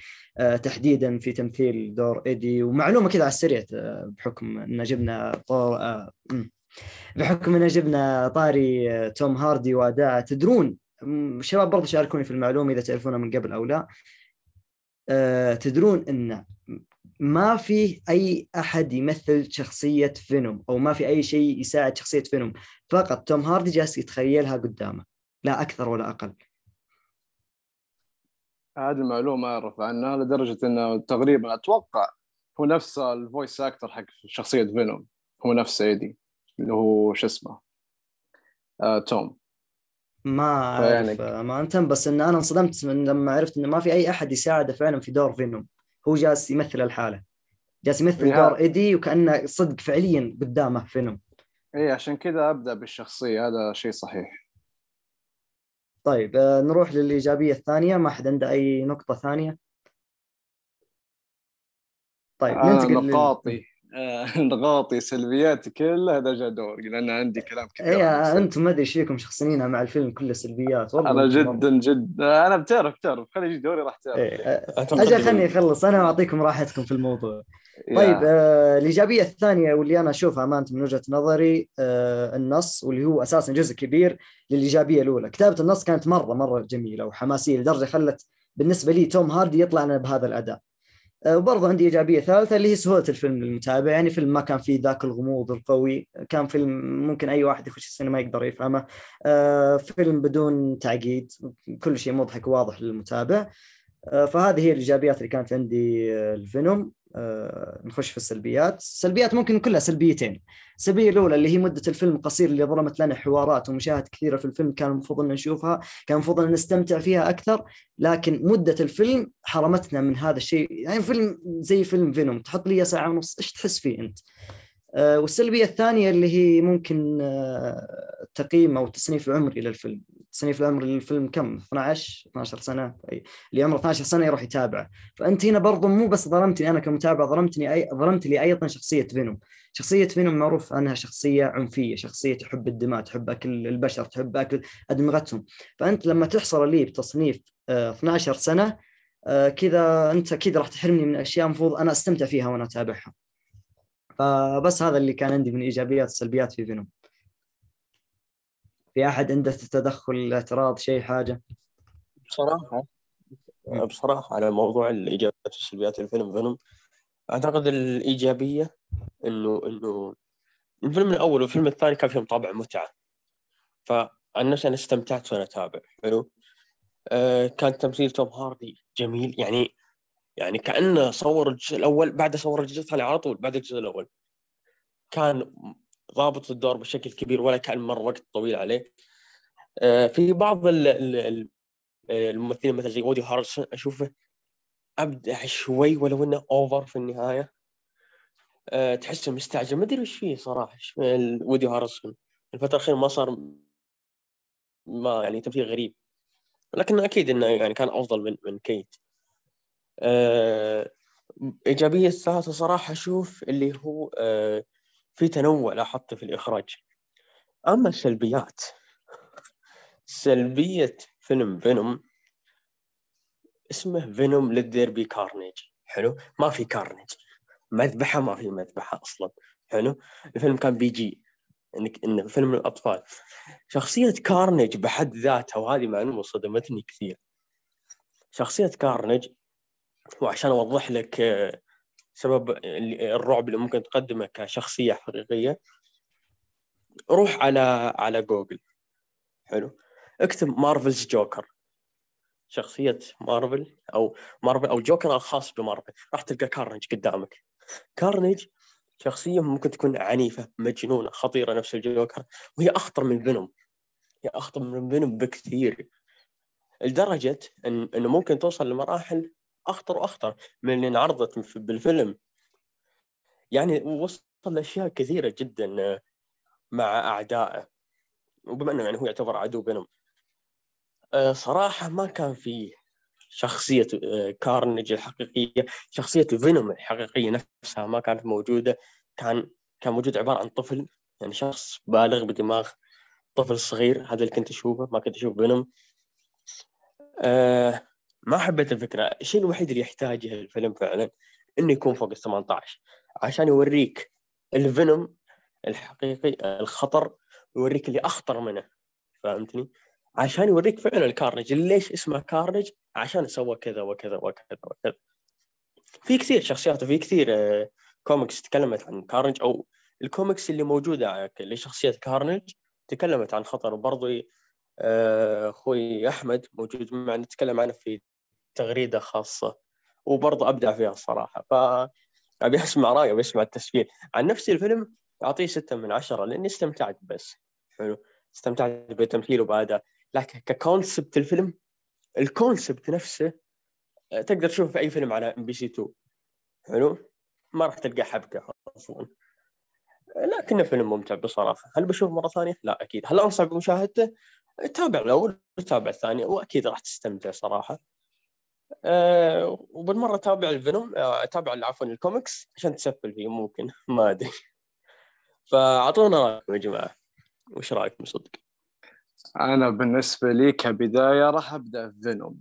كشخصية فينوم مع علاقته مع ايدي بداية من المعروف ممكن البعض ما يعرف ذا الشيء. شخصية فينوم تعتبر شخصية ساخرة يعني مع أن الفيلم قدمها بشكل مبالغ فيه. فينوم يحب السخرية يحب المزاح. ما ده الشيء معروف عنه في الكوميكس لأن البعض ما يقرأ الكوميكس بس بيتابعه ك animation أو كفيلم. فراح يتوقع إنه شخصية متوحشة وشخصية جادة بس بالواقع إنه شخصية يحب يمازح سبايدر مان يحب يسوي أشياء غريبة. هذه شخصية فينوم المعروفة. والشيء الثاني اللي حبيته بالفيلم الشيء الوحيد اللي أنا حبيته بالفيلم هذا نفسه أو حتى الفيلم السابق علاقته مع إيدي كانت حلوة كانت توضح لك انه في شخصين ما هو بشخص واحد بس يعني إنه أوه فينوم بس. لا كان في علاقة بينهم كان في شيء كبير بينهم كان الفيلم يركز عن ذا الشيء هذا الشيء اللي عن فينوم. الشيء الثاني والأساسي اللي بالفيلم نفسه اللي هو كارنج. هذا كان أكبر سلبية بالفيلم. كان يعني سلبيات جدا كثيرة لدرجة إن الفيلم بالنسبة لي أشوفه جدا ضعيف جدا سيء. بالنسبة للشخص يحب الكوميكس ولا أي شخص ثاني يعني مهتم بالكوميكس وقرأ من قبل عن شخصية كارنج راح يفهم كيف إن الفيلم خرب الشخصية وخلاها شخصية جدا ضعيفة جدا غبية ضايعة من كل النواحي. يعني كبداية وكتعريف لكارنج أو كاسدي الش- الشخص نفسه ال psychopath قاتل مجرم شخص جدا جدا شرير يعني. فبدا الفيلم والشيء المضحك إن اسمه كارنج والفيلم اسمه Let Be Carnage ما كان في أي مذبحه بالموضوع ما كان في أي دم ما كان في أي حاجة. الفيلم موجه للأطفال فكان تقديمهم للشخصية هذه جدا سيء. لو إنه كان التغ... يعني لو كان لو كان الفيلم تص- بتصنيف ريدت ار للكبار هو كان ممكن يكون أفضل حتى لو ان الشخص حتى لو إن تقديم الشخصية كان سيء. لو إنه كان للكبار كان ممكن يكون حلو متقبل. لكن كان التصنيف مظلم للشخصية وكان الفيلم سيء بالنسبة للشخصية. أما بالنسبة للقصة كان في اختلاف كبير بينهم جدا اختلاف كبير من ناحية كارنج ومن ناحية كاسدي نفسه. كبداية كبداية الممثل وودي اللي كان ماسك دور كاسدي أنا كبداية كنت مرة متحمس للدور نفسه مو للفيلم للدور نفسه اللي راح يمسك شخصية كارنج ليه؟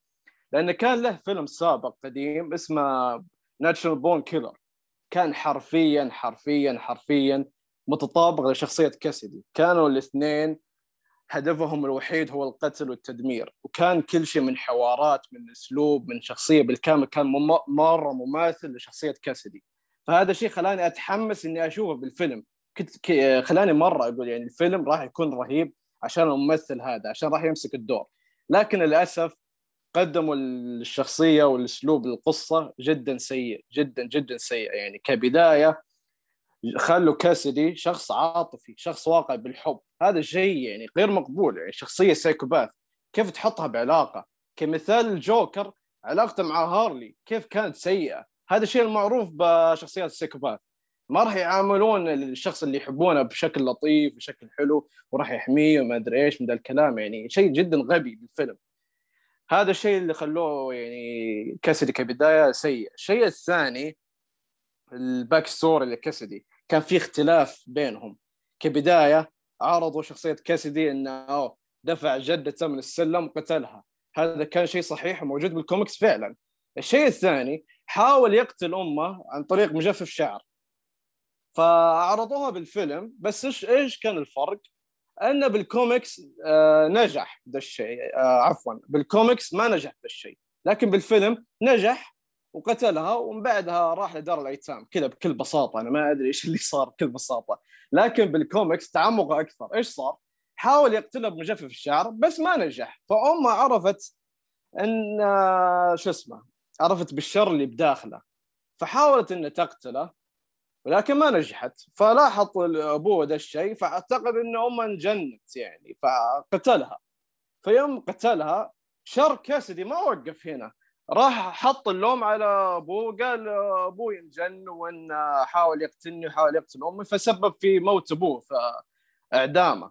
هذا يوضح لك كيف كارنج جدا شرير وجدا شخص سيء يعني على عكس الف- الفيلم ما وضح ذا الشيء. وغير كذا يعني في شيء ما ما هو موجود بالفيلم لكن موجود بال comic عشان تعرفون كيف إن كيف الفيلم سيء ما وضح لك كيف شر كارنج نفسه. بال comic راح لدار الأيتام وكبدايه قتل المسؤولة بعدها حرق بتحرق الكوميكس أنت. في ناس بت... في ناس مثلي. لا. خلاص ما بحرق ال comic شوف. أنا بقول لك حاجة. أنت مشكلتك. تقارنه بالكوميكس ترى. okay أنا ما شفته وأنا شفت الأول ما عجبني فما راح أشوف آه، شوف طيب بس المشكلة إن الف- الفيلم نفسه قاعد يحطوا لك الماضي وال back story. هذا ال back story صحيح يعني زي بيتر باركر لما يحط لك إنه عض من عنكبوت تخيل إنه ما نعض من عنكبوت دخل فيه سم ولا طاح زي الجوكر طاح ببلوعه ما أدري فين طاح. تخيل يغيرون ذا الشيء. هذا شيء جدا غلط. أنا أعرفكم أنتم حقين الكوميكس. أي تحريف أي شيء طيب من وين؟ أبدأ ولا عيد ولا قطعة التسجيل ولا؟ لا مكمل. الله يجزاك خير. آه، طيب ما عليك ما عليك ما عليك. طيب شوف آه كبد شوف آه ال back story بالفيلم كان ضعيف وسيء مرة سيء. أشياء غيروها بالكامل. يعني آه زي أي شخصية بالكوميكس لازم يكون لها back story بال comics وتطلع بالفيلم. هنا طلع بالفيلم شوي منها بعدها تغير. حلو. هذا ال back story كاسدي كان سيء. بعدها نجي للموضوع الأساسي بالفيلم نفسه اللي تعتبر يعتبر أكبر سلبية اللي لاحظناها في فينوم كيف علاقته مع إيدي. حلو. كان علاقته مع إيدي يعني كان فيهم بينهم خلاف إن فينوم شخصية مختلفة وإيدي شخصية مختلفة. لكن نجي من ناحية كارنج كارنج وكاسدي بينهم ترابط كبير. بينهم علاقة كبيرة. يعني فينوم يقول نحن لكن كارنج يقول أنا فهذا الشيء يعني آه، كان بالفيلم مختلف شوف بشكل بشكل عام حتى لو ما تدخل يعني بالكوميكس تفصيليا يعني مثلا هل تشوف الفيلم لو واحد ما قرأ الكوميكس مثلا هل تشوف الفيلم؟ أيوه هنا هنا بالنسبة- هنا النقطة إيه. لأن الفيلم مرة النقطة. رابح تجاريا فأتوقع أنه خطة مارفل ماشية على الطريق الصحيح حتى لو أنت ما عجبك. أنا ما بالضبط، يعني ما. أقلل من إيه، شخص بالضبط. استثمر وقت في الكوميكس بس يعني أتكلم يعني شوف أنا أنا بعطيك زبدة كلها. الموضوع. بعطيك زبدة إيه. الموضوع بعيد عن القصة وبعيد عن كل شيء. الفيلم إذا كنت شخص ما انت ما عندك خبرة كبيرة بالكوميكس ما تعرف عن الشخصية راح تستمتع بالفيلم. زي ما قال أخونا إن الفيلم فيه أحداث وفي أمور مضحكة وفي أمور يعني الأمور تسليك بالفيلم. ما هو ما هو فيلم ممل بالعكس فيلم ممتع. بس من السلبيات اللي بالنسبة لي القصة والأمور هذه اللي كانت موجودة بالكوميكس تغيرت هنا. هذه هي السلبيات. أما بالنسبة للفيلم بشكل عام كان يعني بالنسبة للمشاهد الثاني ممتع. بالنسبة لي كان عبارة عن رفع الضغط كيف إنهم غيروا الشخصية. لا بس يعني إنك شخص- قليلة حتى في السينما ما تحس؟ اي اي شوف بالنسبة للمدة هذا شيء مظلم للشخصية ان ما قدموها يعني. حرام إنه يضيعون يعني مدة قصيرة جدا. مرة ما تكفي مرة ما مم. تكفي. فهذا شيء يظلم الشخصية. يعني ظلموه من ناحية مدة الفيلم ظلموه من ناحية التقديم ظلموه من ناحية ال back story ظلموه من كل شيء. عشان كذا أنا بالنسبة لي أشوفه فيلم فاشل وأعطيه هل والله محتار؟ أعطيه اثنين ثلاثة واربعه حتى يعني مرة أشوفه صلي شيء على فاشل. تكفى. حقين الكوميكس ترى لا تلعب. أنا جايبه ترى عشان. يعني أنا. خطفته عشان يتكلم بالموضوع هذا. يقارن بين الكوميكس والفيلم. جلطني. والله صدمت. أنت أنا داري إني أبي أعطيه تقييم سيء. okay حتى أنا ترى ماني معطيه تقييم عالي يعني بس. لا شوف لا؟ تاخذ لا تاخذ ده, ده الشيء بالنسبة لي. حتى في أشخاص أنا أعرفهم شخصيا لهم بالكوميكس وبرضه نفس كلامي ونفس التقييم يعني ترى الفيلم إنه ما يقرأ. كوميكس والله. باقي باقي محمود يا. شباب خلينا نسمع راي برضه في تسفيل زيادة يعني أنا ما بنخ... ومحمود محمود من كلامه في تويتر أنا خفت أساسا. كرهت الفيلم من الآن. خليه هو ك- ك- كيف أجل أنا ما كملت يا رجل بس بخلي باقي الكلام لأخونا يعني. آه خلاص كفاية. بعطي الفيلم ما- ثلاثة. ما قصرت. يعني إيش إيش إيش انت ما بقيت؟ شاء الله تكلمت حتى عن الجزء القادم يعني إنت ما ما بقيت شيء. وترى ترى ترى لو لو بيدي لو بيدي راح أقول في أشياء تلميحات وأشياء يعني راح تطلع بالجزء ما القادم يعني تقصر بس ما والله. بس ما لا داعي والله. الله. يسعدك والله حبيبي ما تقصر. المشكلة قاعد أحاول إني أبعد قدر الإمكان عن الحرق. يعني شفت كيف طاقتي طلعت كلها على فيلم هذا يوضح لك كيف شخص محب للكوميكس يشوف فيلم زي كذا يتشوه قدامه يعني. وبعد صار شيء الوضع. جالس تحاول للآن كويس. ننتقل لمحمود. عطنا اللي. عندك يا محمود. آه، أول شيء الفيلم بالنسبة لي الإيجابيات هو في آه، إيجابيتين فقط بالنسبة لي. الإيجابية الأولى هي الحوارات اللي كانت بتدور ما بين فينوم وما بين اي دي كانت حوارات يعني مكتوبة بشكل مرح شوية ويمكن كانت كمان أقل من الجزء الأول. ال- آه، الإيجابية الثانية عندي المشهد اللي ما بعد النهايه يعني مشهد مشهد مبشر خصوصا إحنا عارفين طبعا الاعمال الاعمال القادمة لمارفل وكعادة مارفل دايما تحط مشهد كده ما بعد النهاية يعجبنا بس المرة دي كان لأ كان ليه ليه واقع جيد جدا علي أنا كمشاهد بعيدا طبعا عن أحداث الفيلم. الفيلم طبعا بقى ما شاء الله في في زحام من من السلبيات. أول شيء أسخف بداية لأي فيلم مقتبس من كوميكس اتفرجت عليه، بداية سخيفة جدا. تاني شيء أسخف villain اتفرجت عليه، ماليش بقى علاقة بقى بالكوميكس أو مش بالكوميكس أنا بتفرج عليه كفيلم. أنا مش شرط مش هروح مثلا أقرأ كوميكس نفس النظام مثلا في, في الأنمي. الانمي مثلا مش هروح اتفرج على الانمي واقول له الشخصية دي مش عجباني ولا لا أصل أنت ما قريتش المانجا مش ذنبي. أنا ذنبي إن أنا بتفرج على حاجة مباشرة. ليه؟ إيه إلا بقى لو أنت قول لي روح اتفرج الأول اقرأ الأول قبل ما تشوف الفيلم. دي دي, دي حاجة تانية. فأسخف villain أنا شفت اتفرجت عليه ال villain ده. وأسخف villain أنثى. وحاسس إن هي محشورة برضو حشر كده وخلاص ارضاء لناس لناس معينة. ثالث شيء سيناريو أهبل جدا. أهبل جدا طفولي. سيناريو معمول لطفل في حضانة مش لناس مثلا بتتفرج حتى لو لو التصنيف العمري للفيلم 12 سنة. آه، دي دي دي نقطة برضو. النقطة الرابعة ال- الشخصيات ال- ال- الأحداث الغير منطقية في العالم الغير منطقي. يعني مثلا أيوه فيلم فيلم خيال علمي ومختص سوبر هيروز بس في حاجات بتكون بتخلي الفيلم ده مش فانتازيا بتخليه جوه الواقع بتاعنا. للأسف يعني برضه غير منطقية حاجات خاصة بماضي شخصية إيدي مع مع حبيبته.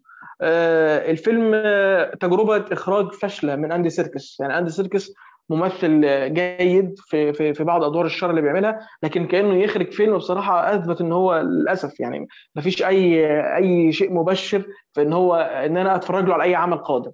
الفيلم في رايي آه، كانوا يكتفوا بالجزء الأول فقط. الجزء الأول كان مسلي وكان يعني بالنسبة لي كان كويس وعجبني وقضيت معاه وقت كويس ووقت ترفيه كويس. لكن الجزء الثاني للأسف خلاني أندم إن أنا اتفرجت على الجزء الأول. من الاساس تقييمي للفيلم طبعا على كان على Letterboxd نجمتين. نجمة ونص عفوا. نجم عشان خاطر الحوارات والنص نجم عشان خاطر مشهد ما بعد النهاية. طيب آه، تسامحني؟ اتفضل. تسامحني في في ال- في ال- في الحشر اللي اعطيتك اياه خليتك تشوفه. آه هو في- أتفرج عليه. لا هو هو أنا أنا كنت عايز أتفرج عليه بصراحة أنا مش هكذب عليك كنت عايز أتفرج عليه. آه، بس اللي حصل إن لما نزل النهارده No Time to Die نزل آه، بجودة كويسة على الإنترنت كنت عايز أتفرج عليه بس افتكرتك أنت لما اتفقت معاك فقلت خلاص أنا هقدم على فيلم آه، فيلم فينوم فيعني الحمد لله رب العالمين ساعة وثلث عدوا عليا يعني بالعافية. بس الحمد لله. بالعافية والله. فعلا فعلا. يا ذولي مرة خافصين بالتقييم. طبعا أنا الوحيد اللي أنت يزيد ما ما تابعته صح؟ لا والله ترى أنا الأول إيه. ما عجبني. إذا محمود قال الأول كويس يعني فأنا الأول ما. عجبني. يعني كيف بيعجبني أنا الوحيد اللي الآن باقي ما قلت تقييمي على الفيلم. تقييمي على الفيلم خمسة ونص ستة من عشرة بالكثير. طبعا أنا ماني قاري الكوميكس فممكن هذا سبب إن التقييم عندي مرتفع عن باقي الشباب. إذا أنصح تتابعه أو لا إذا اللهم إنك بس بتروح تتابع just for fun vibe راح يعجبك.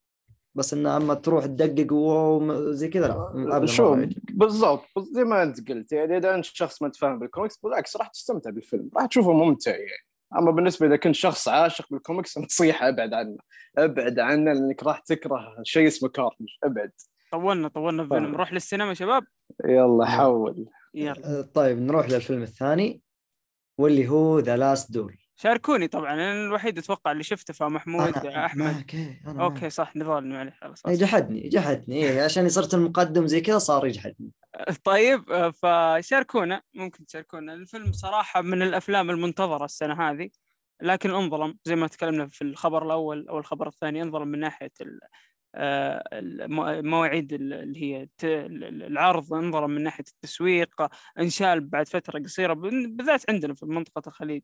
فما علينا نبدأ بالفيلم ونعرف بالفيلم. آه، فيلم The Last Duel من إخراج ال- المخرج المخضرم صاحب التحفة الفنية Gladiator اللي هو ريدلي سكوت آه، من كتابة بن آفلك ومات ديمن.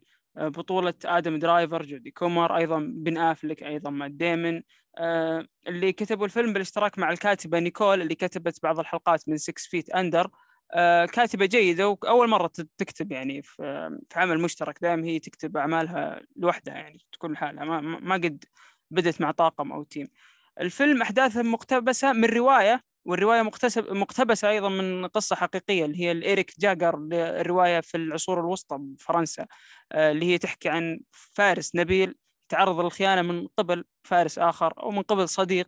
آه، الخيانة هذه طبعا بدون حرق حتى الشباب ما شافوا الفيلم الخيانة هذه تتسبب في معركة معركة انتقامية بين الاثنين آه، تسمى بذا دول. وقتها ما كان في يعني معارك أو شيء كانت تقريبا انتهى نظام المعارك في الحقبة هذيك فكانت آخر معركة موجودة وآخر محاكمة موجودة بنظام المعركة. فبنشوف الأحداث إلى وصولا بالمعركة الأخيرة أو بذا دول اللي تكون في آه، النهاية. طيب آه، أبغى أتكلم بالإيجابيات لكن أبدأ معك نضال إذا عندك أي إيجابيات بالفيلم. آه، نبدأ معك بعدين ندخل عندي. تمام. آه عندي تقريبا إيجابيتين إلى ثلاث إيجابيات. آه أول إيجابية القصة وطريقة سردها. قصة الفيلم بعيد عن انها أساسا زي ما قلت أنت مبنية على قصة حقيقية أو مبنية أو مقتبسة من رواية. بعيد كل البعد تم سردها وطرحها بشكل جدا جميل. هذه النقطة الأولى. آه، النقطة الثانية اللي هي إخراج الفيلم. من ناحية الإخراج كان جدا جميل بالنسبة لي. آه، خصوصا أن نحن نتكلم عن فيلم ممكن تتجاوز مدة الساعتين والنص وبرضه زي ممكن هذا الشيء أنت ملاحظ أنت بعد يزيد دام كتابات الفيلم أن أكثر الأحداث أو نص الأحداث متكررة لكن بالإخراج اللي شفناه هذا شيء ما خلانا نحس بالملل ما خلانا نطفش أو نقول "مم، هنا هنا الفكرة كيف متكررة". إن مم. المشهد قاعد ينعاد معك و... وأنت في كل مبسوط. تستمتع فيه آه،. في في في شيء تحليل نفسي اللي هو أنت تشوف ال- الحاجة من وجهة نظرك أنت تحس الكل مبسوط لكن ممكن الشخص اللي مقابلك في قمة البؤس بس أنت ما تدري فنشوف لما ينتقل المشهد الأول الأكت الثاني الأكت الثالث هو نفس المشهد بس شفناه في المشهد الأول إن ال- الكل مبسوط الكل سعيد تطلع المشهد الثاني بس مجرد إنك شفت الكاميرا من زاوية ثانية الأحداث ما تغيرت. عرفت إن لا مش مو, مو الكل سعيد يعني صراحة ابداع إبداع من ريدلي سكوت للأمانة يعني. هذه هي الإيجابيات اللي عندي اعطني اللي عندك. أنت بعدين خلينا نخش سوا في السلبيات.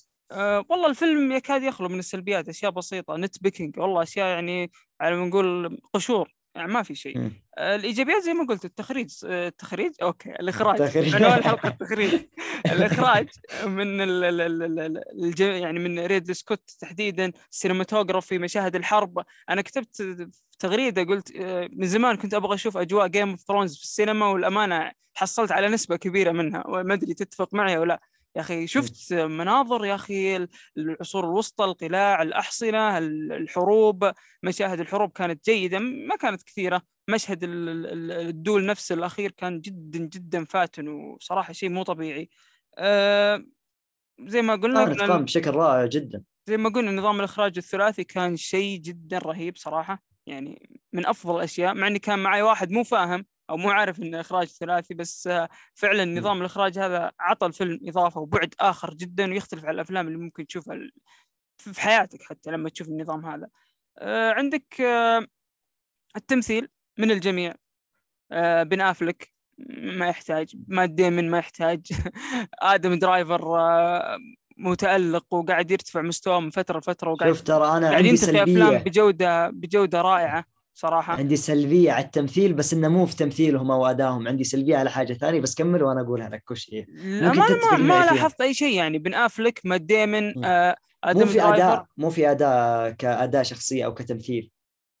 آه ممكن تقصد أتوقع إنك تقصد اللكنه لكنة الممثلين. اللكنة آه، أوكي بالضبط. والله حسيت أقصده. هذه من السلبيات عندي ترى. اللكنة هي السلبيه الوحيده اللي العصور الوسطى. تتوقع دائما إنها بتكون بريتش لكنها بريطانية ثقيلة مثل تمثيل مم. جودي كومر في الفيلم كان صراحة ثقيل ومعطي معطي نفس أجواء الفيلم تقريبا ما تحس إنك تفصل يعني لكن يبا أنا ما, ما- ما ما ديمن أقول وبن كل أفلك. صراحة وآدم درايفر فصلت شوي تعودت يعني في نص الفيلم بس إنه في البداية حسيت الموضوع كرنجي ولا هي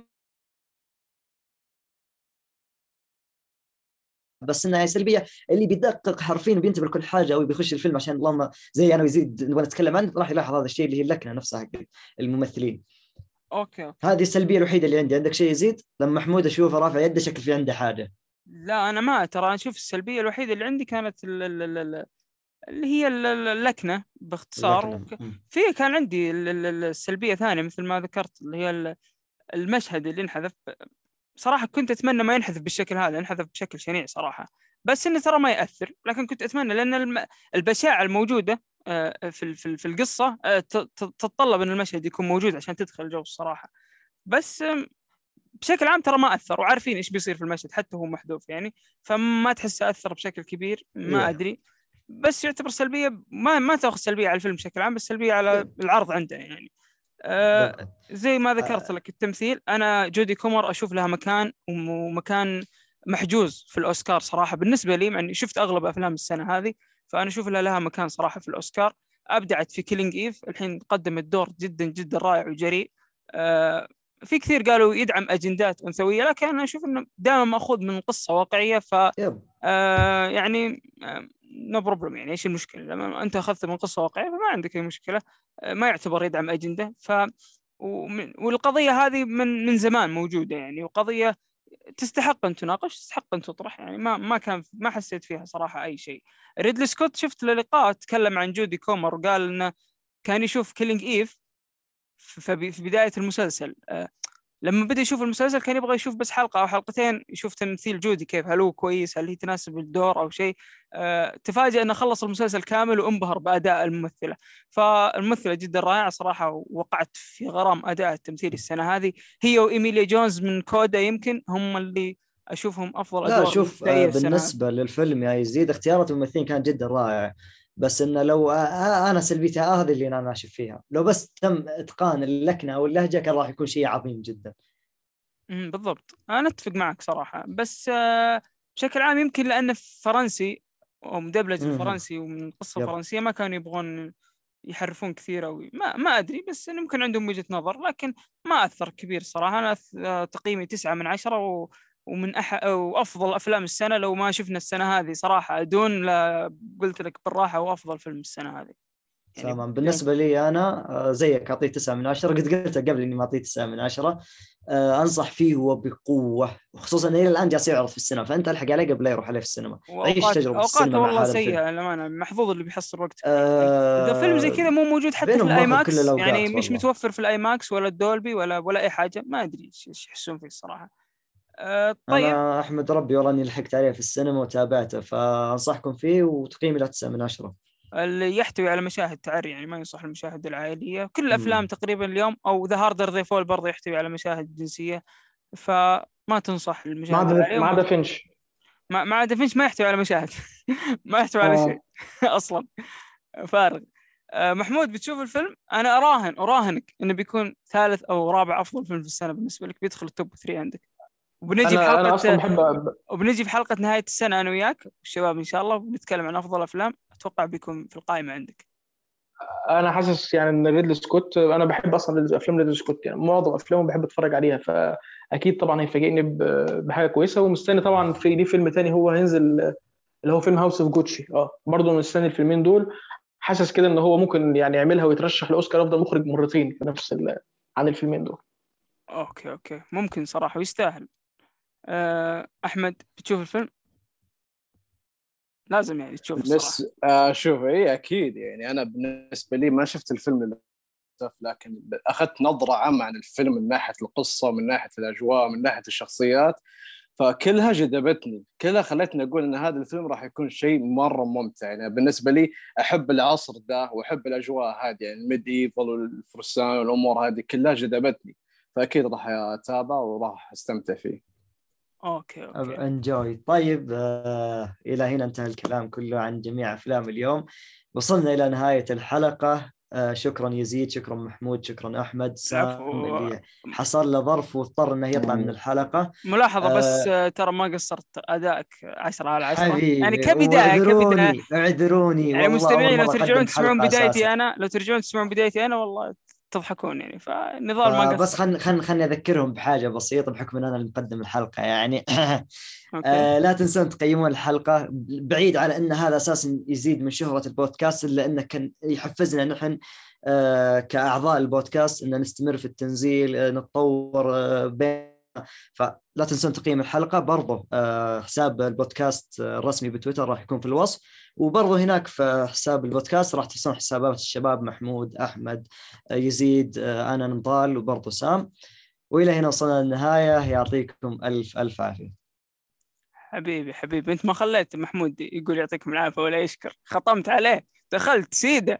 مع السلامة. ما ما س... والله ما سمعته والله آسف شاء الله. محمود لا يا راجل لا. والله حقك علي الرجال. محمود آسف. لا لا لا ما سمعته. يا رجال. يا رجال يشتغلك بيشتغلك تزيد آخر شيء. لا لا. أنا مع- مسوي مسوي ميوت لل- للمايك كمان أح يزيد. آه يا عيال يا عيال. والله قصقصة بالهبل. إيش ذا؟ يزيد. آه. أنا أشهد أن زهران تلعب دور في الحلقة طلع إني ما سجلتها. صادق والله؟ أقسم بالله. عاد عندي تقطيع والله الله يستر.